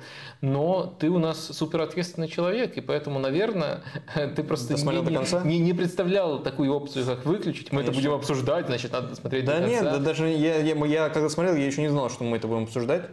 Э, да, я посмотрел, когда оно вышло, я сразу посмотрел, просто потому что это первое э, из того, что еще не выходило, поэтому я такие вещи просто стараюсь смотреть и все. А, и, ну, не факт, что дальше буду, скажем так. Но первый... От гостя зависит, да? Да нет, зависит от моего времени. А. Просто и все. В данной ситуации. То есть есть какие-то вещи, которые я могу... Ну, э, пока у нас на великолепный, великолепное шоу Коммент Шоу, какой-то слишком негативный отзыв. Может, ты можешь сказать, и в целом по интернету очень негатива, много негатива. Может, ты можешь сказать что-то, что тебе понравилось? Вот Нет, я, не, я, я, я не знаю, ну, если это юмористическое То, что шоу... экспериментирует, понравилось? Если ты, сейчас, подожди, если ты э, заявляешь это как юмористическое шоу, то тебе, по идее, должно быть смешно. Смешно не было. То есть, э, задача не выполнена. Но я не очень согласен с твоими формулировками, э, что вот э, и тот же мат, э, то, что они искусственны, мне не, не показалось это искусственно. Мне показалось как раз-таки в этом смысле органичны и люди, которые при, присутствуют там все, и, собственно, средства, которые они используют, мат, там, Джуба, Слуцкий, Березутский в, данный, э, в данном случае. Э, и, опять же, так как это заявлено уже в названии, то это тем более логично, что они используют И они используют так, что мне не казалось, я первый раз тебя слышу, что это как-то искусственно. Ну, может быть, э, у меня какое-то иное восприятие. Но, несмотря на то, что мне показалось это очень органично, это все равно не сделало это смешнее и интереснее для меня. Вот и все. Угу. Ну, то есть, может быть, я просто не та аудитория, на которую рассчитано это шоу. Э, еще одно э, видео, которая вышла на этой неделе, оно все сегодня буквально появилось, если я не ошибаюсь, уже все, все смешалось. Это интервью, ну, такое очень расширенное интервью на канале Нобеля с Александром Киржаковым, и оно посвящено, по сути... Ой, э, стой, пока мы не ушли, тут в тему прилетел Давай. вопрос, как насчет э, темы с центральными защитниками РНН? Так. Но это просто связано со Слуцким. Да, я и... Думаю, логично сейчас. Я понял. Ну, логично сейчас. А что? Ну, их три. Да, их Все, как бы, тема закрыта. А, но, какое, но, какое э, предложение может быть а, этой темы? Но мне, мне кажется, может быть предложение этой темы. Во-первых, мы же любим иногда тут устраивать рубрику «Теория заговора». Мне кажется, есть теория заговора, по которой Слуцкий на самом деле таким образом промоутит РПЛ. То есть это матч, который никому вообще не сдался. Я его даже не собирался смотреть. Но Э, Слуцкий э, поспорил, потом он знал, что его слова поспорил, понимал, что э, он откровенно не прав, использовал радикальные формулировки. Да, я же внимательно смотрел этот матч, знал, что кто-то обязательно его занудно разоблачит. И дальше, чтобы вот все поняли, все, все как бы осознали, сколько защитников у Паринен, чтобы все чтобы, чтобы все заинтересовались темой сколько защитников у ПРНН и начали смотреть этот матч, может даже посмотрели его полностью, если им понравится качество в нем футбола. Он таким образом как бы промотирует РПЛ. То есть э, вот на моем примере просто это хорошо видно. Эм, я не собирался смотреть этот матч. Я увидел этот э, сначала фрагмент, а потом срач вокруг этого фрагмента. Но мне стало интересно, кто тут прав. Э, четверка защитников, либо наоборот там э, тройка у ПРНН. Я пошел смотреть начало этого матча. Полностью не посмотрел, там все очень быстро с точки зрения интриги и игрового рисунка решилось. А, но я, по крайней мере, предпринял волевое усилие, потому что мне стало интересно, причем я сделал это в своим приоритетом. То есть я собирался посмотреть э, другие лиги сначала, ДРПЛ, добраться там уже, может быть, э, в пятницу, и то есть останется время, в пятницу у нас стрим, иногда времени не остается на РПЛ, а тут, и может быть, я бы тот матч вообще не смотрел, только там хайлайты посмотрел бы именно этого матча, а тут он прямо поднялся несколько порядков, там, опередил э, там, серию А, все матчи серии А, опередил некоторые матчи матчи Ла Лиги в моей иерархии. И если рассматривать, что это было умышленной акцией э, с точки зрения привлечения внимания к РПЛ, которая на меня блестяще сработала, то э, Слуцкий гений. Но а если говорить о не, теории, не о теории заговора, о том, что, скорее всего, было, сразу несколько людей, и поскольку их было несколько, я никого не подставляю, это, э, говоря об этом, сказали мне, что Слуцкий просто посмотрел схему в приложении одном мобильном, и там она была нарисована таким образом, и поэтому вот он, несмотря весь матч, э, защищал, не знаю, сколько, защищал эту, э, защищал позицию, что вот столько защитников, потому что я не, не вижу, как, как, как иначе можно было прийти к, это, к этому выводу, мне кажется, это очень логичным, но, но другого объяснения просто найти не могу. Только если вот строить многоходовую теорию заговора, но в подтверждении вот этой вот э, версии, я уж не знаю, насколько это а, вообще целесообразно, но в э, том э, видео, на, ну, в том выпуске Comment Live, кажется, это был, он даже говорил, то есть как будто сам разрушая собственный образ. Ну вот даже посмотрите вот здесь, кто здесь может сыграть латерали из этого состава. В принципе... Если что, ответ Рыбчинский. Да-да-да, но просто он как будто сам разрушает. То есть он сначала заявил о том, что а, смотрел, а потом сам же говорит, ну вот сами посмотрите из этого состава. Да какая разница, какой состав? У Химок там любой состав играет хер пойми кто на каких позициях. Ну так, по крайней мере, было э, до этого. Э, сколько тебе потребовалось минут, чтобы понять схему по НН? Ну, я думаю, пяти минут достаточно, чтобы Все. об этом... Пять э, минут Вадим Лукомскому достаточно. Полный матч, отстой. Вот он а сейчас Интер проанализировал вообще, просто посмотрев э, на ожидаемые голы Салернитана. Не-не, вопрос... Э, давай не, не подставлять меня и не подменять понятия. Во-первых, с кем можно быстрее распознать? Ну, для полной уверенности нужно, ну, особенно по телекартинке, ну, наверное, пять минут все-таки нужно. Но можно, на самом деле, и при стартовом свистке с высокой долей вероятности если ты внимательно смотришь на расположение футболистов, э, какая у них схема, но иногда тут э, может быть неполная корреляция, поэтому нужно перепроверить себя э, по Интеру. Думал отвертеться тут. Э, да, ну, Вопрос я... был про Интер на дистанции. Я не говорил, что я смотрел матч с Ну, ты зачем-то полез его анализировать. Э, я решил посмотреть и процитировать конкретно, какие ожидаемые э, голы в том матче были у Интера, вот в сегодняшнем матче были у Интера. И просто это, я, я их упомянул, потому что это уже не первый такой матч, где Интеру просто не хватит реализации. Остальные матчи Интера на этом отрезке я видел, поэтому я могу уверенно рассуждать про Интер, а не потому, что вот я, как ты сказал, там полез посмотреть показатели из матча с Салернитаной. Я матч с Салернитаной Интер не разбирал вот только что, так что не надо, не, не надо меня тут не изводить до уровня до, до этого уровня. Не нашел, да, вариантов? Так, давай про выпуск, который мне э, понравился гораздо больше, чем э, новое шоу на канале Комин Шоу. Это выпуск про Александра Киржакова на канале Нобеля. Э, Нобель Ростомяна, канал Нобель на YouTube. И оно вообще чисто на уровне визуальном и на уровне структурном мне показалось чуть ли не ну, одним из лучших в этом жанре, э, в жанре такого расширенного интервью э, там, с элементами там, slice of life, то есть там какими-то бытовыми сценами и так далее. Здесь очень э, много ну, жанров, много форматов внутри одного выпуска, то есть там и классическое интервью на диванах, и вот э, интервью в локациях таких бытовых для героев, э, там кафе какие-то, дома, ну, там, где они живут, плюс очень крутая вещь, связанная с микрофоном на, собственно, Киржакове, которая одновременно и приближает нас к персонажу, делает историю более искренней, потому что там какие-то переговоры с тренерами, которые просто камера э, не может зафиксировать на дистанции. И при камере рядом ты не будешь так раскованно себя вести. И одновременно эта вещь, э, она добавляет э, некой кинематографичности и реальности всей истории и снижает искусственность, собственно, которая в любом случае возникает, когда камера появляется рядом с тобой, даже здесь когда мы сидим, э, камера, присутствие камеры в одной комнате, сразу типа, оп, надо осанку держать, надо так себя вести и все дела, и пиджак Серьезно, ты об этом и, думаешь? И пиджак надеть. Я не парюсь. Ну, ты так думаешь, что ты не паришься. Ты все равно так или иначе делаешь э, э как, какое-то подсознательное усилие, чтобы вести себя немножко иначе.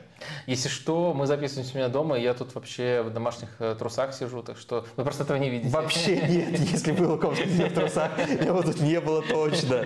Что это вообще за поведение такое? А, да, ну и вот а, насыщенность формата. А, там еще была кру- крутая ставка, где, а, собственно, авторы, а, сам Нобель, Фил Кудрявцев и Саша Аксенов сидели и в режиме школу злословия, если помнишь такую программу, обсуждали э, самого Киржакова. И мне сначала показалось на первой секунде этой, этого фрагмента типа неуместным, а потом, э, когда он, это уже закончился, это небольшой фрагмент, мне показалось, что это очень удачное решение в данной ситуации, тем более, что оно отсылало, опять же, к э, тому, что произойдет дальше в карьере Киржакова. Он уже не тренирует кипрский клуб. Э, и с этого, собственно, начинается э, выпуск э, с созвона с Киржаковым. И, и, и это становится некой преамбулой, э, цепляющей тому, чтобы смотреть дальше.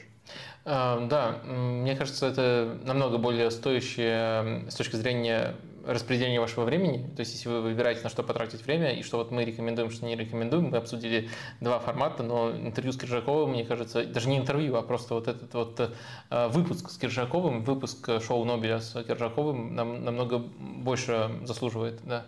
Там еще есть признание Антонио Конте в любви, то Это что не, ты... не, не в первый да, раз. Да, не впервые. По-моему, Дорского, да, признавался тоже, что много у него брал. И до этого еще там Аксенов у него тоже брал угу. интервью, когда он э, еще в ТАМИ, по-моему, работал.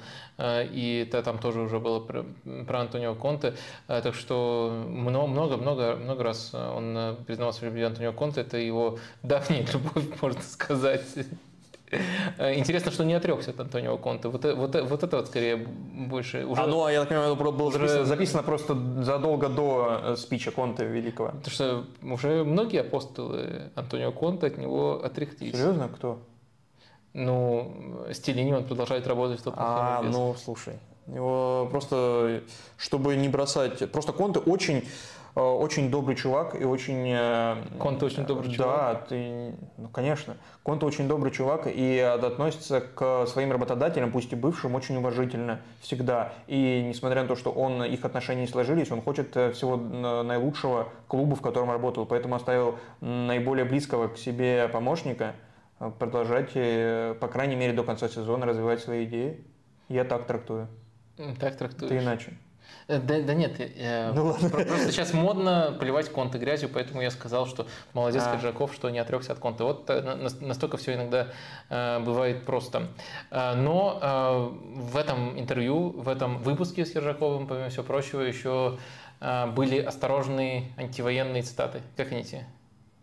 Ну, то, что они были, это уже Э, я не знаю, как они мне что. Я, я, я не понимаю, э, что здесь можно оценивать. Я, я не понимаю.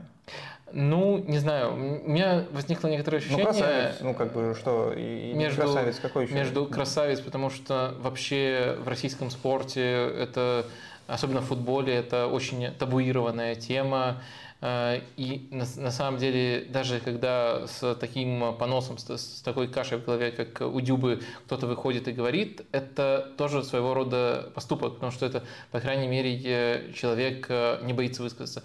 С другой стороны, мне кажется, ну, как-то супер осторожно формулировал Ержаков, то есть очень-очень хорошо понятно э, из его слов его позиция, но в то же время Э, она не проговорена четко, и она, ну, как-то очень, она э, завуалировано в то же время. У тебя вот такое ощущение не сложилось, что все то же самое, но опять же, если э, спортсмены все-таки это люди, во-первых, с определенным влиянием, во-вторых, с определенным достатком, от которых можно требовать, э, если они действительно следуют этой позиции, высказать ее четко.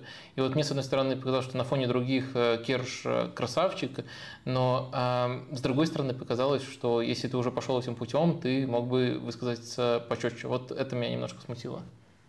Я, честно говоря, вообще не а, подхожу с позиции судьи, с позиции критика, с позиции рецензента к каким бы то ни было высказываниям, а, политическим, не политическим, просто общечеловеческим, гумани... гуманистическим, а, социальным, э, любым. Просто, ну, как человек высказался, значит, он посчитал так это нужным, э, и э, я не могу сказать, что существует какая-то градация Типа вот это нормальный уровень э, высказывания, а вот это ненормальный. И если она существует, то Нет, точно я, она не будет я, для меня никакой я, роли я играть. Не, не примеряю на себя роль тут то есть, судьи, ну, прокурора или еще либо или не, э, кого-либо. Я, я не вижу я, я тут э, выступаю с позиции, с позиции как бы ваши ожидания, ваши проблемы. Мои ожидания, мои проблемы. У меня были определенные ожидания. Вот есть определенный э, результат высказывания, и вот я пытаюсь это соотносить и рефлексировать на этот счет.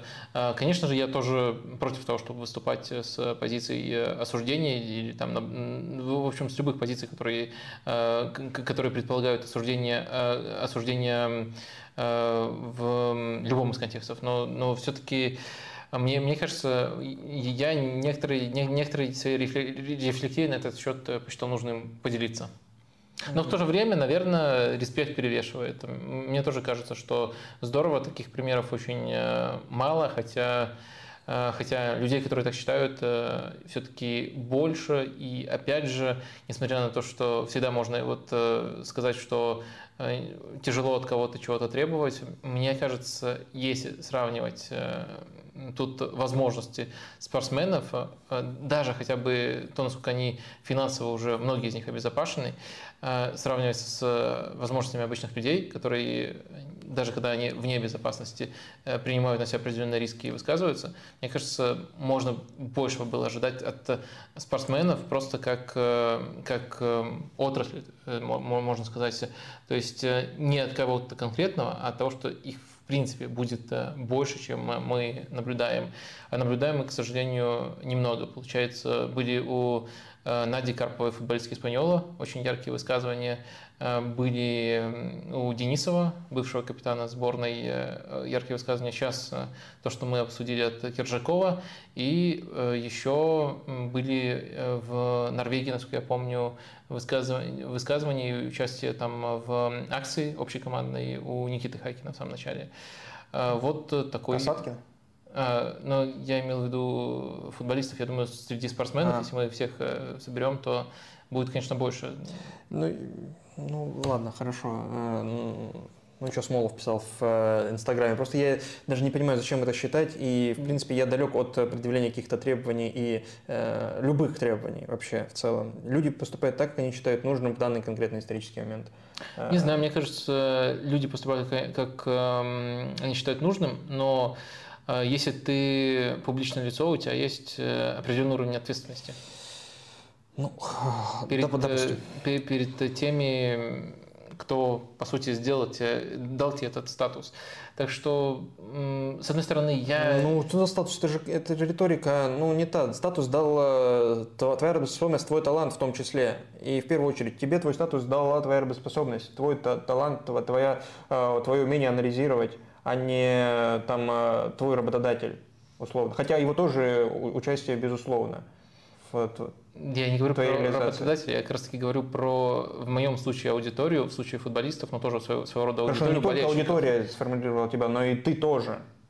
Э, Собственно, ты и... тоже, но у тебя есть ответственность. Ответственность, э, я говорю сейчас даже не только про конкретный случай, там, высказываться либо не высказываться, но ответственность подавать хороший пример, быть хорошей ролевой моделью для, даже если мы говорим просто о самых простых вещах, подавать просто хороший пример, э, особенно юным болельщикам, ну и, и просто людям, которые, которым твое мнение ценно, которые на тебя так или иначе, потому что в наш, в, в, в наш век это легко измерить, так или иначе на тебя подписаны, а на футболистов э, достаточно людей подписано. Я вот в этом я контексте, понял, да. я в этом контексте только формулирую, э, не, не в том, в котором ты изначально подумал, который там предполагает чуть ли не прокурорское, чуть-чуть ли не там мантию судьи или там прокурорское преследование. Последнее из заготовленного нами на сегодня это текст, э, который автором которого является Антонио Гальярди. Это тренер с лицензией УЕФА ПРО, что важно в нынешних условиях. Нет, с бумажкой. С бумажкой, на которой написано УЕФА ПРО, э, ручкой черными чернилами, может быть синими даже. Бывший технический директор, э, бывший технический тренер и аналитик сборной Италии и Ювентуса, я так понимаю, Манчини, да, он помогал, судя по тому, что он mm-hmm. является чемпионом Европы 2020-2021 э, года. И этот текст, который был изначально опубликован на портале medium.com самим, собственно, Гальярди, а затем еще переосмыслен отчасти, а в большей степени переведен э, на сайте sports.ru, а, а переведен, Вадим, ты лучше скажешь, кем? Я запамятовал. В общем, а, в блоге в стол, стол про, про футбол, да. Стол про футбол, да. Стол про футбол. А, собственно, смысл текста в том, что, ну, как я изначально как, как это заявлено в, на старте этого текста, доминирование позиционного футбола, э, доминированию позиционного футбола наступает конец. Э, далее, сначала я, наверное, расскажу да, какую-то, какую-то свою реакцию на этот текст. Э, да, но это именно вот в формате нашей программы я просто анонсирую, можно назвать ну, темой недели, текстом недели, то, что mm-hmm. вот интересно обсудить э, именно вот, э, мне кажется, аудитории, э, аудитории нашего канала. То есть какой-то важный человек, мы его регалии сейчас описали, пишет ну, по сути, о том, что чуть ли не готовится новая футбольная революция. Мне кажется, когда следует такое заявление и с, четким, с четкими обоснованиями, с попыткой обосновать, это стоит того, чтобы обсудить. Я вот только это хотел анонсировать. А так, конечно, будет очень удобно, если ты некоторые тезисы ключевые подсветишь, от которых мы оттолкнемся. Я немного запутался, может быть, сейчас попробуешь мне прояснить э, этот текст. Э, собственно, изначально, изначально тезис, то, что доминирование позиционного футбола наступает, или доминирование позиционного футбола настолько распространилось, что в итоге это вызвало ответную реакцию, и противодействием позиционного футбола по футболу стал супер прессингующий стиль. И это развилось в разных лигах, в разных э, системах, в разных культурах. Затем вот этот э, изначально стартовый тезис и изначально стартовое противоречие э, куда-то девается из этого текста, и вообще э, раскрывается другой тезис, то, что в целом идеологически направленные тренеры изживают э, себя, то есть их век проходит. То есть идеологически ориентированные тренеры – это тренеры, которые вот, э, у которых есть определенный набор ценностей футбольных, определенный стиль, и они его насаждают в любом клубе, при любом э, подборе футболистов, невзирая на там, статус этих футболистов, уровень этих футболистов и задачи, которые перед ним стоят в рамках этого клуба, в рамках этой команды. То есть это тренеры вот идеологи. И этому противопоставляются тренеры, которых вот один из главных плюсов этого текста для меня, по крайней мере, это формулировка э, тренеры реляционного футбола, то есть э, футбола связи и отношений. Футбола, в котором на передний план, на первый план выдвигаются личные качества футболистов и их ну, собственно, индивидуальность. И их э, индивидуальность должна приносить результат. Собственно... Да, я полностью давай плюсану вот этому тезису о том, что реализационный футбол – это интересный термин, который раньше я не, не встречал. Мне, мне тоже не встречался, и который, как бы, вот если пытаться применить его, э, заменяет нам вот это вот часто, частое объяснение тренеры категории Клопа, Гвардиолы, Тухеля и тренеры категории Зидана, Анчелотти. Обычно вот я, да, да, даже я в своих стримах, э, для того, чтобы все быстро поняли, о ком идет речь, о тренерах какого типажа идет речь, даже я вот э, делю на такие категории и называю их именами.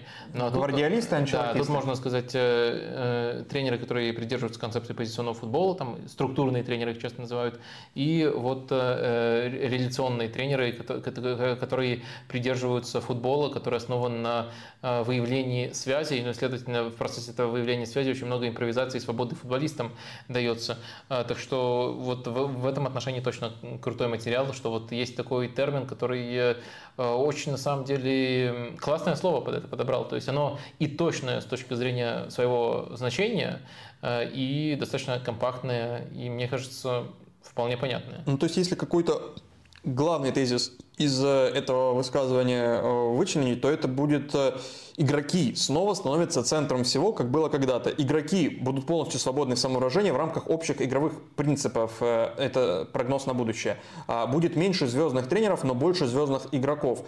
И то, что в футбол становится игрой большей мобильности, постоянных взаимодействий между игроками спонтанных связей. В таком футболе превосходство уже будет не только позиционным, но и численным, качественным, прежде всего эмоциональным. И вот, собственно, в эмоциональном а, футболе э, реляционный подход, он уместнее, чем позиционный подход. Хотя вот этим термином позиционный, под этим термином позиционный футбол из текста э, было ощущение, что под этим термином понимается не только э, футбол, который развивает там условно Гвардиола, но и футбол, который там развивает Клоп и вообще вся немецкая Бундеслига, и, и футбол, который там Симеон развивает, то есть вот структурный подход к футболу, где идея главная а не индивидуальное качество футболистов. И вот э, эта мешанина мне, честно говоря, э, немножко мешала добраться до сути и вызвала огромное количество вопросов. Я даже не знаю, с какого начать. Ну давай сначала я постараюсь Пожалуйста. сформулировать, что мне в этом тексте зашло, что в меня попало, что наоборот не попало. Ну и дальше потом, если останутся вопросы, ты их сформулируешь, я думаю, там в некоторые угу. детали мы сможем уйти. А, смотри, мне кажется, что сама постановка вопроса, что вот, возможно, эпохи позиционного позиционного футбола подходит конец, это очень четкое попадание. То есть э, конец, может быть, это всегда то, что нужно там, конец эпохи позиционного футбола, то, что обычно выносится в заголовок, это типа вот яркий тезис, но э, задаться вопросом, зафиксировать тренд, что это уже работает не так хорошо, и что что-то тут меняется, и постараться резюмировать причины, по которым это меняется, мне кажется, это вполне здравый, здравый подход, и этим стоило задаться, и достаточно детально этот вопрос был тут исследован. Мне кажется, все-таки нужно тут расширить то, что есть несколько все-таки причин, методов противодействия, которые, которые подводят нас к тому, что позиционный футбол стал работать хуже.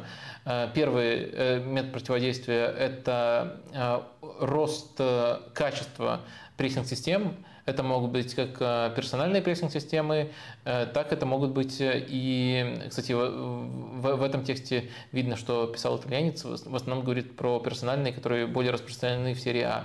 Но на самом деле это может быть и подход Клопа с зонной системой, которая тоже вышла на, невероятный уровень и э, смешно звучит после последнего матча Клопа Гвардиолы, но в целом, в целом э, э, прессингуя таким образом тоже можно, э, можно здорово сковать э, команду, которая играет позиционный футбол. Уровень этих прессинг-систем, что одно, что другое, стал слишком высокий. И точно таким же образом э, слишком высоким, просто из-за копящегося опыта, из Э, все э, более улучшающейся физической готовности футболистов, их выносливости, стал подход с автобусами. Они тоже стали надежней, как инструмент против позиционного футбола. И мне кажется, вот эти два вектора действительно поставили, скажем так, нас на грани эпохи постпозиционного футбола, я бы это так. вот так вот назвал, потому что я не согласен с тем, с той, с той проекцией, которую рисует Гальярди. То есть он, ну, грубо говоря, фиксируют вывод, что а вот э, сейчас э, Э,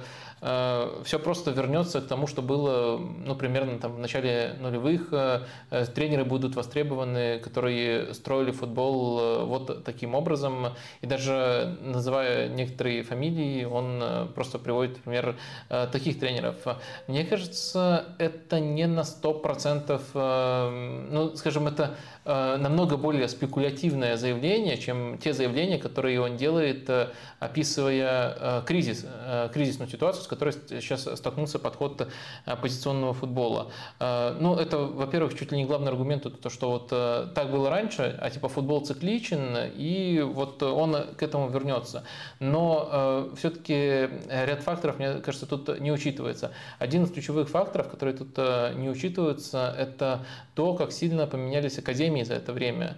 То есть мы это уже косвенно обсуждали. Сейчас академии, особенно европейские, нацелены на то, чтобы производить очень похожие похожих игроков, э, по сути, полузащитников по типу. То есть это очень высокий, если усредненно говорить, очень высокий уровень э, средних футболистов, которые выходят из академий, но в то же время э, они раньше попадают в академии, они там в более тепличных условиях варятся, они лишаются некоторых качеств, которые принято ассоциировать с чистыми центральными защитниками и с чистыми нападающими. Они, по сути, не варятся в ситуации, где очень много, как в уличном футболе, единоборства, где э, нужно просто так или иначе, иногда за счет хитрости, не обязательно за счет силы, выигрывать э, дуэли с конкретным оппонентом. Этого становится меньше, больше становится академичности, свойственной именно полузащитникам. Ну и потом дальше тренеры находят, как этих игроков полузащитного типа, назовем их так, э, распределить на разных позициях. И защитники стали больше полузащитниками, и вратарь стал больше полузащитником,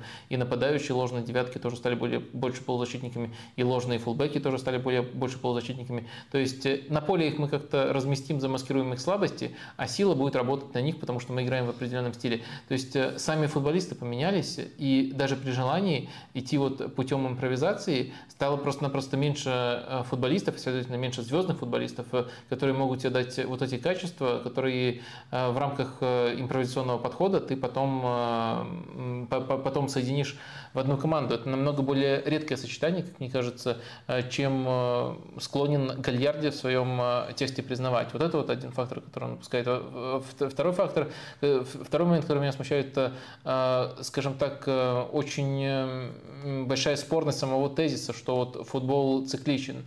То есть, да, на эм, он цикличен в том плане, что один прием не может существовать очень долго. То есть, если ты применяешь позиционный футбол очень долго, или там на, на каком-то этапе там, тотальный футбол, на каком-то там этапе схему W, этому находит противоядие. но это противоядие, это не возвращение, не прямое возвращение в точку, которая была до этого. Э, вот э, это, мне кажется, пробел. То есть э, даже если мы соглашаемся с тезисом, что футбол цикличен, он цикличен в том плане, что одно сменяется другим, но у нас нет такого, что мы уходим в какую-то точку в истории, и вот потом в нее возвращаемся, потом проходит новый цикл. То есть он развивается немножко иначе. То есть есть метод, есть противодействие, есть метод, есть противодействие, и скорее мы не уходим обратно куда-то, мы просто получаем ситуацию, которую я как раз таки назвал постпозиционный футбол. Посмотрим, что этим постпозиционным футболом станет. Я э, не знаю, что это будет. Гальярди, я думаю, тоже не знает. И вот предположения во второй части статьи мне кажутся спекулятивными. Вот примерно такое у меня э, видение этой важной темы. Давай по конкретным вопросам пройдемся. Ну, я, честно говоря, хотел бы их Антонио Гальярди задать, но раз его нет, то ты будешь отдуваться. А, собственно, вот когда он приводит э, все примеры, то он действительно приводит примеры из прошлого. И когда он приводит примеры, ну, у него было два, три примера, и очень странные. Анчелоти, Спалетти, примеров э, работающих э, успешных тренеров вот этого, я еще не выучил термин, реляционного футбола. И при этом рядом с ними он ставит Тенхага и Аякс Тенхага, э, вот тот, который доходил до полуфинала Лиги Чемпионов, где тоже, по мнению Гальярди, все было завязано на индивидуальных качествах атакующих футболистов. И тут такой, стоп, стоп, стоп, стоп, стоп. Потом он говорит о том, что даже в командах э, Спалетти и Анчелотти, и он там приводит э, примеры футболистов, которым дозволено больше, чем остальных. И, например, в команде Наполи он выделяет Кварацхелию, Асимина и Лоботку. Саша, а... да, да, давай по порядку, потому что разные команды мелькают. Так это просто, ну, просто а, такая и, же мешанина и в тексте. Нет, я не вижу э, тут мешанины. Что касается Тенхага, то я на самом деле сам ловил себя на этой мысли. Э, то есть я считал его Аякс, именно вот э, конкретную команду Аякса, смесью. Э, и... Постпозиционным футболом. Ну, практически. Одним из вариантов, куда это могло бы дальше развиваться, потому что там были элементы и э, позиционного футбола, но также очень свободная роль у Франки де Йонга и очень большой акцент на комбинациях, э, в том числе за счет индивидуальных качеств игроков на левом фланге, конкретно на левом фланге. Э, и мне кажется, там было и то, и другое. То есть команда понимала, как располагаться с точки зрения позиционного футбола, но в рамках этого позиционного футбола была конкретная зона и конкретные игрок, э, которые были над этим позиционным футболом, и поэтому вот э, я пытался, э, ну плюс еще там еще интересная схема прессинга, которую мы даже на стримах, в, говоря про МЮ, разбирали, она тоже отличалась от того, что мы видим, как правило, у других тренеров, которые ставят на позиционный футбол, то есть это, это с одной стороны продолжение, это человек, вдохновленный идеями Гвардиолы, они пересекались, там в Баварии он был вторым тренером, когда Гвардиола тренировал первую команду, и, понятное дело, он в еще большей степени вдохновленный э, Йоханом Кроевым, тоже общее начало с Пепом. А, так что определенно у него есть этот базис, но он добавлял еще свое, свое, свое добавлял. И мне кажется, его как раз таки можно назвать э, человеком, который представляет два этих течения. Но, насколько я понимаю, тут немножко перегнул палку Гальярди, и он назвал его представителем именно течения э, реляционного футбола. То есть, э, там... Но он говорит, да, один из примеров такого футбола великолепно Аякс Тен Хага, потом запятая, по сути. Есть также Наполи Спаллетти, запятая. Э, есть Реал Мадрид Анчелотти. И вот это все в одном ряду. А к этой мысли он приходит через э, цитату Франческо Фариоли. То есть э, он говорит, я общался с Франческо Фариоли, молодым тренером, э, и он говорил о том, что в футболе в какой-то момент, Фариоли говорит, в какой-то момент не останется места для игроков, которые не были бы быстры и сильны. То есть все будут примерно одинакового уровня подготовки. И именно в этом непрерывном потоке между научным исследованием там, и скаутингом, и методологией тренировок, тактическим анализом и так далее, и так далее, и так далее, будет разыграна следующая великая глава футбольной эволюции. Это говорит Фариоли, просто ее приводится в этом тексте и никак на нее не реагирует, э, собственно, Антонио Гальярди. И я такой, либо я как-то ограничен, причем к этой мысли он переходит после рефлексии насчет неудачи Рикельми в Барселоне. И я такой, либо я очень ограничен, два варианта, либо, что называется, текст немного по-дебильному написан. Антонио, давай по новой все. Нет, мне кажется, ты... В чем тут логика? Я не понимаю, потому что это как бы фраза, которая противоречит. То есть, если футболисты все становятся э, очень похожими, то ключевую роль действительно начинают играть тренеры в э, том, чтобы делать разницу между этими футболистами. А Нет, основной э, тезис Гальери в том, что как раз футболисты все индивидуальные. А, мысль про то, что футболисты становятся физически очень готовыми, скоро не останется тех, кто не готов, это скорее про то, что этот тренд по прессингу не изменится, он будет только сильнее становиться. То есть э, физическая готовность футболистов, она же влияет не на то, как ты строишь футбол с мячом, в первую очередь это влияет на то, как ты строишь игру без мяча. И тезис скорее в том, что в футболе действительно будут только футболисты, которые э, максимально готовы отдавать себя вот э, с точки зрения организации прессинга. То есть позиционный футбол ждут еще большие проблемы. Я, я эту цитату вот таким образом воспринял. То, что там есть в частностях очень много ну, мешанины, как ты сказал, это действительно так, но я на самом деле как-то пытался, ну, я даже не пытался, я просто, у меня глаз так наметан, что я сквозь это иногда смотрю, ну, то есть пытаясь вычленить э, основную мысль. Ну, я просто Мне привык... кажется, ты себя, может быть, добавляешь что-то, нет? Может быть, я добавляю себя, может быть, я это уже много раз слышал из разных уст, и поэтому у меня есть общее понимание и готов там с полуслова понимать кого-то. Может быть, я просто, у меня другой порог э, требований к тренерам, я знаю, что все они не очень хорошо, э, бывает так, что формулируют даже в в своих курсовых работах и в подобных работах э, на, на разные, разные дипломы свои мысли. И я готов просто э, не придираться к деталям, а пытаться оценить суть. И вот э, суть я, в принципе, описал, как я вижу. Некоторые, некоторые из аспектов, как видишь, которые ты приводишь, к которым ты э, к частностям придираешься, и это нормально, это признак внимательного читателя, я могу оправдать либо пояснить, некоторые не могу оправдать либо пояснить, Хорошо, если но в целом текст, мне кажется, важный. Если не к частностям, а к общему, я не знаю, уже плевать, пофиг, четвертый час стрима. Как, собственно, вот э, его прогноз, э, он ну, я понимаю, что прогноз это про будущее, а не про настоящее, но будущее должны строить как будто люди, которые уже либо сейчас э, становятся тренерами, либо на основе каких-то тенденций, которые наблюдаются. И сейчас в... Хорошо, это вот recently, recency, как вот это bias, это твое. А, то есть в АПЛ разыгрывают чемпионство команды, которые при, э, придерживаются позиционного футбола. Э, ну, Наполи, наверное, отчасти туда-сюда. Э, в... Не, Наполи, ну, я согласен тут с Гальярди, что это реляционный футбол, что это школа Анчелотти, школа Спалетти. Хорошо, как быть с молодыми тренерами Артетой, Хави, Нагельсманом и еще кем-то? Это молодые тренеры с идеями актуальными для прошлого, это вопрос не столько к тебе, сколько к этому тексту.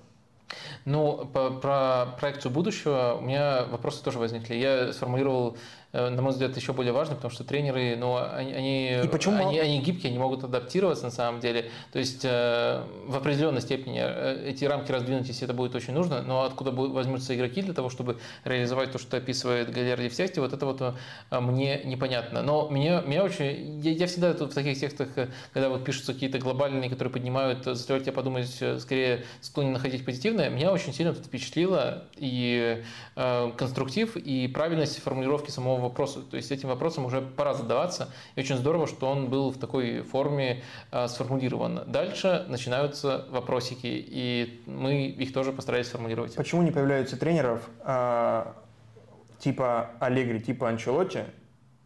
Ну, немного их. Гораздо больше тренеров, которые при, привержены какой-то идее, типа там Клопа, типа э, Гвардиолы.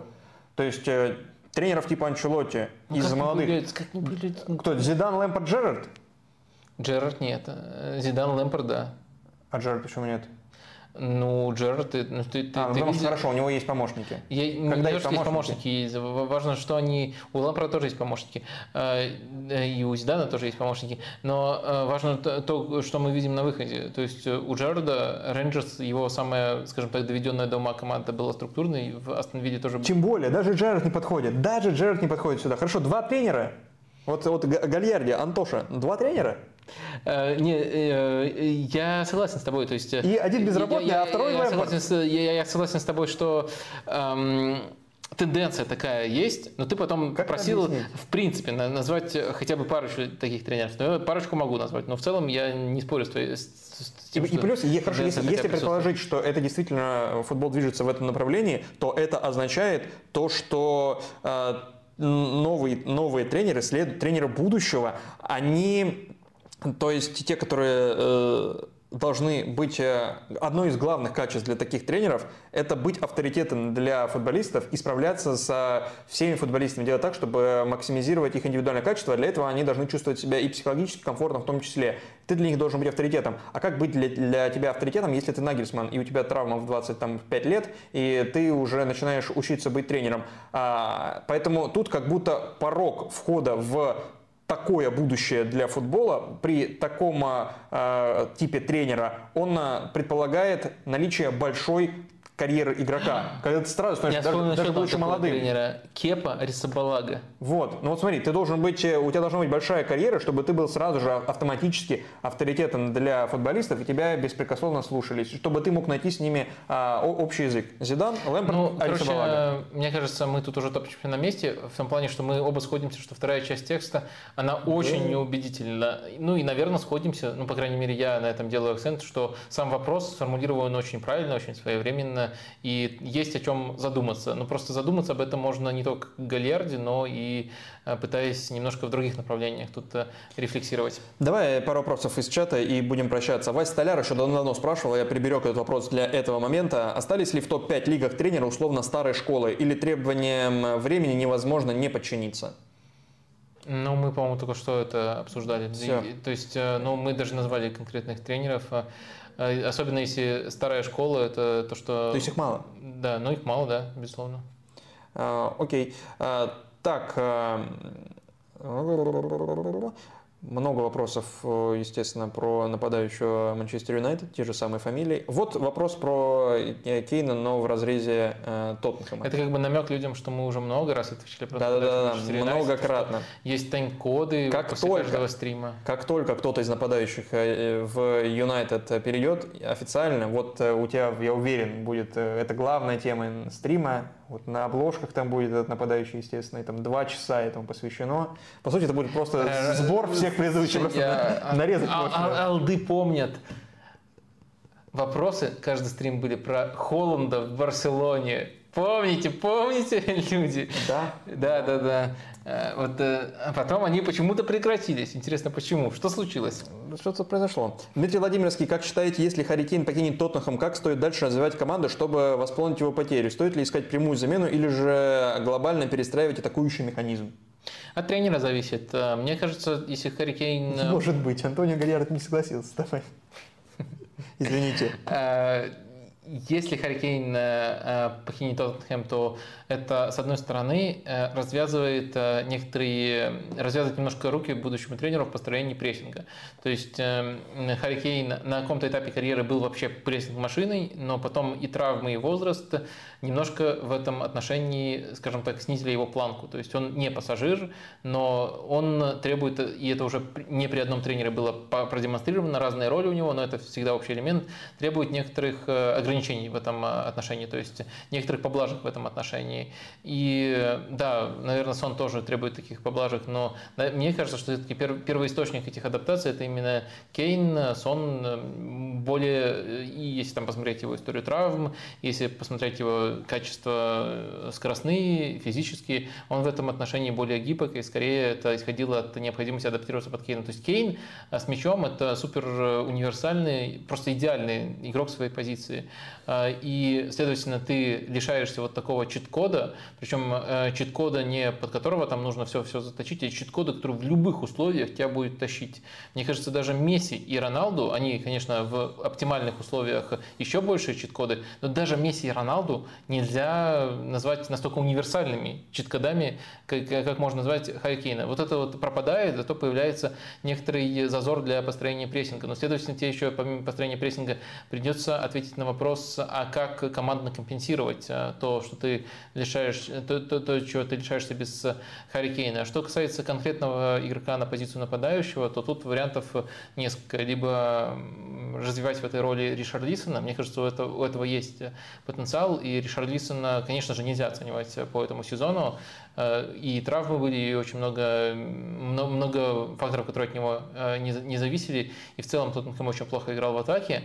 Э, точно не так плохо, кажется, из этого сезона Ришард Дисон, хотя, может быть, и не так хорош, как кажется по его лучшему сезону в Эвертоне. Но альтернативный вариант – это подписывать нападающего. Вот примерно такой расклад, как мне кажется. Я думаю, скажешь, либо Ришарлисон, либо Данжума. Нет, Данджума это не чисто нападающий.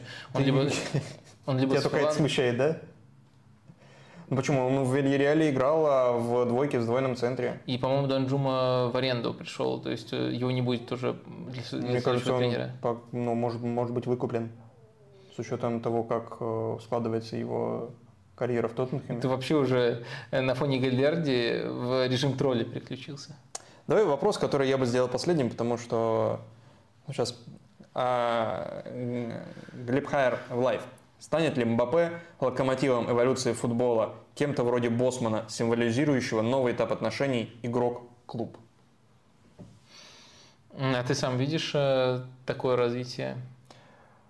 Ну, если учитывать э, вот образ, э, который складывается у Мбаппе в медиа, то все к этому ведет. Вот то, что мы сегодня даже перечисляли, это вот борьба за имиджевые права и некая большая роль в управлении клубом. Подожди, давай попытаемся это обозвать каким-то образом. То есть, наверное, это можно сравнить э, с тем, как э, Э, главный игрок для франшизы в американских видах да, спорта. Да, да, да, я как раз к этому э, Клуб выбирает игрока, который будет называться таким образом, и вот у этого игрока широкие Франчайз полномочия. Игрок.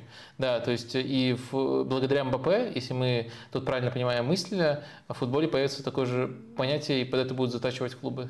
Ну, может быть, по крайней мере, в плане медийном. Кстати, я понял, что вот э, после этого, этой недели в, э, вокруг ПСЖ, потому что у меня есть свистывание Месси, и вот эти вот э, непонятно на чем основанные скандалы вокруг Мбаппе, что это главный медийный клуб в мире, вот, медийная команда. Вот Тудрот, Самкал и вот ПСЖ, топ-3, я считаю. А и их матчи, из, наверное, из этих команд ПСЖ, матч ПСЖ смотрят меньше всего. Очень-очень может быть, очень может быть. Ну да, да, да. Вот э, франчайз-игроки, которые могут э, быть э, центром притяжения аудитории, если э, аудитория становится главным фактором и остается главным фактором э, финансовым, то есть финансового привлечения, привлечения инвестора, привлечения Все, спонсоров. получается очень похожий принцип ну формирования ну, все, состава. Ну все. То есть э, там тоже пара профиков, да? И кто, кто, кто, кто, кто медийный? Кто медийный в ПСЖ? Ну, я думаю, Месси. Ну, ну, профик тоже получается. Да какой он профик, он просто ходит по полю, пешеход. А, ну в принципе, да, тогда да, тогда подходит. Э, если только во время матча в Инстаграм фоточки не выкладывает. Хотя я не проверяю, я не подписан на Месси в Инстаграме. Я, наверное, единственный человек во вселенной. У меня просто нет Инстаграма, поэтому я не подписан на Месси. Трижды сейчас должен был появиться титр здесь. Запрещенная э, социальная сеть, все дела. Нет, по-моему, это даже экстремистской признано, нет? Вот, тем более. Сеть, которая принадлежит экстремистской организации. Э, на всякий случай. Э, так у тебя есть какая-то рефлексия на этот вопрос? Мне кажется, э, во-первых, эм, интересно было более конкретно сформулировать. Может, мы тут додумали, но, по крайней мере, мы какую-то конкретику этому вопросу э, придали. Как это может выглядеть теоретически? А теперь, отвечая на этот вопрос, мне кажется, что мы движемся в обратном направлении.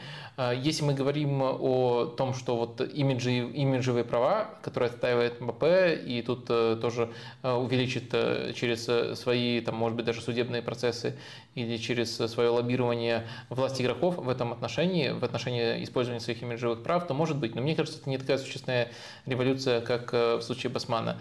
Если мы говорим о вот именно том, что будут игроки франшизы, и вот э, они станут основой для каждого клуба, то я думаю, что мы движемся в обратную э, сторону. То есть, если мы берем ситуацию начала нулевых и ситуацию сейчас, то роль тренеров стала намного более значимой. И сейчас даже, мне кажется, становится более частыми ситуациями, когда тренер это лицо клуба и это определяющий человек. То есть сейчас две такие сопоставимые с точки зрения медийности величины столкнулись в Манчестер Сити, Холланд и Гвардиола.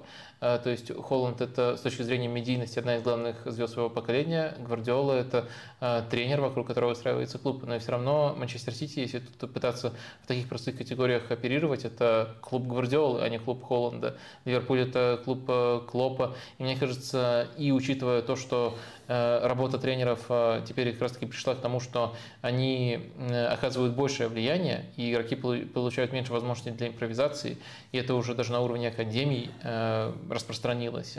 Мне кажется, что скорее мы идем, наоборот, э, к ситуации, когда может быть, э, можно использовать похожую терминологию, то есть э, там лицо франшизы, но этим лицом все чаще и чаще будет э, тренер, под которого очень много будет затачиваться, а не игрок, просто потому что значимость тренера, относительная значимость тренера, если мы берем, она все еще не предельная, она все еще, наверное, переоцененная, мы много, слишком много говорим о тренерах, а все-таки там зарплатные ведомости, ресурсы, которые есть у клуба, они в большей степени определяют, где они окажутся, на, на каких местах, и тренеры не волшебники, но значимость тренера тренера в нулевом году, в 2000 году, и значимость тренера в 2023 году, э, э, она сильно отличается, и она возросла, на мой взгляд. Блестяще. Подводи итоги. Тебе нечего добавить, настолько а, блестяще. Не, я думаю, кстати, что если Мбаппе по стилю Леброна Джеймса пойдет и тоже будет, э, как когда Леброн переходил из Кливленда в Майами, организовывать специальное шоу, по сути, Decision – то вот это станет некой, э, возможно, станет некой переломной точкой в отношениях игрок-клуб, когда игрок будет э, гораздо более влиятельной фигурой в плане и менеджмента, и управления, и в целом определять образ команды, клуба. Не команда, а клуба, именно клуба. Угу. Александр я пишет, понял. Э, Лукомский назвал Месси пешеходом, но у меня уже триггернуло. И дальше добавляет э, через 15 минут на спорте. Да я не думаю, что это прямо какая-то новость. Ну, то есть, э, не знаю, постоянные зрители помнят, что как я только Месси не называл. Я, конечно, любя, но я его и гномом, и карликом, и пешеходом. Ну, дальше Потому уже... что он не темнокожий. Вот это, это же тоже, по сути, оскорбление по фактору, который не зависит от Месси. Его рост не зависит от Месси. Почему это не является оскорблением? А вдруг это его оскорбляет? Зависит, э, это его наверняка оскорбляет. И ты нормально к этому относишься? Это оскорбляло бы, если бы я назвал, как, как один из соратников Бартомео в переписке, гормональным карликом. Вот если бы я его так назвал, тогда бы это ну, было оскорбление. знаешь, что его оскорбляет? Может, это тоже? Э, ладно, э, просто, просто это нормальная практика, то есть называть Месси пешеходом, не вижу в этом ничего такого особенно учитывая, что в этом нет никакой злобы, это просто констатация факта. То есть действительно э, я и его гениальные стороны, и его недостатки всегда пытаюсь адекватно разбирать. Э, но в данном случае так, э, так это непринужденно получилось, то есть просто, можно сказать, вырвалось. Сейчас это же того, что Месси гном, и начнешь говорить, что это недостаток и так далее. Ну, это как будто вот из твоих последних двух реплик складывалось. Да нет. Ну, хорошо. А, у нас все? Да. У нас все на сегодня, ребята.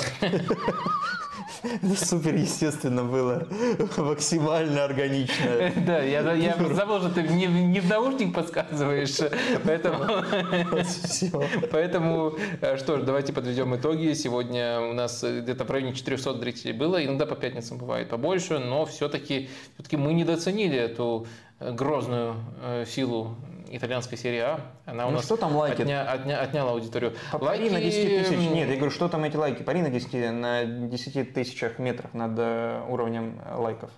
Uh, да, лайки тоже уже не будем говорить, сколько их, пока не 10 тысяч. Uh, ну, в общем, uh, давайте тогда до следующей пятницы увидимся. Надеюсь, вас будет побольше. Пока-пока.